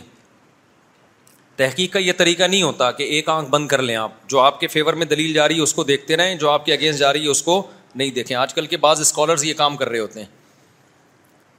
جیسے روحانی عامل جو ہے نا ایک تو یہ روحانی عامل کو میں نہیں چھوڑوں گا ان کو میں نہیں چھوڑوں گا جب دوسرے علماء ان کے خلاف بولنا شروع کر دیں گے تو میں چھوڑ دوں گا لوگ کہتے ہیں آپ چار شادیوں پہ بولنا چھوڑتے کیوں نہیں میں کہتا ہوں میں اس لیے نہیں چھوڑتا کہ دوسرے بولنا شروع ہی نہیں کر رہے بھائی دو چار بھی ایسے اسکالرس پیدا ہو گئے جو چار شادیوں پہ دے دنا دن بولنا شروع کر دیا تو میں بولنا چھوڑ دوں گا کوئی دو چار تو ایسے پیدا ہوں نا جو بولے ہیں بول ہی نہیں رہے تو پھر مجھے ہی مجبوراً سارا بوجھ میرے کندھوں پہ ہی ہے اکیلے صحیح ہے نا اس لیے تو عاملوں کے خلاف جب دوسرے علماء بولنا شروع کریں گے تو ہم بولنا بند کر دیں گے وہ بول نہیں رہے تو پھر میرے اوپر اکیلے پہ ذمہ داری آ رہی ہے میں نے جو بھی اہل حدیث حضرات کے بارے میں کہا نا کہ افسوس ہوتا ہے وجہ اس کی ہے کہ میں اہل حدیث نہیں ہوں یعنی فرقہ اہل حدیث جو ایک مسئلہ اہل حدیث ہے امام ابو حنیفہ اصل میں اہل حدیث تھے قرآن و حدیث کو فالو کیا انہوں نے تو جو امام ابو حنیفہ کو فالو کرتا ہے وہ اہل حدیث ہی ہے سمجھتے ہو وہ کیا ہے اہل حدیث ہے تو سوال پیدا ہوتا ہے پھر اپنے آپ کو حنفیوں کیوں کہتے ہیں بھائی حنفی اس لیے کہتے ہیں چونکہ امام شافی بھی قرآن حدیث کو فالو کرتے تھے تو ان کو بعض لوگوں نے فالو کیا تو ہم اس تحقیق پہ زیادہ اعتماد کرتے ہیں جو امام حنیفہ نے کی اس کے بہت سارے دلائل ہیں میں اگر حنفی ہوں نا تو اعلیٰ وجہ بصیرہ ہوں اندھا مقلد نہیں ہوں میں ہم نے بہت ڈیپ میں جا کے فقہ حنفی کو پڑھا ہے امام حنیفہ کے دلائل کو پڑھے ہیں مدرسوں میں ہم نے دس سال یہی کام کیا ہے امام شافی کے دلائل بھی پڑھے امام مالک کے بھی پڑھے امام احمد کے بھی پڑھے ہیں رحمہ اللہ اہل حدیثوں کے بھی پڑھے ہیں تو بہت گہرائی میں جا کے تو علاوہ جھل بصیرہ ہمیں امام ابو حنیفہ کا منحج وہ قرآن و سنت کے کے عین مطابق نظر آیا ہمیں باقیوں پہ ہمیں اعتراض نہیں کرتے وجہ اس کی ہے کہ اختلاف اجتہادی ہے اس لیے برحق ہم امام شافی کو بھی سمجھتے ہیں امام مالک کو بھی سمجھتے ہیں تو ہمارا منہج اہل حدیث والا منہج نہیں ہے اہل حدیث کا منحج یہ کہ ہر آدمی ڈائریکٹ قرآن حدیث میں ریسرچ کرے چاہے اس میں صلاحیت ہو یا نہ ہو یہ غلط ہے اس سے امت شتر بے مہارک یعنی بے لگام اونٹ کی طرح ہو جائے گی اکائیاں پیدا ہونا شروع ہو جائیں گی کوئی وہ فتویٰ دے رہا ہے کوئی یہ دے رہا ہے تو اس لیے امت کو کسی دھارے میں لانا پڑے گا آپ کو تو جس پر میں بیسوں دفعہ بیان کر چکا ہوں کہ اس کے بغیر امت جڑے گی نہیں اور ٹوٹ جائے گی لیکن چونکہ بہرحال اہل حدیث حجت قرآن و سنت ہی کو مانتے ہیں تو اس لیے ہم ان کو اللہ طلاق گمراہ نہیں کہتے کہ گمراہ فرقہ یا جہنم میں جائے گا کیونکہ منہج میں اختلاف ہے نا بیسک تو سب کی ایک ہی ہے قرآن حدیث اجماع بیسک ایک ہی ہے تو منہج اس اس اس منہج جو انہوں نے اختیار کیا ہے نا کہ ہر آدمی ڈائریکٹ قرآن و سنت کو فالو کرے یہ منہج خطرناک ہے ہر آدمی کسی مشتحد کی رہنمائی میں کرے گا تو صحیح طرح چلے گا ورنہ یہ غامدیت اور اس طرح کے فرقے قرآن و سنت کا لیبل لگا کے یہ پھیلتے چلے جائیں گے ٹوٹتی چلی جائے گی امت تبھی تو خود اہل حدیثوں میں کتنے ٹکڑے ہو چکے ہیں ہر شخص کا یہ دعویٰ ہے لیکن بہرحال ان کا جو بیس ہے وہ قرآن و سنت ہی ہے اس لیے ہم ان کو اہل سنت وال جماعت میں داخل سمجھتے ہیں گمراہ نہیں سمجھتے اہل سنت وال جماعت سے خارج نہیں سمجھتے بشرطے کے معتدل ہو ہاں اس ٹریک پہ چلنا امت کے لیے ڈینجرس ضرور ہے تو ہم یہ بات ان کو سمجھاتے ہیں جس کی سمجھ میں آتا ہے ٹھیک ہے نہیں آئے تو پولیس میں تو ہم ہیں نہیں کہ ڈنڈے کے زور سے کسی کو سمجھائیں لیکن اتنی بات ضرور ہے کہ میں بار بار کہتا ہوں ہمارا اہل حدیث سے اس کے اس اختلاف کے باوجود چند خوبیاں ہیں جس کا ہمیں اعتراف کر لینا چاہیے ان میں بدعتوں کا ریشو کم ہے میں یہ نہیں کہہ رہا نہیں ہے لیکن کم ہے دوسرا ان میں خوبی یہ تھی کہ ان میں روحانی ڈرامے باز نہیں ہوتے تھے رکیا والے اب چند خوبیاں تھیں اگر وہ خوبی بھی ختم ہو جائے گی تو یار تمہارے پاس تو یہ اہم چند خوبیاں تھیں اگر وہ بھی ختم ہو جائیں گی تو بچے گا کیا اگر ان میں بھی بدتیں آنا شروع ہو جائیں یعنی ہمیں ایک چیز ان میں اچھی لگتی ہے کہ عام طور پر بدعتیں ان میں نہیں ہوتی یہ ربیع الاول ہو گیا گیارہویں ہو گئی بارہویں شریف ہو گئی اور بہت سارے اور بھی بہت سے میں بہت ساری باتیں کروں گا تو بہت سے لوگ ناراض بھی ہو جائیں گے کہ اچھا یہ بھی بدعت ہے اچھا یہ بھی بدعت ہے حالانکہ وہ ہے بدت ٹھیک ہے نا تو دوسرا ان میں یہ تھا کہ روحانی ڈرامے باز نہیں ہوتے تھے تو اب افسوس کے ساتھ کہنا پڑ رہا ہے کہ اہل حدیثوں میں بھی جن چڑیل بھوت بھگانے والے نا شرعی رقیہ کے نام پہ عاملین آپ کو ملیں گے تو اس پہ افسوس ہو رہا تھا کہ بھائی اہل حدیثوں سے گزارش ہے کہ یہ تو ختم کرو یار اچھا نہیں لگتا نا ایک طرف قرآن حدیث قرآن حدیث دوسری طرف ڈرامے باز بٹھایا ہوا ہے وہ جا کے لوگوں کو قرآن حدیث کا لیبل لگا کے چڑیلیں بھگا رہے صحابہ کے دور کے کسی مشہور عامل کا نام بتاؤ آپ بھائی مدینہ میں کوئی ایسا عامل تھا جس کے پاس صحابہ جن چڑیل بھوت بھگوانے جایا کرتے تھے میرا خیال تھا جزاک اللہ بھائی اب پی سکتے ہو ویسے بچی نہیں میں آپ کے لیے منگوا دوں گا بعد میں تو کوئی مشہور قوال تھا صحابہ کے دور میں قوالی کہتے ہیں نا سنت ہے یا اسلامی وہ ہے تو صحابہ کے دور کے کسی مشہور قوال کا نام جانتے ہیں آپ نہیں ہے نا اس کا مطلب قوالی اسلام میں نہیں ہے یہی مطلب ہوا نا تو صحابہ کے دور میں بھی آپ کو کہ روحانی علاج والے نبی صلی اللہ علیہ وسلم پہ جادو ہوا تھا تو اللہ نے فلق ناس نازل کر کے کفایت کر دی کہ بس یہ پڑھ لیا کرو تو خیر تو اس لیے حضرات کو چاہیے عاملوں کو بھگائیں مفتی صاحب مجھ سے ماضی میں ایک کبیرہ گناہ کئی بار ہوا ہے اور نہیں چھوٹ رہا قرآن کی آئے سنتا ہوں جہنم کی وجہ سنتا ہوں تو جہنم سے ڈر لگتا ہے دیکھو کسی کو بھی جب کسی گناہ کی عادت پڑ جائے تو اس کو چھوڑنا ناممکن نہیں ہوتا لیکن مشکل ہوتا ہے اور مشکل کام اسٹیپ بائی اسٹیپ کیا جائے تو ہو جاتا ہے ایک دم فنٹر بننے کی کوشش کرتا ہے انسان تو نہیں ہوتا مثال کے طور پر آپ یہاں کھڑے ہوئے ہیں ایک بندہ فلیٹ میں دسویں منزل پر ہے نویں منزل پر نوی منزل پر ہے نا وہاں سے اوپر جھانک رہا ہے آپ کو بول رہا ہے تو بھی اوپر آ جا آپ کیا کرتے ہو وہیں سے اچھل رہے ہو کود رہے ہو کہ میں نوی منزل پہ پہنچ جاؤں دو چار دفعہ آپ اچھلے نیچے گرے پھر اچھلے آپ نے بولا یار میں تو ایک دو فٹ سے زیادہ اوپر جا ہی نہیں پا رہا میرے بس کا نہیں ہے مجھ سے نہیں ہو پائے گا مجھ سے نہیں ہو پائے گا ٹھیک ہے تو اس کو کیا کہا جائے گا بھائی آپ سیڑھیوں پہ جاؤ پہلے ایک اسٹیپ اس کے بعد پیچھے نہیں آنا اس کے بعد اگلا اسٹیپ لیکن پھر پیچھے نہیں آنا ہے پھر اس کے بعد کیا کرنا ہے اگلا اسٹیپ پیچھے نہیں آنا ایک سیڑھیاں دو سیڑھیاں چڑھ کے تھک جاؤ گے تو بیٹھ جانا پیچھے نہیں آنا ہے ریورس نہیں ہونا ہے کیا آپ نے کہا تھک گیا ہوں تو چلو واپس جاؤ نہ بیٹھ جا تیری تھکاوٹ تھوڑی دیر میں کیا ہو جائے گی دور ہو جائے گی اب جو تھکاوٹ دور ہو جائے چائے پی گٹکا کھا اس کے بعد ایک قدم اور اوپر کھانا نہیں ہے گٹکا چھٹکا پھر ایک قدم اور اوپر آج نہیں تو کل انشاءاللہ شاء منزل پر پہنچ جائے گا میرا فلیٹ جہاں میں پہلے رہتا تھا گیارہویں منزل پر تھا لفٹ لگی ہوئی تھی مگر میں لفٹ سے جاتا نہیں تھا کیونکہ میں لفٹ کو عام طور پہ لفٹ نہیں کراتا میں لفٹ کو عام طور پہ لفٹ نہیں کرا ہمارے ایک دوست میرے ساتھ چلے گئے ایک دن لفٹ تھی میں نے کہا سیڑھیوں سے جائیں گے میں نے کہا ورزش کرنے کا آج کل موقع مل نہیں رہا تو میں اپنے فلیٹ میں کہاں جاتا ہوں سیڑھیوں سے جاتا ہوں گیارہویں منزل پہ نا وہ فنٹر گیری دکھائی انہوں نے انہوں نے کہا کوئی مسئلہ نہیں ہے وہ میرے ساتھ چلے گئے اچھا وہ لڑکا نوجوان بالکل ینگ چوبیس پچیس سال عمر اب میری عمر تو زیادہ ہو گئی ہے وہ میرے ساتھ اوپر جا رہا ہے میں بھی جا رہا ہوں مجھے خیال ہوا کہ اس کا سانس نہیں پھول رہا یار پھر میں نے کہا یار اسٹیمنا ہے بھائی تھوڑا بہت تو ہمارا بہت زیادہ نہیں پھولا لیکن تھوڑا بہت تو پھولتا ہی ہے نا جب آپ گیارہویں منزل پہ جائے گا اس کا نہیں پھول رہا میں نے کہا یار اس کے اسٹیمنے کو میں اور اس کی فٹنس کو داد دیتا ہوں یار خیر ہم چلے گئے جی اس کے بعد کیا ہوا ہے کہ اگلے دن جب میں آیا ہوں تو لڑکوں نے بتایا کہ یہ آ کے نا گاڑی میں لیٹ گیا تھا بندہ اور اس کا سانس اتنا پھول رہا تھا اور یہ لفٹ میں اس نے بتایا کہ میں لیٹ کے آیا ہوں بیٹھ کے نہیں کھڑے ہو کے نہیں آیا لفٹ میں لیٹ کے آیا اچھا میں گیا بھی بھاگتا ہوا تھا گیارہویں منزل چل کے نہیں گیا تھا دوڑ کے گیا تھا یعنی تکڑ تکڑ تکڑ دوڑتا ہوا جا رہا ہوں وہ بھی دوڑتا ہوا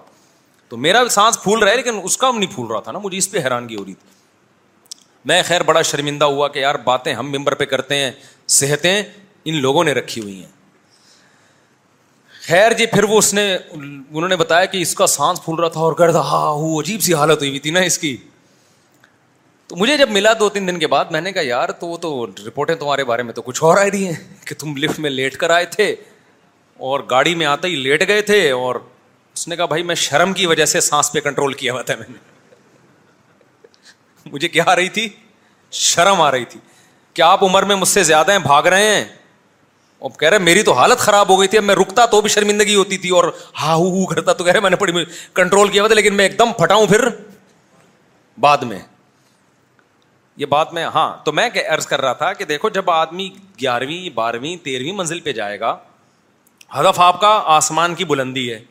اور جانے کی کوشش آپ ایسے کر رہے ہو کہ یوں اچھل اچھل کے فلیٹ میں پہنچ رہے ہو کبھی پہنچو گے ہڈی پسلی توڑ دو گے اپنی اس کا طریقہ یہ ہے بھائی ایک قدم دوسرا قدم تیسرا قدم ایک اسٹیپ پہ جا کے جب آپ بہت تھک گئے ہو بیٹھ جاؤ آرام سے پیچھے نہیں آنا ہے بس کیا نہیں کرنا ہے پیچھے نہیں آنا ہے وہاں جا کے بیٹھ جاؤ جب تھکاوٹ ختم ہو پھر چلنا شروع کر دو بالآخر دیر سے پہنچو گے لیکن پہنچ جاؤ گے کہ نہیں پہنچ جاؤ گے گیارہویں منزل پر پندرہویں منزل پر آج نہیں تو کل پہنچ جاؤ گے تو خوب سمجھ لو جس گنا کی انسان کو عادت پڑ جاتی ہے کچھ گنا ایسے ہیں جو آپ کی باڈی کی ریکوائرمنٹ بن جاتے ہیں بہت اہم ٹاپک ہے اللہ کرے یہ آپ لوگوں کی سمجھ میں نوجوانوں کی سمجھ میں آ جائیے کچھ گناہ کی کچھ گنا ایسے ہوتے ہیں باڈی کی ریکوائرمنٹ نہیں ہوتی پھر وہ باڈی کی نیڈ نہیں ہوتی آپ نماز چھوڑتے ہو یہ باڈی کی نیڈ نہیں ہے پڑھنا نہ پڑھنا نشہ نہیں ہے یہ سمجھ رہے ہو نا لیکن کچھ گنا ایسے ہوتے ہیں جن کا آپ کے باڈی سے براہ راست آپ کے جسم سے تعلق ہوتا ہے تو پھر جب وہ آپ گنا نہیں کرتے تو آپ کی آپ کا جسم بے چین ہوتا ہے جیسے نشا ہے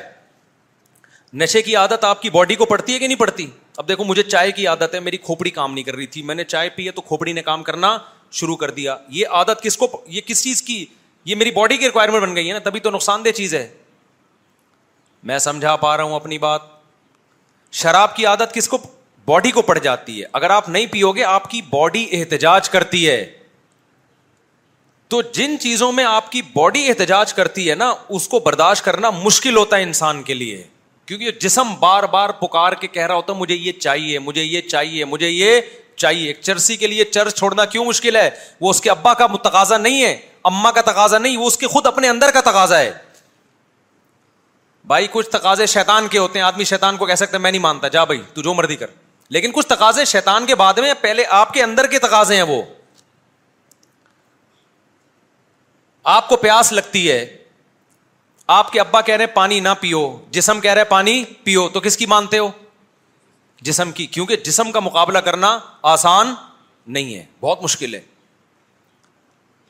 بھوک لگ رہی ہے کس کا مطالبہ یہ کھانا کھانا آپ کو جب بھوک لگتی ہے تو آپ کا جسم کہتا ہے مجھے کیا چاہیے روٹی چاہیے برداشت کب تک کرو گے ایک دفعہ دو دفعہ بار بار ہر وقت دماغ میں یہی آتا اور رہے گا کہ روٹی چاہیے تو جب تک روٹی کھاؤ گے نہیں تسلی نہیں ہوگی سمجھتے ہو کہ نہیں سمجھتے تو اسی طرح کچھ گنا ایسے ہوتے ہیں جو آپ کے جسم کی نیڈ بن جاتے ہیں ضرورت بن جاتے ہیں ہینڈ پریکٹس ماسٹر بشن جو جس کا دوسرا نام ہے فوہش فلمیں دیکھنا زنا کرنا شراب پینا نشہ کرنا یہ وہ گناہ ہیں جس کی آپ کو لت پڑتی ہے پھر آپ کی باڈی کی ضرورت بن جاتی ہے یہ اگر آپ یہ گناہ نہیں کرتے آپ کی باڈی احتجاج کرتی ہے باڈی ڈپریشن میں جاتی ہے اسٹریس میں جاتی ہے باڈی ٹینشن میں جاتی ہے لہذا پھر باڈی کو ٹینشن سے نکالنے کے لیے گنا کرنا پڑتا ہے یہاں تک بات سمجھ میں آ گئی ہے اب باڈی کی نیڈ جو ہے نا دو طرح کی ہوتی ہے آپ کی جسم کی جو ریکوائرمنٹ ہوتی ہے وہ کتنی طرح کی ہوتی ہے بعد میں دینا یہ وہ دو طرح کی ایک وہ نیڈ ہے جو نیچرل ہے جو قدرت نے آپ کی باڈی میں رکھی ہے جیسے پیاس کا لگنا اور بھوک کا لگنا یہ قدرت کی طرف سے بچہ جب پیدا ہوتا ہے نا ماں کی چھاتیوں کی طرف لپکتا ہے کیونکہ اس کو دودھ چاہیے یہ آپ کی بنائی بھی ضرورت نہیں ہے بلکہ یہ قدرت نے آپ کے جسم کو دی ہے آپ کے جسم کی صحت اس پر موقوف ہے یہ بھوک لگنا بند ہو جائے گی آپ مر جاؤ گے آپ آپ کیپسول کھاؤ گے کہ مجھے بھوک لگے اور کچھ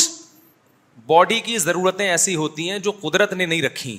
آپ نے اپنی باڈی کے ساتھ غلط کر کے باڈی کو آدھی بنا لیا ہوتا ہے اس کا وہ آپ کی باڈی کی ضرورت ہوتی نہیں ہے آپ نے وہ کام کر کر کے اپنی باڈی کو اپنے جسم کو ان چیزوں کا آدھی بنا لیا ہوتا ہے سمجھ میں آ رہی ہے بات یہاں تک کلیئر ہو گئی یہ بات اب کھانے کی حاجت یہ قدرت کی طرف سے ہے لیکن نشہ یہ قدرت کی طرف سے نہیں ہے جو چرس نہیں پیتے ان کی باڈی چرس مانگتی بھی نہیں ہے جو چائے نہیں پیتے ان کی باڈی چائے نہیں مانگتی جو کافی نہیں پیتے ان کی باڈی کافی نہیں مانگتی جو ہیروئن نہیں پیتے ان کی باڈی ہیروئن نہیں مانگتی جو اپنے آپ کو ہینڈ پریکٹس کا عادی نہیں بناتے ان کی باڈی ہینڈ پریکٹس نہیں مانگتی وہ یہ کام نہ کر کے بھی خوش رہتے ہیں سمجھ رہے ہو کہ جو فوج فلمیں نہیں دیکھتے ان کو دیکھنے کی ضرورت نہیں ہوتی ان کی ضرورت ہی نہیں ہے باڈی ان کی نیڈ ہی نہیں ہے وہ ویسے ہی سکون میں جو سگریٹ نہیں پیتے ان کو سگریٹ کی ضرورت نہیں رہتی لیکن دنیا میں ایسا کوئی نہیں ملے گا آپ کو کہ جو روٹی نہیں کھاتے ان کو روٹی کی ضرورت نہیں رہتی نہیں بھائی جو نہیں کھاتے ان کو بھی ضرورت ہوتی ہے روٹی کی ابے کیا ہو گیا کیسے سمجھاؤں میں جو پانی نہیں پیتے ان کو پانی کی ضرورت نہیں ہوتی کبھی ایسا دیکھا آپ نے بھائی جو پانی نہیں پیتے ان کو بھی ضرورت ہوتی ان کو پینا پڑے گا نہیں پئیں گے مر جائیں گے وہ جو نہیں سوتے ان کو سونے کی ضرورت نہیں ہوتی یہ کہنا صحیح ہے نہیں بھائی جو نہیں سوتے ان کو سونا پڑتا ہے نیند نہیں آ رہی تو کیپسول کھا کے سونا پڑے گا نیند کی گولیاں کھا کے سونا پڑے گا ورنہ ایسا سوئے گا کہ پولیس سے بھی نہیں اٹھے گا ہمیشہ کے لیے سو جائے گا اگر نہیں سو رہا وہ تو یہ جو سونا ہے کھانا ہے پینا ہے یہ باڈی کی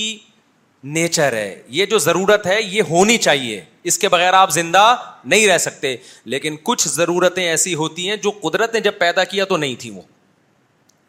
لیکن آپ نے اپنی جان کے ساتھ ظلم کر کے اپنی باڈی کو اس کا آدھی بنا دیا ہے اب باڈی کو وہ چیز نہیں ملتی تو باڈی تڑپتی ہے یہاں تک بات کلیئر ہو گئی تو چائے بھی اس میں لیکن چائے چونکہ بہت کم درجے کا نشہ ہے اس لیے ڈاکٹر اس سے منع نہیں کرتے کچھ منع کرتے ہیں میں بھی نیت کر رہا ہوں چھوڑنے کی بھائی یہ بھی جان چھوڑاؤ اس سے ابھی کریں گے ان شاء اللہ ابھی میرا ارادہ ہو رہا ہے لیکن میں بتاؤں گا نہیں اب میں ایک سال جب تک چھوڑ کے رکھوں گا پھر اعلان کروں گا میں کیونکہ ایسا نہ ہو میں چھوڑوں پھر اگلے دن شروع کر دوں لوگ بولیں گے مذاق بنایا اسے صاحب نے یار تو ایسا کام کرو ہی نہیں نا جو افورڈ نہیں کر سکتے یہ بھی سوچ کے میں چائے پیتا ہوں کہ چلو سٹے تو نہیں لگا رہے نا سٹے سے تو اچھا ہے ایسا نہ ہو چائے چھوڑیں دماغ اتنا خراب ہو کہ سٹے پہ سیٹ ہو جائیں آ کے خیر تو اب کیا ہے کہ یہ جو چائے کی عادت کافی کی عادت ہینڈ پریکٹس کرنا ہاتھ سے اپنی خواہشات پوری کرنا یہ آپ کی باڈی کی ضرورت تھی نہیں یہ آپ نے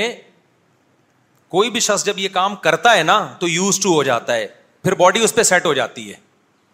باڈی اس پہ سیٹ ہو جاتی ہے اب اگر باڈی کی یہ ضرورت جیسے جو چرس پیتے ہیں ان کا دماغ متحرک ہو جاتا ہے نا تو اب کیا ہوتا ہے کہ جب چرس نہیں ملے گی تو دماغ سن ہو جاتا ہے ان کا پھر ان کو چرس چاہیے ہوتی ہے ورنہ وہ دماغ خراب ہونا شروع ہوتا ہے جو شراب نہیں پیتے ان کو شراب کی ضرورت نہیں ہوتی وہ ویسے ہی خوش رہتے ہیں فٹ فاٹ رہتے ہیں لیکن جو پیتے ہیں تو آہستہ آہستہ یوز ٹو ہو جاتے ہیں پھر جب ان کو شراب نہیں ملتی تو ان کی کھوپڑی کام نہیں کرتی جو سگریٹ نہیں پیتے ان کو کچھ بھی نہیں ہوتا لیکن جب پینا شروع کر دی تو شروع میں تو مزہ آیا اس کے بعد عادت پڑ گئی اب نہیں ملے گی تو کھوپڑی آؤٹ ہو جائے گی ان کی تو یہ جو اس طرح کی چیزیں ہیں نا جن کا آپ نے خود اپنے آپ کو عادی بنا لیا ہے پہلے والی قسم وہ ہے جس کا آپ نے اپنے آپ کو عادی نہیں بنایا جس وہ اللہ نے آپ کو عادی بنایا ہے وہ آپ سے چھوٹ سکتی نہیں ہے اور چھوڑو گے تو نقصان دہ لیکن جس چیز کا آپ نے اپنے آپ کو عادی بنایا ہے تو اس کا علاج یہ نہیں ہے کہ وہ کر لو کیونکہ اور لت پڑے گی اس کی اس کا علاج یہ کہ عادی بھی آپ نے بنایا تو اللہ کہتے چھوڑے گا بھی اب تو خود ہی اس کو اے اللہ کیسے چھوڑوں اب تو میں آدھی بن گیا ہوں تو اللہ کیا کہتے ہیں کرنے سے آدھی بنا ہے تو چھوڑنے سے عادت چھوڑ جائے گی جس کام کو کرتے رہنے سے کرنے کی عادت پڑتی ہے اس کو چھوڑتے رہنے سے چھوڑنے کی عادت پڑ جاتی ہے اسی عمل کو ریورس کر دو تو کیا ہو جاؤ گے کرنے میں مزہ آ رہا تھا تو کرتے چلے گئے چھوڑنے میں تکلیف ہو رہی ہے تو تکلیف کو برداشت کرتے چلے جاؤ زیرو پہ آ کے دوبارہ کھڑے ہو جاؤ گے ایک دن یہ تکلیف ہونا ختم ہو جائے گی نہیں آئی بات اور آسان مثال سے سمجھاتا ہوں اب اس مثال کو سمجھو آپ گیارہویں منزل پہ فلیٹ پہ کھڑے ہوئے تھے یہ بہت اہم ٹاپک ہے اس کو غور سے سنو شادیوں والی بات تو سنتے ہو یہ والی بات سنتے نہیں ہو شادیاں بھی ایسے ہی ہیں لوگ کہتے کیسے چار شادیاں کر لیں بھائی ایک دم سے چار نہیں ہوتی پہلے پہلی ہوتی ہے پھر دوسری میں پٹتا ہے تو پٹنے کا تھوڑا سا آدھی ہو جاتا ہے پھر تیسری میں پٹتا ہے تو اور آدھی عادت پڑ جاتی ہے پٹنے کی چوتھی میں پھر پٹتا ہے تو انجوائے کرتا ہے اس پٹائی کو ہر چیز کا یہی اصول ہے پھر عادت پڑ جاتی ہے اس کو پٹنے کی اب آپ دیکھو آپ گیارہویں منزل پہ کھڑے ہوئے تھے آپ کو پہنچنا ہے نیچے گراؤنڈ فلور پہ آنا ہے حالانکہ آپ کا گھر اوپر ہے نیچے آنا آپ کے لیے کیا تھا خطرناک تھا لوگ منع کر رہے ہیں نیچے مت جا لیکن آپ نے کہا کہ یار نیچے جانا بہت آسان ہے نیچے جانا آسان ہے یا نہیں ہے کیونکہ گریوٹی کے اگینسٹ نہیں چلنا پڑتا آپ کو جب آپ سیڑھی پہ ایک قدم رکھتے ہو تو سیڑھی خود آپ کو نیچے کی طرف کھینچتی ہے آپ کو زور تھوڑی لگانا پڑتا ہے تو آپ نے کیا کیا آپ نے کھڑکی سے باہر جا کے دیکھا کارٹون کی طرح تو آپ نے دیکھا یہ نیچے تو میں آٹومیٹکلی خود بخود جا رہا ہوں اوپر جانے کے لیے زور لگانا پڑتا ہے نیچے آنے کے لیے زور نہیں لگانا پڑتا تو آپ دھڑام سے نیچے آ گئے آپ کیا آ گئے دھڑام سے نیچے اب آپ نے جانا ہے اوپر آپ کو احساس ہوا کہ نیچے کا ماحول بالکل بھی ٹھیک بولو نہیں ہے جانا آپ نے اسی پوائنٹ پر ہے تو اب اوپر دھڑام سے نہیں جا سکتے آپ نیچے دھڑام سے آپ آ سکتے ہو کھڑکی سے باہر نکلو نیچے جانے کے لیے آپ کو کچھ بھی نہیں کرنا پڑے گا خود بخود آپ نیچے جاؤ گے تو گنا کی طرف جانے کے لیے نا گنا بھی ایک پستی ہے گناوں میں جانے کے لیے زور نہیں لگانا پڑتا گنا خود اپنی طرف آپ کو کھینچتا ہے فہوش فلمیں دیکھنے کے لیے کوئی نفس کے خلاف مجاہدہ نہیں کرنا پڑے گا آپ کا دل چاہے گا یار بٹن دباؤ دیکھو تو بٹن دباؤ گے جا کے دیکھنا شروع کر دو گے مزہ آنا شروع ہوگا دیکھتے چلے جاؤ گے گانا سننے کے لیے زور نہیں لگانا پڑتا گانا خود آپ کو اپنی طرف مائل کرتا ہے گانا لگا ہوا ہے خود بخود لوگ تھرکنا شروع کر دیتے ہیں نا اچھا بلا شریف انسان ہوگا پھتکنا شروع کر دے گا بلا وجہ تو یہ سب چیزیں کیا کرتی ہیں گراؤنڈ جیسے گریوٹی ہے نا زمین اپنی طرف کھینچتی ہے تو ایسے ہی گنا بھی انسان کو اپنی طرف کھینچتے ہیں اور جتنی تیزی سے گناہ کی طرف جاتا ہے نا اتنی تیزی سے ہی پٹکتا ہے وہ جیسے کوئی کھڑکی سے چھلانگ لگائے گا ٹکڑے ہو جائیں گے کہ نہیں ہو جائیں گے تو جو گناہوں کے دل میں پھنستے ہیں ان کے بھی ٹکڑے ہوتے ہیں روحانی اعتبار سے ٹکڑے ہوتے ہیں ان کے اب کیا ہے کہ گنا تو ایک دم سے آپ اس آخری مقام تک پہنچ جاؤ گے جہاں تک آپ نے پہنچنا ہے ریورس ہونے کے لیے نا دوبارہ اس بلندی پہ آنے کے لیے اسٹیپ بائی اسٹیپ آنا پڑے گا آپ آپ آپ کو کیا نے نے فلیٹ سے چھلانگ ماری کہا یار یہ تو آٹومیٹیکلی میں اس مقام تک پہنچ رہا ہوں جہاں میں جانا چاہتا ہوں مجھے تو زور لگانا ہی نہیں پڑ رہا دڑام سے آپ آ کے نیچے پٹک گئے سڑک پہ اب آپ کو احساس ہوا یہاں کا ماحول بالکل بھی ٹھیک نہیں ہے اب آپ کو احساس ہوا یار یہ میں دلدل میں پھنس گیا یہ تو بہت غلط ہے اب آپ چاہ رہے ہو کہ میں جس مقام پہ تھا نا آج سے پانچ منٹ پہلے تھوڑی دیر پہلے میں اس مقام پہ اسی اسپیڈ سے پہنچوں جس اسپیڈ سے میں نیچے آ جاؤں اور آپ اب اپنے آپ میں اچھل اچھل کے گیارہویں منزل پہ پہنچا رہے ہو تو کیا آپ پہنچ جاؤ گے نہیں نہیں نہیں لہذا آپ نے ایک چھلانگ ماری دھڑام سے نیچے گرے پھر چھلانگ ماری تھوڑا سا اوپر گئے آپ خوش ہوئے بھائی یار واقعی میں تو پہنچ رہا ہوں لیکن دھڑام سے پھر نیچے آ گئے تین چار چھلانگیں مار کے آپ مایوس ہو گئے بھائی تیرے بس کا نہیں تو جو فوہش فلموں میں پڑ گئے زینا میں پڑ گئے ہینڈ پریکٹس میں پڑ گئے وہ کیا چاہتے ہیں ایک دم ایک تقوے کا جوش آتا ہے وہ گڑ گڑا کے توبہ کی چھلانگ مار کے اوپر چلے گئے لیکن پہنچنے کے بجائے دھڑام سے دوبارہ نیچے آ گئے اگلے دن توبہ پھر ٹوٹ گئی دو چار دفعہ توبہ کرتے ہیں پھر بولتے ہیں بھائی تیرے بس کا نہیں ہے یہ نوجوانوں کے ساتھ آج کل مارکیٹ میں بولو نا ہو رہا ہے بیان سونا جی بد نظری کے خلاف ساری حسیناؤں کے نمبر بلاک کر دیے ایک دم دھڑام سے فلیٹ کی گیارہویں منزل پہ پہنچنے کی کوشش کی انہوں نے اگلے دن پھر شیطان آیا بولا یار تو تیری زندگی کا مزہ ہی کرکرا ہو گیا ہے کیونکہ یہ باڈی کی نیڈ ہے اب باڈی کو عادت پڑ چکی ہے لت پڑ چکی ہے روٹی کی طرح بھوک لگے گی آپ کو ٹھڑک ایسی ٹھڑک پیدا ہو گئی ہے جو لڑکے ہینڈ پریکٹس کے عادی ہوتے ہیں نا نہیں کرتے ان کا دماغ خراب ہونا شروع ہو جاتا ہے نیندیں اڑ جاتی ہیں ان کی وہ پھر کرتے ہیں یہ کام تو یہی حال ہوتا ہے اوپر جا کے دوبارہ گناہ اپنی طرف کھینچتے ہیں جیسے زمین کھینچتی ہے وہ دھڑام سے دوبارہ گرتے ہیں چار چھ دفعہ چھلانگے مارنے کے بعد وہ مایوس ہو جاتے ہیں بولتے ہیں بھائی ہمارے بس کا نہیں ہے پھر وہاں بریک نہیں لگتی پھر مزید پستی میں جانے کی کوشش کرتے ہیں وہ تو اس کا طریقہ یہ ہے کہ چھلانگے مارنے کے بجائے نا آپ کیا کرو سیڑھیوں سے اوپر جانے کی کوشش کرو تکلیف ہوگی لیکن پہلے اسٹیپ میں کم تک تھوڑی سی تکلیف دوسرے میں تھوڑی تکلیف پھر سانس پھول جائے تو بیٹھ جانا پھر اوپر پھر اوپر اس طرح ہولے ہولے آپ آرام سے دوبارہ گیارہویں منزل تک پہنچ جاؤ گے اس کے بعد جب اتنی تکلیف سے اوپر پہنچو گے نا ریلیکس ہو کے آرام کرو گے وہاں پہ اس کے بعد چھلانگ لگانے کی دوبارہ حماقت نہیں کرو گے کیونکہ آپ کو پتا ہے چھلانگ لگانا آسان ہے ریورس ہونا بڑا مشکل کام ہے تو آپ ایک دفعہ جب یہ بھگت لو گے نا دوبارہ اس پستی کی طرف جاؤ گے نہیں آپ اب میں آپ کو بتاتا ہوں آپ نے چھلانگ لگا کے گنا کرنا شروع کر دیے زنا کر لیا ہینڈ پریکٹس فوج فلمیں تو اب پتہ ہے کیا کرنا ہے اسٹیپ بائی اسٹیپ اوپر جانا ہے پہلا اسٹیپ یہ کرنا ہے کہ آپ نے اپنے آپ کو سزا دینی ہے کہ میں نے جب بھی یہ گنا کیا نا میں اتنے پیسے صدقہ کروں گا یا میں اتنے روزے رکھوں گا اس کے بغیر خالی پیلی کی توبہ توبہ تو کروں گا میں لیکن اب یہ ایسی توبہ نہیں ہوگی ایک تھپڑ کے ساتھ توبہ ہوگی ایک بچہ غلطی کرتا ہے ابا سے سوری کرتا ہے پھر غلطی کرتا ہے ابا سے سوری کرتا ہے ابا کہتا ہے ٹھیک ہے اب تو سوری تو کرے گا لیکن ایک تھپڑ کے ساتھ اب تیری میں تجھے اس وقت معاف کروں گا جب ایک چانٹا بھی کھائے گا تو اور اس کے بعد تیری سوری پھر بچے کو احساس ہوگا صرف سوری سے کام نہیں چلے گا ایک چانٹا بھی پڑتا ہے اس میں ایک دفعہ ایک چانٹا پڑے گا تو ہو سکتا ہے وہ ایک دن میں دو دفعہ وہ غلطی کرتا تھا اب ایک دفعہ کرے پھر جب دو چانٹے پڑیں گے تو وہ آہستہ آہستہ غلطی چھوٹے گی اس تو آپ نے کیا کرنا ہے جب بھی یہ گناہ ہو آپ نے اپنے آپ کو سزا دینی ہے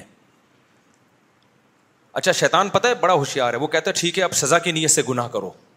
یہ ایسے ہی ہے جیسے آپ نے سیڑھیوں پہ چڑھنے کا ارادہ کیا اور آپ نے کہا مزید گراؤنڈ فلور پہ چلے جاؤ ایک ہی دفعہ میں سیڑھیوں پہ چڑھوں گا میں یہ بہت بڑی حماقت ہے مزید نیچے جانے کی کوشش مت کرو میرے بھائی اب آپ تو اب اوپر کی طرف جاؤ ریورس نہیں ہونا ہے آپ نے تھوڑا جانا ہے لیکن جانا اوپر کی طرف ہی ہے تو اب مزید آگے گناہ کی طرف نہیں جانا پیچھے جانا ہے جانا دوبارہ نیکیوں کی طرف ہے ریورس نہیں ہونا ہے اب آپ نے اس سے آگے کی طرف نہیں جانا ہے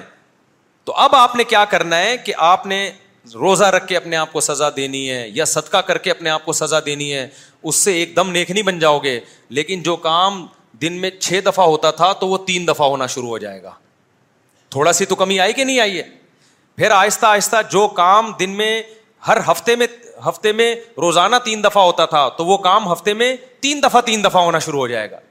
پھر مہینے میں چار دفعہ ہونا شروع ہو جائے گا ایک دن آئے گا ان شاء اللہ یہ گنا چھوٹ جائے گا آپ سے اور دوبارہ وہ زیرو پوائنٹ پہ آگے کھڑے ہو جاؤ تو توبہ بھی کرنی ہے گڑ گڑا کے اور اسٹیپ بائی اسٹیپ جو ہے اپنے آپ کو سزا دینی ہے سمجھتے ہو کہ نہیں سمجھتے ہو تو پھر یہ چھوٹ جائے گا لیکن اگر ہتھیار ڈال دیے نا آپ نے کہ مجھ سے نہیں ہوتا پھر اللہ کہ جب تج سے نہیں ہوتا تو مجھ سے تیری مفرت بھی نہیں ہوتی ہے کیونکہ جو خود نہیں چاہتا ہے نا تو اللہ نہیں اس کو معاف کرتا اللہ کی عادت نہیں ہے انولم کو ما وان تم لہا کاری اللہ کہتا ہے تو جانا نہیں چاہتا جنت میں اور تمہیں زبردستی اٹھا کے بھیج دوں ایسا نہیں ہوتا ایسا نہیں ہوتا اللہ کے یہاں جو بچنا چاہے گا تو اللہ اس کا ہاتھ پکڑے گا جو چاہتا ہی نہیں ہے شیطان کے سامنے ہتھیار ڈال دیتا ہے لڑکے کہتے ہیں یار ہمیں تو مجھ زنی کی عادت پڑ گئی ہے ہم تو نہیں چھوٹتی بھائی یہ تو اب اب تو یہ سوسائٹی کا حصہ بن چکی ہے مفتی صاحب اب یہ باتیں چھوڑ دو یار اب تو سبھی ہی کرتے ہیں تو بھائی اب میں کہتا ہوں ٹھیک ہے بھائی تو اللہ نے تو قرآن میں کہہ دیا کہ بیوی بی کے علاوہ کسی اور طرح سے کوئی بھی اپنی خواہش پوری کرے گا وہ اللہ کی حدود کو توڑنے والا اللہ نہیں چھوڑے گا لوگ کہتے ہیں یہ فلمیں تو یار سب بھی دیکھ رہے ہیں اپنی اپنی اب بچنا ممکن نہیں ہے تو اللہ میرے لیے بھی ممکن نہیں ہے ہے ٹھیک نا کیونکہ میں نے حرام کیا ہے اس لیے تھوڑی کہ سب کر رہے ہیں تو تو بھی کرنا شروع کر دے حرام اس لیے کیا ہے کہ یہ حرام ہے مجھے ناپسند ہے تو بچنے کی کوشش کر تو زور لگا تو بچنے کے لیے تو جب باڈی کی نیڈ کوئی چیز بن جاتی ہے نا تو جیسے کرتے رہنے سے کرنے کی عادت پڑتی ہے چھوڑتے رہنے سے چھوڑنے کی ایک واقعہ سنا کے اس ٹاپک کو ختم کرتا ہوں ایک دوست ہے ہمارے ابھی دوستی ہوئی ہے ان سے انہوں نے اپنا بچپن کا بچپن کا تو نہیں یعنی جوانی کا ہی سمجھ لیں پرانا واقعہ تو اس لیے بچپن کہہ رہا ہوں ان کو نشے کی عادت پڑ گئی تھی بہت خطرناک نشہ وہ بندہ مجھے یہ کہتا ہے کہ جو لڑکا یہ کہتا ہے نا ہم سے نشہ نہیں چھوٹتا جھوٹ بولتا ہے اس نشے کا انہوں نے نام بھی بتایا مجھے نام یاد نہیں ہے اس کا تو وہ بہت خطرناک نشہ تھا کہہ رہے ہیں ایک دن میں نے ارادہ کیا میں یہ نشہ چھوڑوں گا میں نے ارادہ کیا میں یہ نشہ چھوڑوں گا میں نے کہا آپ کسی ہاسپٹل میں گئے کہہ رہے کوئی ہاسپٹل نہیں میں نے کیا کیا اپنے آپ کو گھر کے اندر کنڈی لگا کے تالا لگا کے بند کر دیا اور یہ عزم کیا کہ چھ مہینے سے پہلے میں کمرے سے باہر نہیں نکلوں گا نہیں آئی بات چھ مہینے سے پہلے میں کمرے سے باہر بولو نہیں نکلوں ایسی کی تیسی مر جاؤں گا یہاں پہ سر دیواروں سے ماروں گا میں جا کے اور اپنی والدہ سے کہہ دیا کھانا پینا مجھے یہی پہنچا دیں بس حتیٰ کہ جمعہ بھی نہیں پڑھنے جاؤں گا میں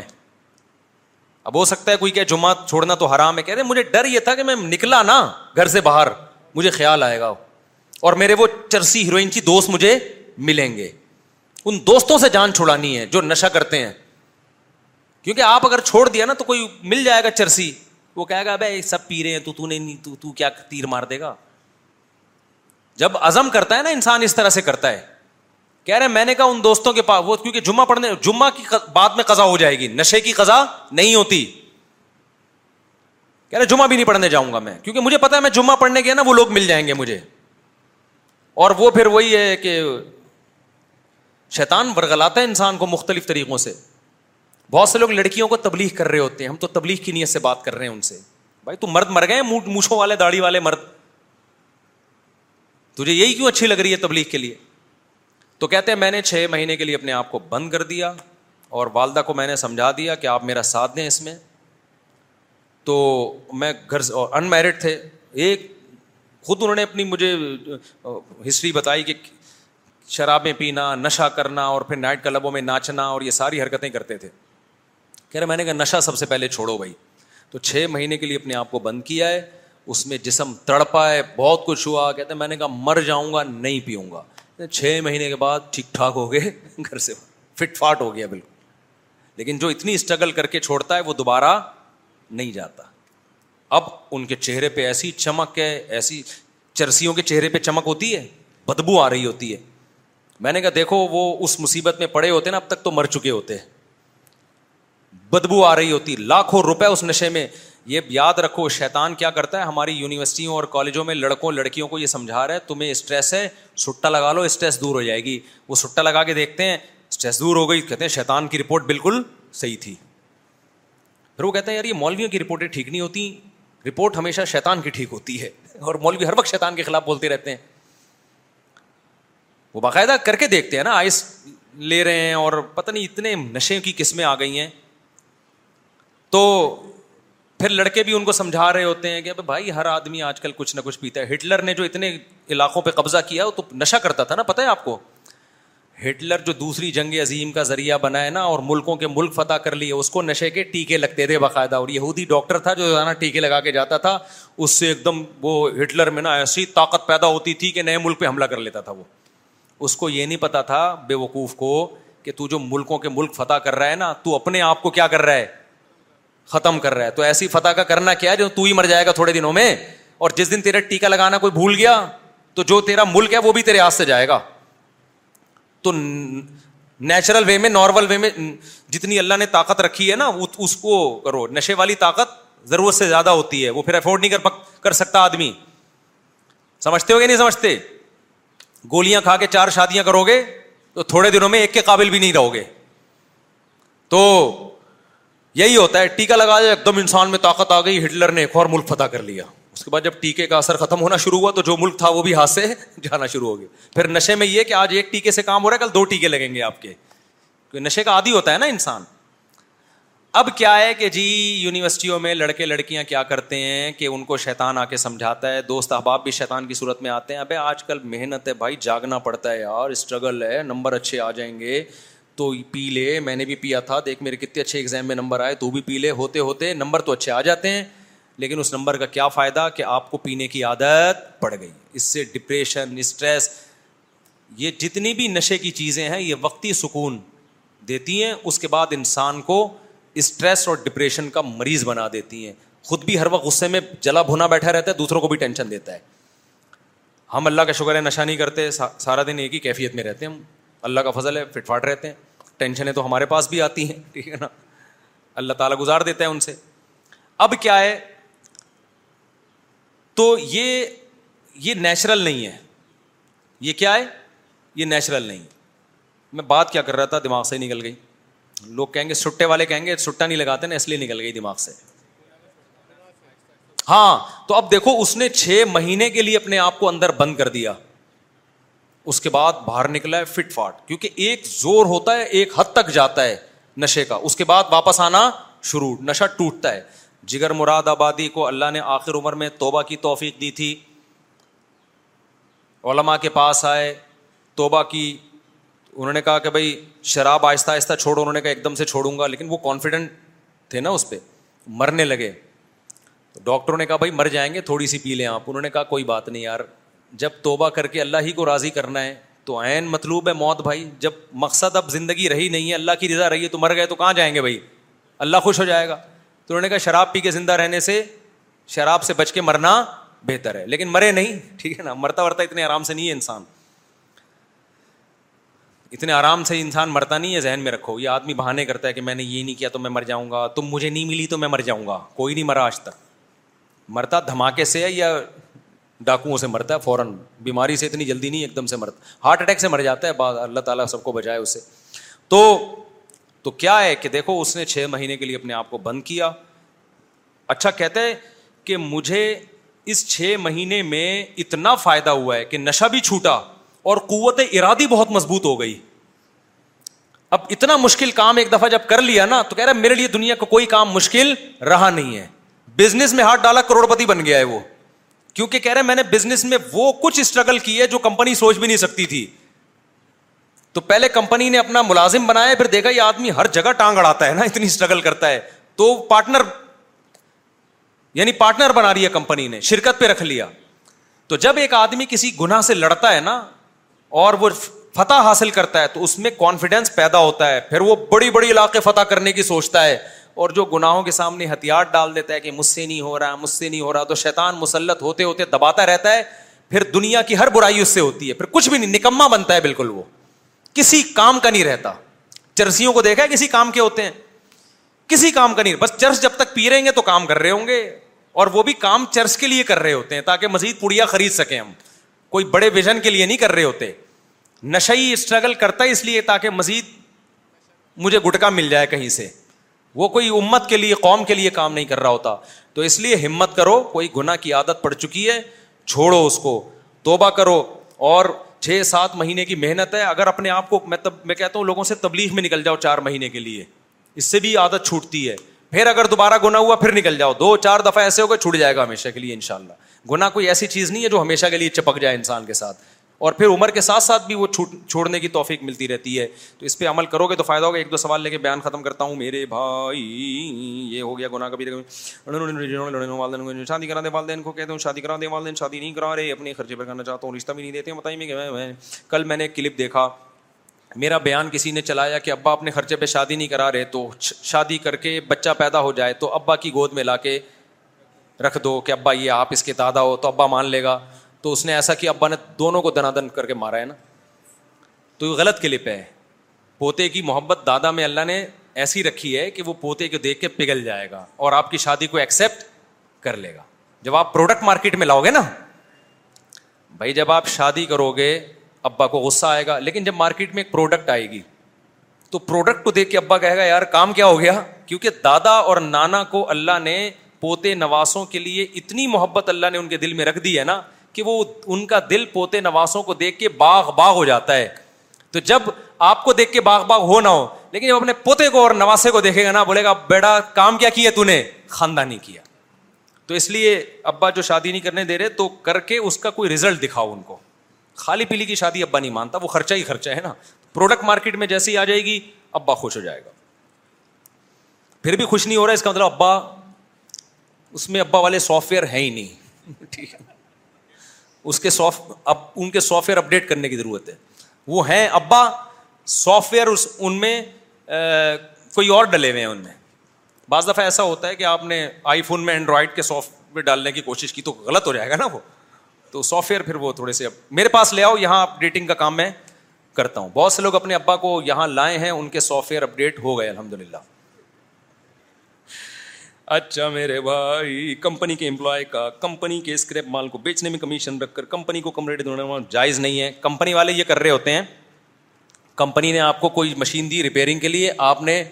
وہ مکینک سے بات کی بھی ہے کہ پرچی اتنے کی بنا اور جو ہے وہ جتنے ایکسپینسز ہیں نا اس کے اس جتنا خرچہ ہوا ہے وہ پرچی جو ہے زیادہ کی بنا دے تو تجھے بھی کمیشن دے دوں گا خود بھی رکھوں یہ حرام ہے ناجائز ہے اگر کچھ مسلمانوں کے رنگ جائیں جائیں جس کے غالب آمدن حلال ہوگی تو اس کی حلال سمجھی جائے گی جس کی غالب آمدن حرام ہوگی تو اس کی حرام سمجھی جائے گی وقت بہت تھوڑا اس میں جلیل بڑھ ہجری تین ہجری بعد میں سوال پچاس اہم اہم سوال کا جواب بس دے رہا ہوں کیونکہ ٹائم بہت ہو گیا ہے آج نماز میں پچاس سے زیادہ لوگوں کو جگہ نہ ہونے کی وجہ سے نماز نہیں پڑھ سکے کیا وہ زہر پڑھیں گے جی ہاں جمعہ نکل جائے تو زہر پڑھیں گے بھائی ہماری مسجد چھوٹی پڑ رہی ہے اس کی توسیع کا کام بھی ہم نے کرنا ہے چھٹی والے دن بہت زیادہ نمازی ہوتے ہیں اللہ کے فضل سے تو مسجد میں جگہ نہیں ہوتی اس پہ بھی اب ایک تھوڑا سا ہم نے چلانا ہے کہ مسجد کو تھوڑا سا مجھے اپنی گائے کی قربانی دینی پڑے گی کیونکہ آگے مسجد بڑھائیں گے تو میری گائے اور آگے چلی جائے گی آگے روڈ ہے تو کوئی بات نہیں ہم گائے کی قربانی دے دیں گے لیکن مسجد کو تو بڑھانا ہے نا مفتی صاحب ایک طلاق یافتہ مظلوم خاتون کے دو مسائل کا جواب شوہر نے طلاق دے کر مہر دینے سے انکار کیا شوہر پر اگر یہ مظلوم لڑکی کیس کرے تو کامیاب ہوگی یا نہیں بالکل کامیاب ہوگی کیس کرے اور کہہ کے اس نے طلاق دی تو مہر تو بنتا ہے تو کورٹ فوراً مہر دلوا دے گی کرنا چاہیے ایک بیٹا ہے اس کا خرچہ بھی شوہر نہیں دے رہا وہ کہتا ہے صرف دو ہزار روپئے بچے کے لیے دے سکتا ہوں تو بچہ دودھ پیتا ہے اس کو شوہر کو خرچہ بھی دینا پڑے گا کیس کے ذریعے لیا جا سکتا ہے لیکن خواتین کیس کر کے نا پھر شوہر پہ ظلم شروع کر دیتی ہیں کیس کر کے اپنا حق تو لیں لیکن شوہر کا حق بھی دیں اب شوہر سے بچہ چھین لینا کورٹ میں بچے سے دو دو دن ایک دن ملاقات ہو رہی ہے اٹھارہ اٹھارہ سال تک بچہ شوہر کے حوالے نہ کرنا یہ پھر شوہر پہ ظلم ہے تو قرآن کہہ رہے بچے کی وجہ سے نہ ماں پہ ظلم کیا جائے گا نہ باپ پہ ظلم کیا جائے گا سورہ بکرا کی آیت ہے تو اس سے خرچہ لیں پورا میرے کزن نے گھر پر دادی کی تصویر دس سال سے لگوائی ہے میں نے اکھاڑ دی ہے دادی کی تصویر لگانا حرام ہے بھائی گھر میں لٹکانا میں نے بتایا نا اگر عقیدت میں کسی کی تصویر لگانے کی اسلام میں گنجائش ہوتی تو سب سے پہلے صحابہ نبی صلی اللہ علیہ وسلم کی تصویر لگاتے مگر صحابہ نے یہ کام نہیں کیا تو گھروں میں تصویریں مت لگاؤ اگزام میں پتنگ یہ کیا لکھا بھائی پینٹنگ کرنا جائز ہے یا نہیں چہرے کی تصویر بنانا جائز نہیں ہے حضرت مفتی صاحب والدین کی موجودگی میں دو بھائیوں نے جائیداد آدھی آدھی تقسیم کر لی چار بہنیں ہیں تو بھائی بہنوں کو جائیداد کیسے تقسیم کریں دو بھائی ہیں چار بہنیں بہت سمپل ہے دو بھائی چار بہنوں کے برابر تو چار دنیا آٹھ آٹھ حصوں میں ڈیوائڈ کر دو آٹھ حصوں میں بہن کو دگنا حصہ اور بھائی کو ایک حصہ والد صاحب زندہ ہیں تو پھر تھوڑی ہوگا ابھی تو کسی کا بھی حصہ نہیں ہے پھر والد صاحب اگر زندگی میں دینا چاہیں تو پھر سب کو برابر دیں پھر بہن کا آدھا نہیں ہے سب کو برابر دینا کبھی عید پہ ایسا ہوتا ہے کہ بھائی کو دو جوڑے اور بہن کو ایک جوڑا بیٹے کو دو جوڑے تو زندگی میں جب کچھ دیا جاتا ہے وہ ہدیہ ہے تو ہدیہ برابر ہی ہوتا ہے ہاں ضرورت کی بیس پہ کسی کو زیادہ دے دیں کم دے دیں ایک الگ بات ہے ایگزام میں پاس اور بہنوں کو محروم کر دینا تو بالکل غلط ہے ابا نے سارا بیٹوں کو اٹھا کے دے دیا بیٹیوں کو نہیں دیا تو غلط ہے ایگزام میں پاس ہونے کی دعا یا طریقہ بتا دیں ایگزام میں پاس ہونے کا طریقہ یہ ہے کہ محنت کرو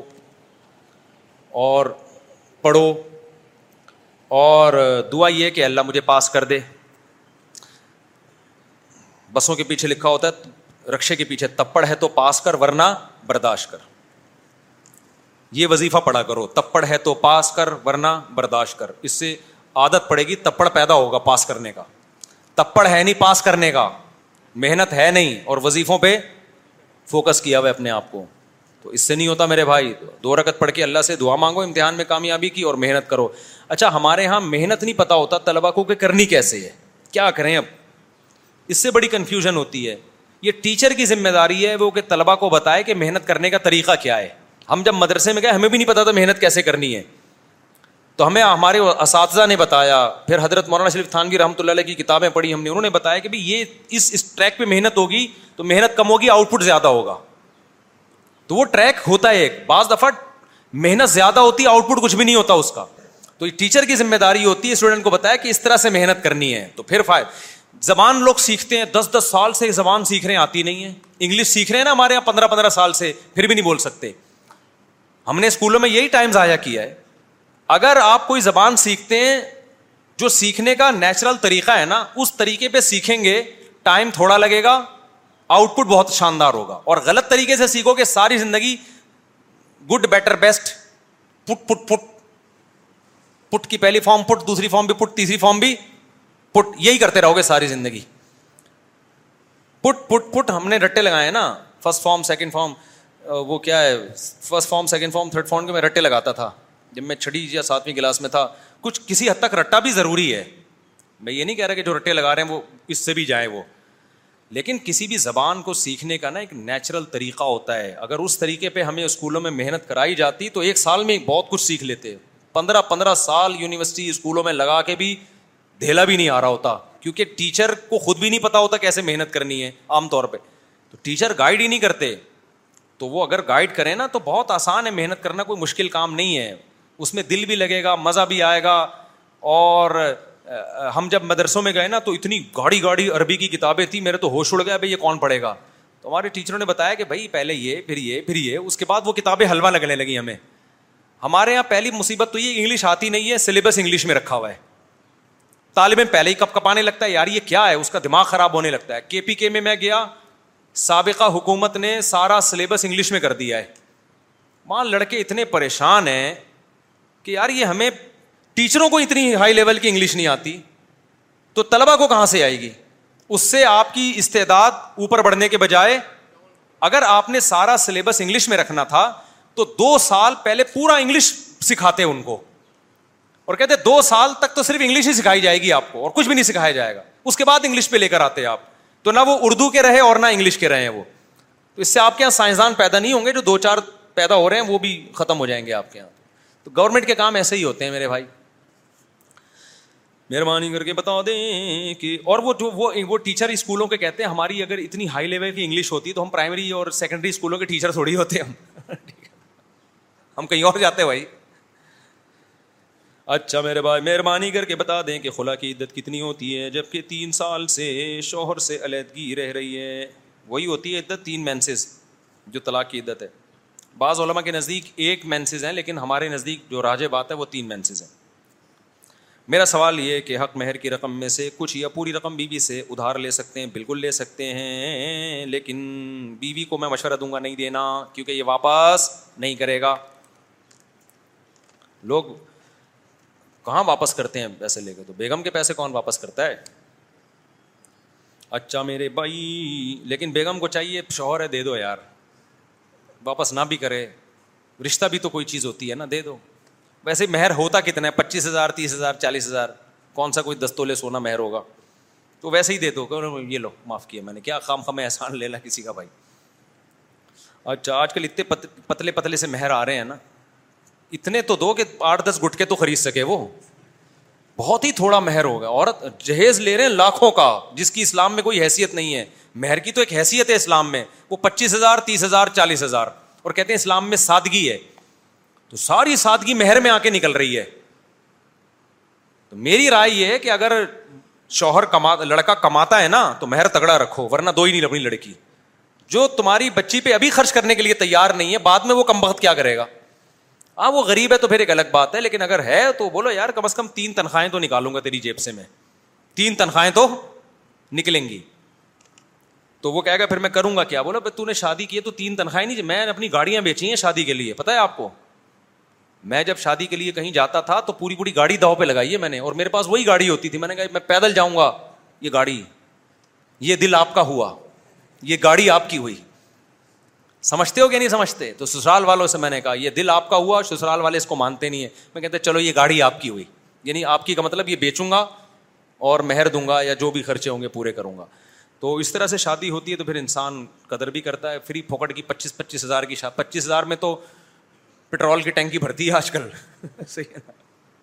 تو مہر تھوڑا سا کچھ میں نہیں کہہ رہا کہ وہ پچیس پچیس تولے سونے رکھو لیکن اتنا بھی ہلکا نہیں ہونا چاہیے کہ عورت کی بالکل ہی ایک ویلیو ختم ہو جائے سوسائٹی میں مہر عورت کے تحفظ کے لیے بھی ہوتا ہے کہ کل مرد طلاق دے تو اس کی جیب سے کچھ نکلے ایک دفعہ میرے پاس ایسے ہی کیس آیا لڑکے نے کہا کہ لڑکی والے مہر زیادہ رکھ رہے ہیں لڑکا مجھے چھاؤں میں لے گیا مفتی صاحب یہ لڑکی کا بھائی ہے اور اس کے ابا گھر میں ہے وہ کہہ رہے ہیں اتنا مہر رکھو گے تو ہم نکاح کریں گے کم پہ راضی نہیں ہو رہے تو مجھے کہنے لگا مجھ صاحب ان کے ابا کو فون کریں کہ وہ مہر کم کریں میں نے کہا میں تو فون نہیں کروں گا کہہ رہے ہیں کیوں بھائی مہر تو کم ہونا چاہیے میں نے کہا بھائی وہ لڑکی کے باپ کو تحفظ چاہیے نا آپ شادی کرو کل طلاق دے دو پچیس تیس ہزار مہر ہوگا پکڑا دو گے آپ بعض دفعہ لڑکی کے باپ کو یہ خطرہ ہوتا ہے کہ یار پتہ نہیں شادی میں سیریس سنجیدہ ہے بھی کہ نہیں ہے تو کہہ رہے میرے پاس جب ہے ہی نہیں میں نے کہا نہیں ہے نا اس کا حل یہ ہے کہ آپ لکھوا دو کیا کر دو آپ بولو نہیں ہے لیکن جب ہوں گے تو دے دوں گا کیونکہ بعض دفعہ لڑکی کے باپ کو بھی تحفظ چاہیے ہوتا ہے اور یہ اسلام نے مہر رکھا ہی تحفظ کے لیے ورنہ عورت کوئی خریدی تھوڑی جاتی ہے پیسوں میں تبھی یہ کوئی عورت کی قیمت نہیں ہے آزاد عورت ہے وہ کہ بکے گی تھوڑی کہ پچاس ہزار ایک کروڑ یا دس لاکھ میں بکتی تھوڑی ہے وہ یہ اللہ نے مہر رکھا ہے عورت کے کے تحفظ لیے کیونکہ طلاق کا اختیار اللہ نے کس کو دیا ہے عورت کو نہیں دیا مرد کو دیا ہے تو اس اختیار کا ناجائز فائدہ اٹھا سکتا تھا یہ تو جب مہر تگڑا ہوگا تو کم از کم ناجائز فائدہ نہیں اٹھا اس کو پتا ہے بھائی میں نے طلاق کی صورت میں تو باہر صورت مہر دینا پڑتا ہے تو اس لیے میں نے کہا نہیں ہے تو بولو لکھ دو تو کہہ رہے ہیں یہ آپ کے پاس تو میں آیا تھا اس لیے میں نے کہا ہم ایسی بات کیوں کرتے ہیں جو الٹی باتیں ہوں تو وہ وہ اگر اپنی مرضی سے بعض دفعہ مرد اتنا اچھا ہوتا ہے کہ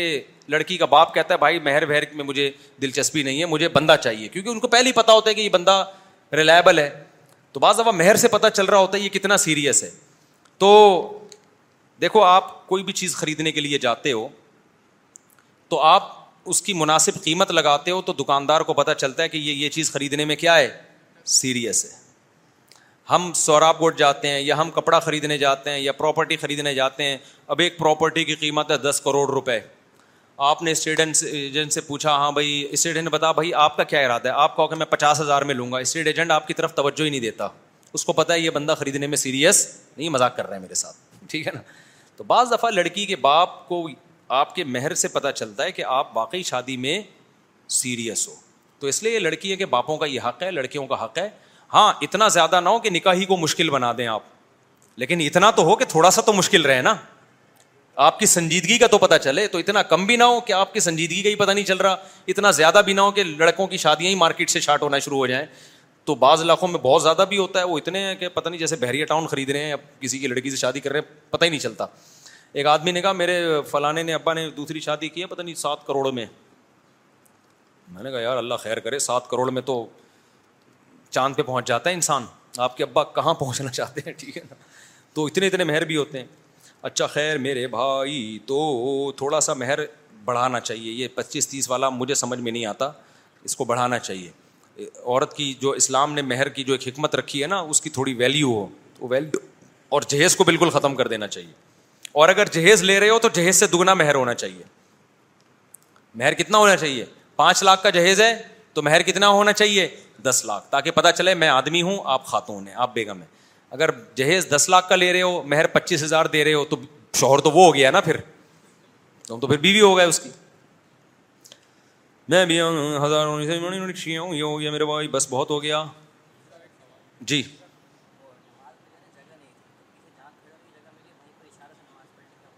نہیں اشاروں سے نماز نہیں ہوتی بھائی فرض نماز کھڑے ہو کر رکو سردا کرنے سے ہوتی ہے ہاں پھر تو اب چار فرض ظہر کے پڑھنے ہوں گے جمعہ تو گیا کرپٹو کرنسی سے اوائڈ کریں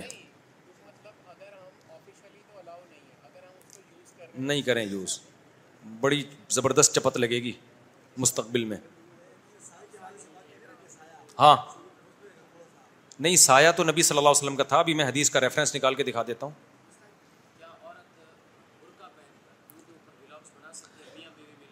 عورت برقع پہن پہ کہ یوٹیوب پہ ولاگ بنا سکتی ہے نامناسب ہے میں نہیں کہہ رہا کہ حرام ہے لیکن عورت کے لیے اپنے آپ کو کسی بھی طرح سے ایکسپوز کرنا یہ شریعت میں جوان عورت کی بات کر رہا ہوں ایجڈ ہیں عمر زیادہ ہو گئی ان کے لیے تو کوئی حرج نہیں ہے لیکن ینگ لڑکی کے لیے ینگ عورت کے لیے حرام نہ بھی ہو تو مکرو اور ناپسندیدہ تو ہے نا نہیں جائز ناجائز تو نہیں کیونکہ پردے میں ہے باہر اس میں ناجائز تو لیکن نامناسب ہے مکرو ہے پسندیدہ نہیں ہے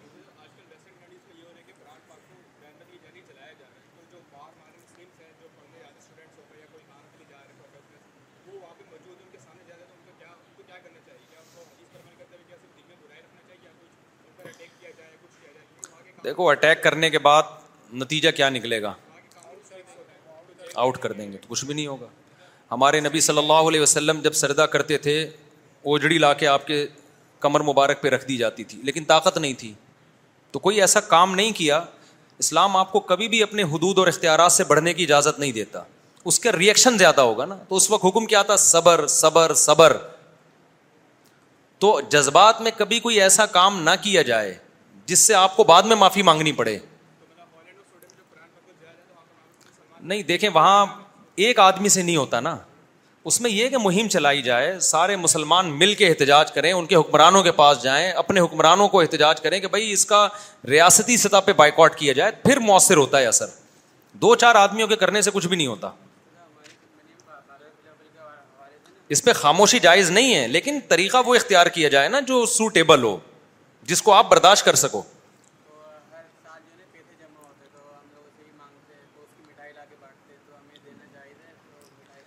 نہیں دیکھو سیرت کا جلسہ کرنے پر کوئی نہ اللہ کی طرف سے پابندی ہے گورنمنٹ کی طرف سے تو ویسے بھی پابندی نہیں ہوتی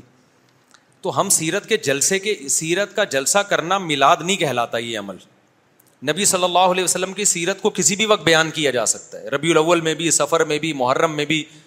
سیرت کے جلسوں میں تو ہم بھی جاتے ہیں کتنی دفعہ میں سیرت کے جلسے میں گیا ہوں سیرت پر ہم نے بیان بھی کیا ہے بس اس میں شرط یہ ہے کہ اس کو یہ نہ سمجھا جائے کہ اس مہینے میں فلاں تاریخ کو جلسہ کرنا سنت ہے سنت کے لیے تو دلیل چاہیے نا تو جیسے میں اس وقت تقریر کر رہا ہوں تو اس وقت تقریر کرنا کوئی سنت تھوڑی ہے بھائی ہم یہی کہیں گے تقریر کا تو کوئی بھی ٹائم نہیں کسی بھی وقت نصیحت کر دو لوگوں کو تو لوگ اس وقت چونکہ جمع ہوتے ہیں تو اس لیے ہم نے تقریر کر دی تو اس طرح سیرت کے لیے کبھی بھی جلسہ کیا جا سکتا ہے اس میں چند چیزیں ہیں چوری کی بجلی نہ ہو اس میں روڈ بلاک نہ ہو لوگوں کے پریشانی نہ ہو پوری پوری رات ایسے ایسے پروگرام نہ ہو کہ لوگوں کی نیندیں خراب ہوں ہم تو اس کے خلاف ہیں یہ جو دھرنے ہو رہے ہیں جلوس ہو رہے ہیں ناچ گانے ہو رہے ہیں اور آپ لائٹیں لگا کے سیلیبریٹ کر رہے ہیں اس یہ تو عید منا رہے ہو آپ یہ ناجائز ہے بھائی جلسہ جلسہ کرنا سیاسی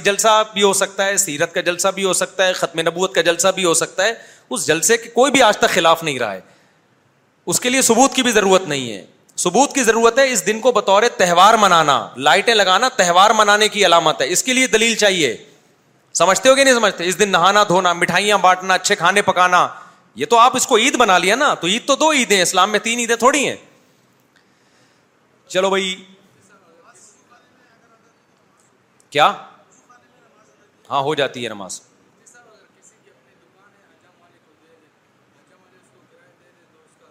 کرایہ حلال ہے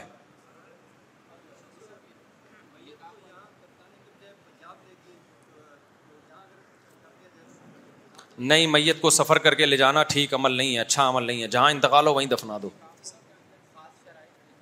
کیا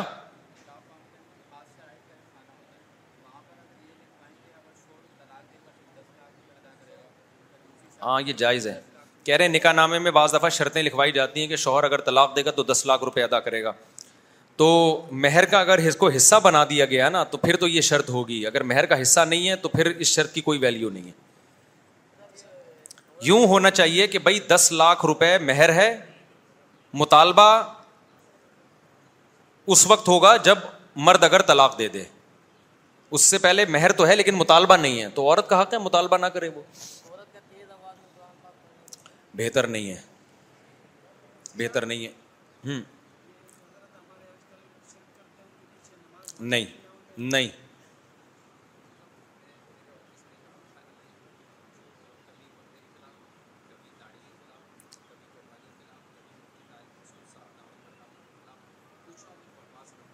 دیکھو یہ کہہ رہے ہیں کہ ہمارے آفس میں ایک آغا خانی ہے کبھی داڑھی کے خلاف بولتا ہے کبھی پردے کے خلاف بولتے ہیں کبھی قربانی کے خلاف بولتے ہیں کبھی مفتی طارق مسعود صاحب کے خلاف بولتے ہیں کبھی فلانے کے خلاف یہ کہہ رہے ہیں میں نہیں کہہ رہا تو اس کا طریقہ یہ کہ آپ لڑیں نہیں ان سے آپ کے سینئر ہیں تو ویسے ہی لڑیں گے تو آپ کو نکال دیں گے وہ پھر آپ اس کے خلاف ہی بولتے رہیں گے تو ایسے طریقہ یہ ہے کہ دیندار طبقے کو نا اپنے اندر سے شدت کو ختم کرنا پڑے گا اگر آپ نے اچھلنا کودنا شروع کر دیا نا منہ سے جھاگ غصے میں نکالنا شروع کر دیا اس سے اگلا متاثر نہیں ہوگا اس کے دل میں نفرت کم ہونے کے بجائے بڑھے گی اس کا طریقہ یہ ہے کہ آپ اس آغا خانے کو سائڈ پہ لے کے جائیں بولیں سر ماشاء اللہ بڑے پیارے ہیں اور مجھے تنخواہ تو بہت اچھی دے رہے ہیں ماشاء اللہ آپ تو کائنڈلی مجھے تھوڑا سا آپ سے یہ گزارش تھی کہ آپ قربانی کے خلاف کیوں ہیں آپ کو اسلام پہ اعتراضات ہیں تو ہم اسلام کے بارے میں آپ کو بتاتے ہیں یا آپ کو یہ شک ہے کہ یہ اسلام میں قربانی ہے ہی نہیں مولویوں نے ڈال دی ہے تو اس کے ہمارے پاس دلائل ہیں تو آپ جب محبت سے تمیز سے بات کریں گے تھوڑا بہت ہدیہ بھی دے دیں گے ایک دو دفعہ دعوت بھی کریں گے تو ان شاء اللہ بات سنے گا اگر انسان ہوگا نہیں بھی سنے گا نا تو اتنی شدت سے مخالفت نہیں کرے گا چھوڑ دے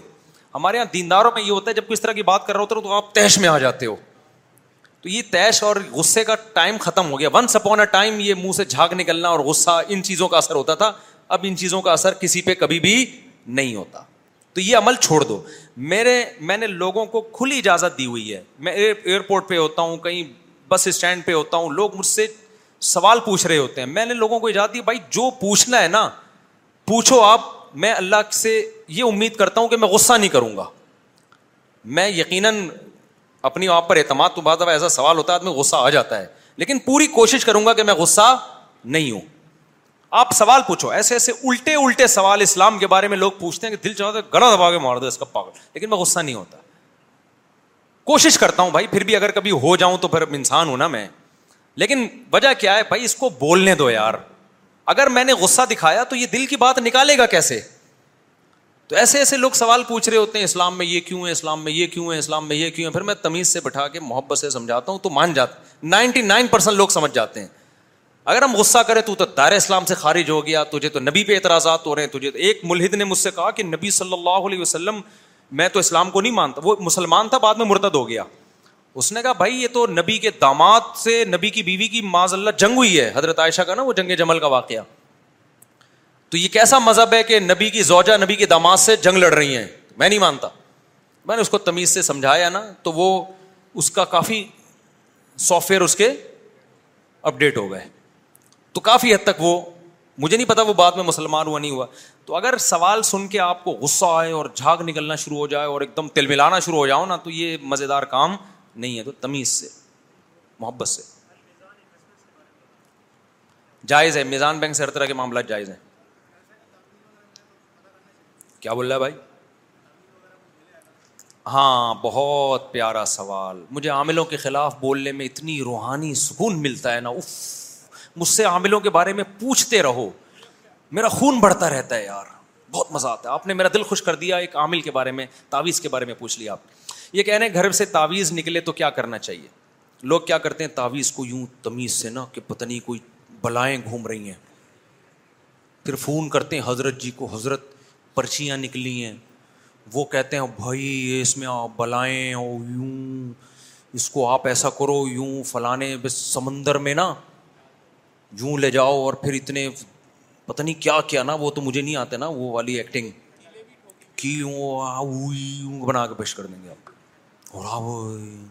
اس کا حل یہ پرچی ہے اس میں دیکھو اگر کوئی آیت یا اللہ کا نام لکھا ہوا ہے تو اللہ کا نام کا تو احترام لازم ہے کوئی آیت لکھی ہوئی ہے اللہ کا نام لکھا ہوا ہے تو اس کا وہی حکم ہے جو کسی بھی کاغذ پہ قرآن آیت لکھی ہو مقدس اوراق میں اس کو ڈال دو جیسے ہماری مسجد میں بھی ایک ڈبہ ہے وہاں مقدس اوراق لا کے ڈالتے ہیں گھر میں بھی ایک ایسا ایسا ڈبہ رکھو جس میں مقدس اوراق ڈال دو پھر بعد میں اس کو جلا دو تاکہ وہ مٹ جائیں الفاظ الفاظ مٹ جائیں بعض دفعہ جلانا توہین ہوتا ہے بعض دفعہ جلانا توہین سے بچانے کے لیے ہوتا ہے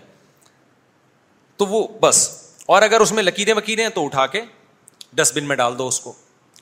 اگر یہ نہیں کیا نا آپ نے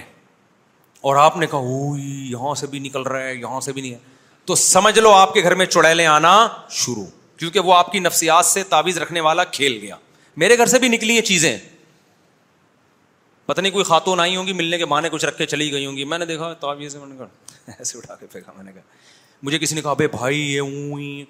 میں نے کہا کچھ بھی نہیں ہے ڈرامہ ہے یہ بات ہے دو ہزار آٹھ کی کسی نے کہا یہ یوں اس کے لیے تعویذ ہو رہا ہے میں نے کہا بھائی ایسی کی تیسی اس کے بعد بھی بچوں کی اسپیڈ کم ہونے کے بجائے بڑھ گئی الحمد للہ اسپیڈ بڑھی اللہ کا بڑا فضل ہو گیا بچوں کی اسپیڈ بڑھی ہے چھوٹے موٹے مسائل تو ہر گھر میں ہوتے ہیں ہمارے گھر میں بھی ہوتے ہیں بچے بیمار بھی ہوئے ٹھیک بھی ہو گئے مجھے یاد ہے میری بڑی بچی بیمار ہوئی دو ہزار آٹھ میں بہت زیادہ بیمار ہو گئی تو تو پھر میں نے اللہ سے دعا مانگی بچوں پہ تو کس کا دل نہیں آتا بھائی تو اللہ اللہ کا شکر ہے اللہ نے شفا دے دی تاویز گنڈے اور یہ ان چیزوں کی طرف کبھی بھی ہم نہیں گئے میرے بھانجے ان کو یرقان ہو گیا اب دو ہزار چھ یا سات کی بات ہے پیلیا ہو گیا دونوں بچوں کو چھوٹے تھے ٹھیک ہی نہیں ہو رہا تھا پیلیا لوگوں نے کہا جھڑواؤ پیلیا میرے جو بہنوں ہی ہیں وہ بھی ہمارے ہی فرقے کے ہیں یعنی یہ والا فرقہ عاملوں کے خلاف والا ایک نیا فرقہ مارکیٹ میں آ رہا ہے ابھی عاملوں کے خلاف تو وہ بھی میرے ہی نظریات پر ہیں اس نے کہا نہیں میں نے کہا بھائی کوئی جھاڑ پھونک یہ جو ہے نا یہ گلے میں یوں ڈالنا اور پیلیا جھاڑ رہا ہے ڈرامے بازی کے علاوہ یہ کچھ بھی نہیں ہے انگریزوں کا پیلیا کیسے ٹھیک ہوتا ہے سعودیہ والوں کا پیلیا کیسے ٹھیک ہوتا ہے یہ یہیں پہ آپ کو جھڑوانا پڑتا ہے یہ جھڑوانا ہے ہی غلط یہ لفظ ہی غلط پیلا رنگ نکال رہے ہوتے ہیں اندر سے پیلیے میں کوئی اندر پلاحٹ تھوڑی آ جاتی ہے یہ ڈرامے ہیں بھائی میں نہیں کہہ رہا جو پیلیا جھاڑتے ہیں وہ دو نمبر لوگ ہیں وہ بےچارے سمجھ رہے ہوتے ہیں کہ شاید یہ علاج ہو رہا ہے وہ نیک لوگ بھی ہو سکتے ہیں لیکن ان کو بھی غلطی ہوئی ہے تو آپ کیوں ان کی غلطی سے متاثر ہو رہے ہو اس میں اچھے لوگ بھی ہیں پیلیا جھاڑنے والوں میں نیک لوگ بھی ہیں جھڑتا بڑھتا کچھ بھی نہیں ہے آپ کا دماغ ہے بس یہ نفسیات ہے تو وہ دو بچوں کو پیلیا ہو گیا وہ جھڑوانا میں نے کہا ہم نہیں جھڑواتے بھائی تو وہ میرے پاس آیا کہ یار میرے خاندان نے میرا جینا حرام کیا ہوا کہ جھڑواؤ میں نے کہا ایک دفعہ جھڑوا لیا نا زندگی بھر جھڑواتے رہو گے بالکل نہیں وہ بھی کانفیڈینٹلی اس نے کہا ایسی کی تیسی ہم نے کہا سعودیہ والوں کا بھی تو پی لیا اترتا ہے کہ نہیں اترتا بغیر جھڑے انگریزوں کا یہ تو کامن بیماری ہے دنیا میں بچوں کا پی لیا بہرحال جی علاج ہوا ٹھیک ٹھاک ہو گئے اور ایسے ٹھیک ہوئے جیسے میرے میں بیمار ہوا تھا نا میرے ابا نے دعا مانگی تو جون پور کا قاضی بن گیا نا میں ایسا ٹھیک ہوا کہ شادیاں ہی کرتا چلا گیا تو وہ بھی ایسے ٹھیک ہوئے ابھی نو عمری میں ان کی شادیاں ہو گئی ہیں دونوں کی اتنے اتنے سے بچے ہیں بیویاں لے کے گھوم رہے ہیں ہنی مون منانے گئے ہوئے تھے میں نے کہا یار تمہیں شرم نہیں آتی تم ہنی مون مناتے ہوئے کیوں منہ چڑھا رہے ہو نکاح بھی میں نہیں پڑھایا ہے اتنے اتنے سے ہیں اور ماشاء اللہ ان کی شادی ہو گئی اور اپنی بھانجی میری بھانجی سے ہی شادی ہوئی ہے وہ بھی بےچاری کم عمر ہے تو اب کیا ہوا ہے کہ وہ ہنی مون منانے گیا ہوا تھا تو میں نے کہا بتانا نہیں کسی کو ہم میاں بیوی ہیں ٹھیک ہے نا لوگ جیلیسی سے مر جائیں گے تو یہی عمر ہوتی ہے شادی کو انجوائے کرنے کی اس میں میاں بیوی میں عشق والی محبت ہوتی ہے ٹوٹ کے محبت ہوتی ہے ان لبرل اور سیکولر لوگوں سے متاثر نہ ہو یہ بڈھے ہو کے شادیاں کرتے ہیں بڈھے ہو کے یہ ہنی مون منا رہے ہوتے ہیں اوپر اوپر سے مسکرا رہے ہوتے ہیں اندر سے کہہ رہے ہوتے ہیں اب کیا رہ گیا مسکرانے کے لیے ہاں تو انہوں نے تعویذ کا سوال پوچھا نا گھر سے تعویذ نکلے تو بالکل لفٹ نہیں کراؤ تعویذوں کچھ بھی نہیں رکھا پرچیوں میں اٹھا کے اگر اللہ کا نام لکھا ہوا ہے تو کسی مقدس جگہ پہ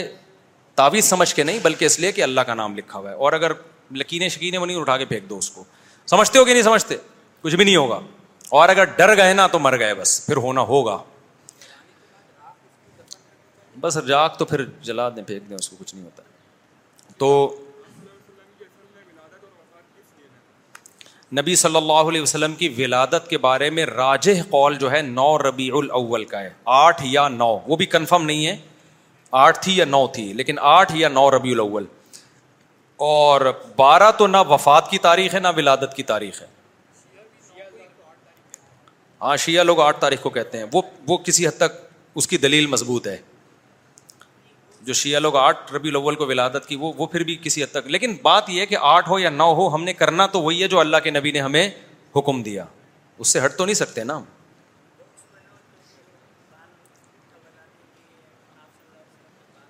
نہیں نہیں یار نبی صلی اللہ علیہ وسلم کے منہ مبارک وہ بادشاہی مسجد میں گیا وہ مجھے دکھا رہے تھے کہ یہ منہ مبارک ہے ان کے سامنے تو میں نے کچھ نہیں کہا لیکن وہ ایسا نہیں ہے کہ وہاں منہ مبارک رکھے ہوئے نہیں نہیں نہیں ایسا کچھ نہیں ہے اتنے منہ مبارک یار ہر آدمی کے پاس منہ مبارک ہیں یہ تو نبی کی توہین ہے نبی صلی اللہ علیہ وسلم کی طرف کوئی غلط بات منسوب کرے حدیث میں آتا اپنا ٹھکانا جہنم میں بنائے گا تو کوئی چیز بھی نبی کی طرف غلط منسوب ہوگی بال بھی غلط منسوب کر دیا نا تو وہ بھی اپنا ٹھکانا جہنم میں بنائے گا پھر تو ان چیزوں میں نہیں پڑھنا چاہیے جلدی بتاؤ بیٹا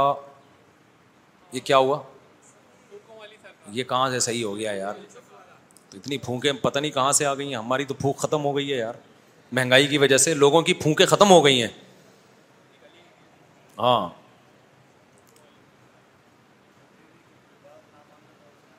کیا بول رہے ہیں بھائی کہہ رہے ہیں بیوی کی بات نہیں مانوں تو کیا آتی ہے حرکت آتی ہے یہ روحانی مسئلہ ہے آپ کے ساتھ تو بیوی خود ہی جن ہے اس کا مطلب یہ ہوا تو مان لیا کریں اس کی بات نہیں مان لینا یار کیا جا رہا ہے یہ کہنا جب بھی بیوی کا آدمی مانتا ہے تو اندر کچھ حرکت سی ہوتی ہے عجیب سی یہ نارمل ہونے کی علامت ہے اگر نہیں ہوتی نا حرکت تو اس کا مطلب جن ہے آپ کے اوپر جو ہلنے نہیں دے رہا اچھے اچھے ہل جاتے ہیں بھائی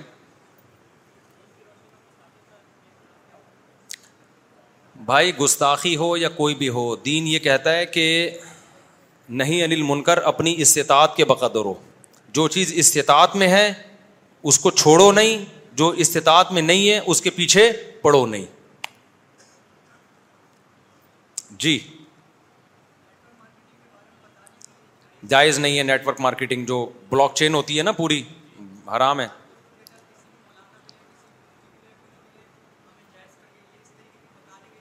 نہیں نہیں جائز نہیں ہے یہ ہے کہ طریقہ ہی ٹھیک نہیں ہے آن لائن ٹھیک ہے لیکن اس کا جائز طریقہ ہونا کیا بول رہا ہے بھائی online online game کھیل کے پیسہ کمانا اگر دونوں ہاں تو ڈیجیٹل کرنسی ہے تو اس کا فائدہ کیا ہوتا ہے وہ تو پھر کرنسی نہ ہوئی نا یعنی وہ تو ایک رسید ہو گئی کرنسی کی آپ سمجھ لیں تو اس میں اگر دونوں طرف سے پیسہ لگ رہا ہے جی- پھر جیتنے والے کو ملتا ہے ہارنے والے کا پیسہ ڈوبتا ہے یہ تو حرام ہے ناجائز ہے اور اگر ایسا نہیں ہے دونوں طرف سے پیسہ نہیں لگ رہا صرف جیتنے والے کو مل رہا ہے تو یہ انعام ہے تو یہ جائز تو ہے لیکن پیسہ کمانے کا مہذب طریقہ نہیں ہے اچھے کام کر کے پیسہ کمایا کرو کیرم بورڈ کھیل کے پیسہ کمانا کوئی مزے دار کام تھوڑی ہے ہاں غلط کیا انہوں نے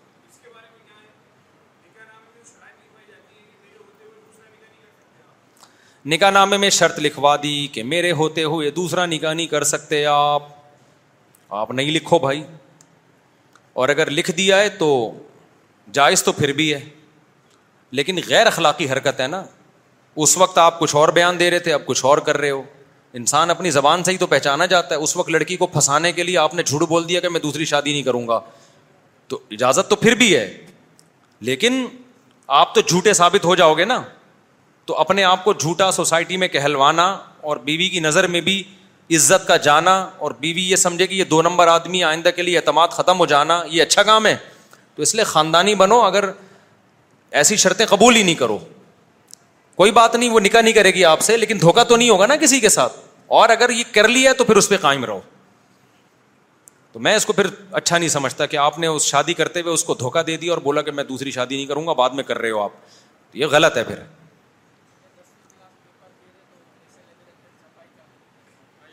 یہ کہہ رہے ہیں کہ میں پیسے لے کے نقل کرواتا تھا چھپائی ہاں تو وہ سارے پیسے صدقہ کریں کوئی حلال آمدن نہیں ہے وہ تھوڑے تھوڑے کر کے ایک دم نہیں کریں تھوڑے تھوڑے کر کے صدقہ کر دیں ایک پیپر کے ڈھائی سو روپئے لیتے تھے اور چھپائی کرواتے تھے تو ساٹھ پیپر کے دیکھ لیں کتنے بنتے ہیں نہیں ڈگری سے تو تنخواہ حرام نہیں ہوتی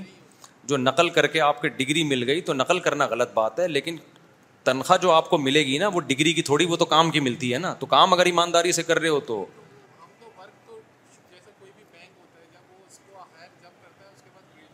بے شک ہو لیکن کام تنخواہ اس کو گریجویشن کی نہیں دی جاتی کام کی دی جاتی ہے کام اگر کر رہے ہو تو تنخواہ حلال ہے ایسے تو نائنٹی نائن پاکستانیوں کی تنخواہ حرام ہو جائے گی بھائی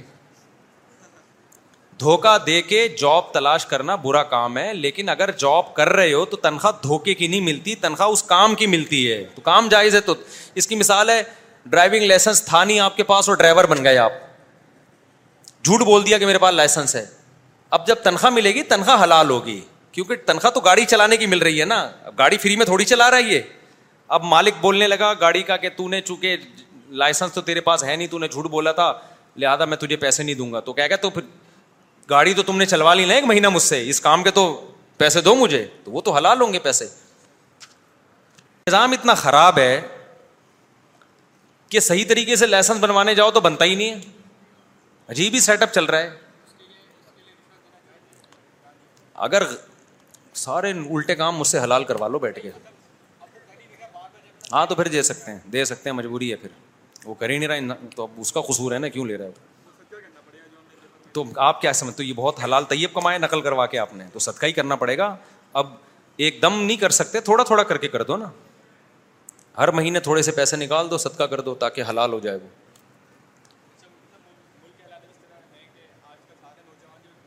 باہر جانا چاہ رہے ہیں ملک کے حالات دیکھو ملک کے حالات ایسے ہیں کہ لڑکے باہر بھاگ رہے ہیں بھاگو منع نہیں کیا کمانے کے لیے پوری دنیا اللہ نے ہمارے لیے حلال کر دیے صحابہ بھی پوری دنیا تجارت کے لیے گئے نا مکہ مدینہ میں تو نہیں بیٹھے رہے وہ شام جاتے تھے کہاں کہاں جاتے تھے تو اس سے نہ کوئی عالم آپ کو منع کرے گا نہ کوئی بزرگ آپ کو منع کرے گا بلکہ میں تو اس کی ترغیب دیتا ہوں بھائی اگر باہر کما سکتے ہو تو یہاں سے نکلو کیونکہ اس کا آپ کے کنٹری کو فائدہ ہے ڈالر آئے گا ریمیٹنس آئے گا تو ملک ترقی کرے گا ابھی جو ہم زندہ بچے ہوئے ہیں ان لوگوں کی وجہ سے ہی بچے ہوئے ہیں جو باہر سے کما کما کے بیچ رہے ہیں ان لوگوں نے کچھ گھر بنا لی ہے کچھ چیزیں بنا لی ہیں لیکن میں آپ سے ایک گزارش یہ کرتا ہوں کہ اپنے ملک سے محبت نہیں چھوڑو ملک کو بدنام مت کرو آج کل لوگ باہر جانے کی ترغیب تو دے رہے ہیں لیکن ترغیب کا اسٹائل یہ ہوتا ہے کہ پاکستان کو صبح و شام برا بلا کہتے ہیں وہ کہ یہ ملک اس قابل نہیں ہے کہ یہاں رہا جائے یہ اسٹائل غلط ہے اپنے گھر کو کوئی بھی برا نہیں گھر کے حالات خراب ہیں تو ہم نہیں ٹھیک کرنے ہیں نا ٹھیک کرنے کا ایک طریقہ یہ کہ باہر جا کے کمائیں ہم سمجھتے ہو کہ نہیں سمجھتے ہو باہر جا کے کماؤ یار اسی طرح ٹھیک ہوگا ملک ہمارے والے حکمران تو ٹھیک کر نہیں سکتے تو آپ باہر جاؤ کماؤ اور یہاں کما کما کے بھیجو اپنی فیملی کو سپورٹ کرو آپ میں تو اس سے آگے کی بات کرتا ہوں پڑھائی کے لیے بھی باہر جاؤ میں نے دیکھا ہے جو باہر جا کے پڑھے ہیں وہ ملک کی بھی زیادہ اچھی خدمت کر رہے ہیں جو پڑھائی ہے باہر تو پڑھنے کے لیے نہیں جا رہے ہوتے عیاشی کے لیے جا رہے ہوتے ہیں اور ان لیگل طریقے سے جا رہے ہوتے ہیں اور وہاں جا کے اتنی بعض دفعہ اتنی کچھ کوئی ایبلٹی کوئی قابلیت کوئی ہنر نہیں ہے دھکے کھا رہے ہوتے ہیں وہاں جا کے اس سے بہتر تو اپنا ملک تھا پھر تو آپ پہلے کسی سے مشورہ لے لو کہ میں باہر جانا چاہتا ہوں تو اگلا کچھ سمجھدار ٹریول ایجنٹ سے مشورہ نہ لو وہ تو اس کو ویزا لگا کے بھیجے گا آپ کو باہر کسی پڑھے لکھے سے مشورہ لے لو کہ بھائی میں باہر جا رہا ہوں وہ آپ کو بتائے گا بھائی باہر کوئی سرخاب کے پر نہیں لگے ہوئے وہاں پہ کوئی جنت الفردوس نہیں ہے وہاں بھی اسی شخص کے لیے ٹھکانا ہے جس کو پہلے سے کچھ آتا ہو یا کچھ کرنے کی صلاحیت ہو اس کے اندر گٹکے والا وہاں جا کے تو سوائے گٹکوں کے اور وہاں گٹکا بھی اتنی آسانی سے نہیں ملتا اور برباد ہو جائے گا یاشی میں پڑ جائے گا برباد ہو جائے گا ابھی تو ایک بھیڑ چال بھاگے جا رہے ہیں بھاگے جا رہے ہیں بھاگے جا رہے ہیں تو وہاں جا کے پھر بہت ٹینشن میں آتے ہیں بہت سے لوگ بہت سے باہر جا کے خوش بھی ہیں لیکن بہت سے باہر جا کے شدید ٹینشن میں بھی ہیں کہ یار ہم نے ہم وہ کہتے ہیں پہلے گھر میں کم از کم روٹی تو ملتی تھی نا بے روزگاری کے باوجود وہاں روٹی نہیں ملتی آپ کو اگر آپ کچھ کرو گے تو ملے گا نہیں کرو گے تو برباد ہو جاؤ گے تو اس لیے پہلے کسی عقلمند سے مشورہ لو اور وہ آپ کو بتائے گا کہ بھائی آپ کے اندر کیا قابلیت ہے وہاں جا کے آپ نے کیا گل کھلانے کیا تیر مارنے اگر موقع مل رہا ہے تو پھر نکلو لیکن ملک کی خدمت کے جذبے سے نکلو کہ ہم پیسہ بھیجیں گے اس سے ہمارا ملک ترقی کرے گا ہمارے خاندان یہاں کھائے گا اس کو کچھ ابھی تو یہاں کی آمدنوں میں گزارا ہے ہی نہیں میں آج بائک پہ جامعہ گیا ہوں اور آیا ہوں موٹر سائیکل پہ ماسک لگایا کیپ لگائیں ڈنگ ڈنگ کر کے نا بڑا انجوائے کیا میں نے ربی الاول بھی تھا جگہ جگہ لوگ ناچ بھی رہے تھے تھوڑا تو اب خود بخود جو انجوائے ہو رہا ہے تو اس پہ تو اللہ نے پابندی نہیں لگائی نا میری نیت نہیں تھی انجوائے کرنے کی لیکن باہر لوگ عجیب عجیب سی حرکتیں کر رہے تھے تو پہچان بھی نہیں رہے تھے لوگ مجھے ماسک تھا اور میں یوں جا رہا ہوں بڑا یوں یوں گھما گھما کے نا جہاں روڈ خالی تھا پرانا زمانہ یاد آ رہا تھا تو ہمارے گارڈ نے بھی بولا آج تو بڑے مستی میں میں نے کہا اتنے دنوں بعد میں اپنی اصل پوزیشن پہ آیا ہوں نا تو کتنے کا پیٹرول ڈل گیا تین سو روپئے کا پیٹرول ابے میں نے کہا یار تین سو روپئے کا اتنے سے سفر میں پیٹرول تو اس نے کہا مفتی صاحب آپ کو پتا نہیں پیٹرول کہاں پہنچا ہوا ہے تین سو روپئے کا بیس کلو میٹر ہوگا تو میں نے کہا بیس کلو میٹر میں تین سو روپئے کا پیٹرول پھک گیا تو اب جس بچارے کی چالیس پچاس ہزار روپے آمدن ہے جو یہاں سے فیصل بائک پہ جا رہا ہے وہ تو ٹرک کے نیچے آگے مرے گا تھوڑے دنوں میں وہ تو ٹرک کے نیچے مرے گا اس کو تو خودکشی سے بچنے کے لیے کہا جائے گا باہر دفاع ہو یہاں باہر جا کے کچھ کما تو یہاں کیا کر رہا ہے تو لیکن جس کا بزنس چل رہا ہے جو نوٹ چھاپ رہا ہے تو اس کو باہر جانے کی ضرورت نہیں ایسے لوگ بھی باہر چلے گئے تو یہاں تو لوگ اور بھوکے مریں گے بھائی تو لوگ اور بھوکے مریں گے تو جو کھا رہا ہے پی رہا ہے وہ تو ٹھیک ہے جو نہیں کھا رہا بے روزگار ہے اس کو تو رسک کمانا فرض ہے اللہ تعالیٰ نے قرآن میں جگہ جگہ کہا ہے کہ سمندر کو ہم نے مسخر کیوں کیا ہے تاکہ اللہ کی روزی تلاش کرو تو سمندر پہ بیٹھ کے کہیں جاؤ گے تو تلاش کرو گے نا سفر کرو گے تو تلاش کرو گے تو سمندر میں جہاز بھی اللہ نے بنایا اس لیے تاکہ ہم ٹریولنگ کریں ایک ہی جگہ بیٹھنے کے لیے ہوتا تو اللہ نے زمین ہمارے لیے مسخر نہ کی ہوتی تو نکلو دفاع ہو یہاں سے ٹھیک ہے نا غربت کرو نا ہمارے سامنے بیٹھ کے مت رویا کرو دفاع ہو جاؤ یہاں سے کما کے بھیجو یہاں پہ لیکن وہاں جانے کے کچھ سائڈ افیکٹ ہیں وہ یہ کہ ماحول بہت زیادہ برا ہے اب تو یہاں کا بھی بہت زیادہ برا ہو گیا اب تو سب جگہ ایک ہی جیسی ہو گئی ہیں لیکن تھوڑا وہاں جا کے نیکریں چڑیاں بہت زیادہ نظر آنا شروع ہو جاتی ہیں تو پاکستانی جب جاتا ہے نا تو وہ عجیب سا اس کا دماغ ایک ہفتے تک خراب رہتا ہے اس نے یہ منظر کبھی دیکھا نہیں ہوتا تو ہر لڑکی کو گھر تک پہنچا کے آتا ہے وہ یوں کر کے دیکھتا ہے وہاں تک تو اس برائی میں نہ پڑھو تو وہاں جاتے ہی کسی دینی نیٹ ورک سے جڑ جاؤ اچھا وہاں کے دیندار بھی یہاں والوں سے زیادہ ہی اچھے ہوتے ہیں میں نے اکثر دیکھا ہے جو وہاں دیندار ہوتے ہیں نا پھر یہاں سے زیادہ اچھے ہوتے ہیں وہ کیونکہ وہاں بیچ کا آدمی چل نہیں سکتا وہاں برائی کے ذرائع اتنے یا تو ادھر لڑک جائے گا یا ادھر لڑک جائے گا تو وہاں جاتے تبلیغ جماعت سے تعلق قائم کر لو علماء مشائق سے تعلق مسجدوں سے اپنا تعلق جوڑ لو تو پھر بہت زیادہ اچھا ہو جائے گا تو ہم نہیں منع کرتے آپ کو باہر جانے سے لیکن ہم کہتے ہیں کہ جو یہاں کما رہا ہے اس کو جانے کی ضرورت نہیں ہے جو نہیں کما رہا اس کو چاہیے یہاں سے پہلی فرصت میں دفاع ہو جائے لیکن غریب آدمی جائے کیسے بینک اسٹیٹمنٹ دیکھی جاتی ہے سب سے پہلے جس کے پاس پچیس ہزار پٹرول کے پیسے نہیں ہیں اس کو باہر کا ویزا وہ اتنے نیک نہیں ہے کہ غریبوں کو گلے لگائیں وہ آ جا جو جو غریب ہیں ہمارے وہ کہتے ہیں تیرے پاس پیسہ کتنا ہے اسٹیٹمنٹ جمع کرانی پڑتی ہے پھر جا کے ویزا لگتا ہے سمجھتے ہو اور وہ سچی مچی کا پیسہ دیکھتے ہیں جھوٹی موٹی کا بھی نہیں دیکھتے بعض لوگ یو کے جانے کے لیے ایک دم اپنے دوست سے کا ایک کروڑ روپے میرے اکاؤنٹ میں ڈال دے اس سے یو کے کا ویزا نہیں ملتا ہمیشہ کے لیے ریجیکشن مل جاتی ہے اس سے وہ دیکھتے ہیں کہ شکل سے لگ رہا ہے دکان پکوڑوں کی ہے اکاؤنٹ سے لگ رہا ہے کہ باتیں کروڑوں کی ہیں تو ان کے یہاں ایسے بیٹھے ہوئے ہوتے ہیں انجینئر جو آپ کی شکل دیکھ کے اندازہ لگاتے ہیں کہ اس شکل پہ یہ اتنے پیسے جچتے بھی ہیں کہ نہیں جچتے ہیں تو جھوٹی موٹی کے پیسے مت دکھاؤ سچی مچی کے دکھاؤ بہت زیادہ باتیں ہو گئی آج کیونکہ چھٹی کا دن تھا تو آپ لوگوں نے بہت خون پی لیا ہے میرا میری جان چھوڑ دو آپ وہ علینا البلاغ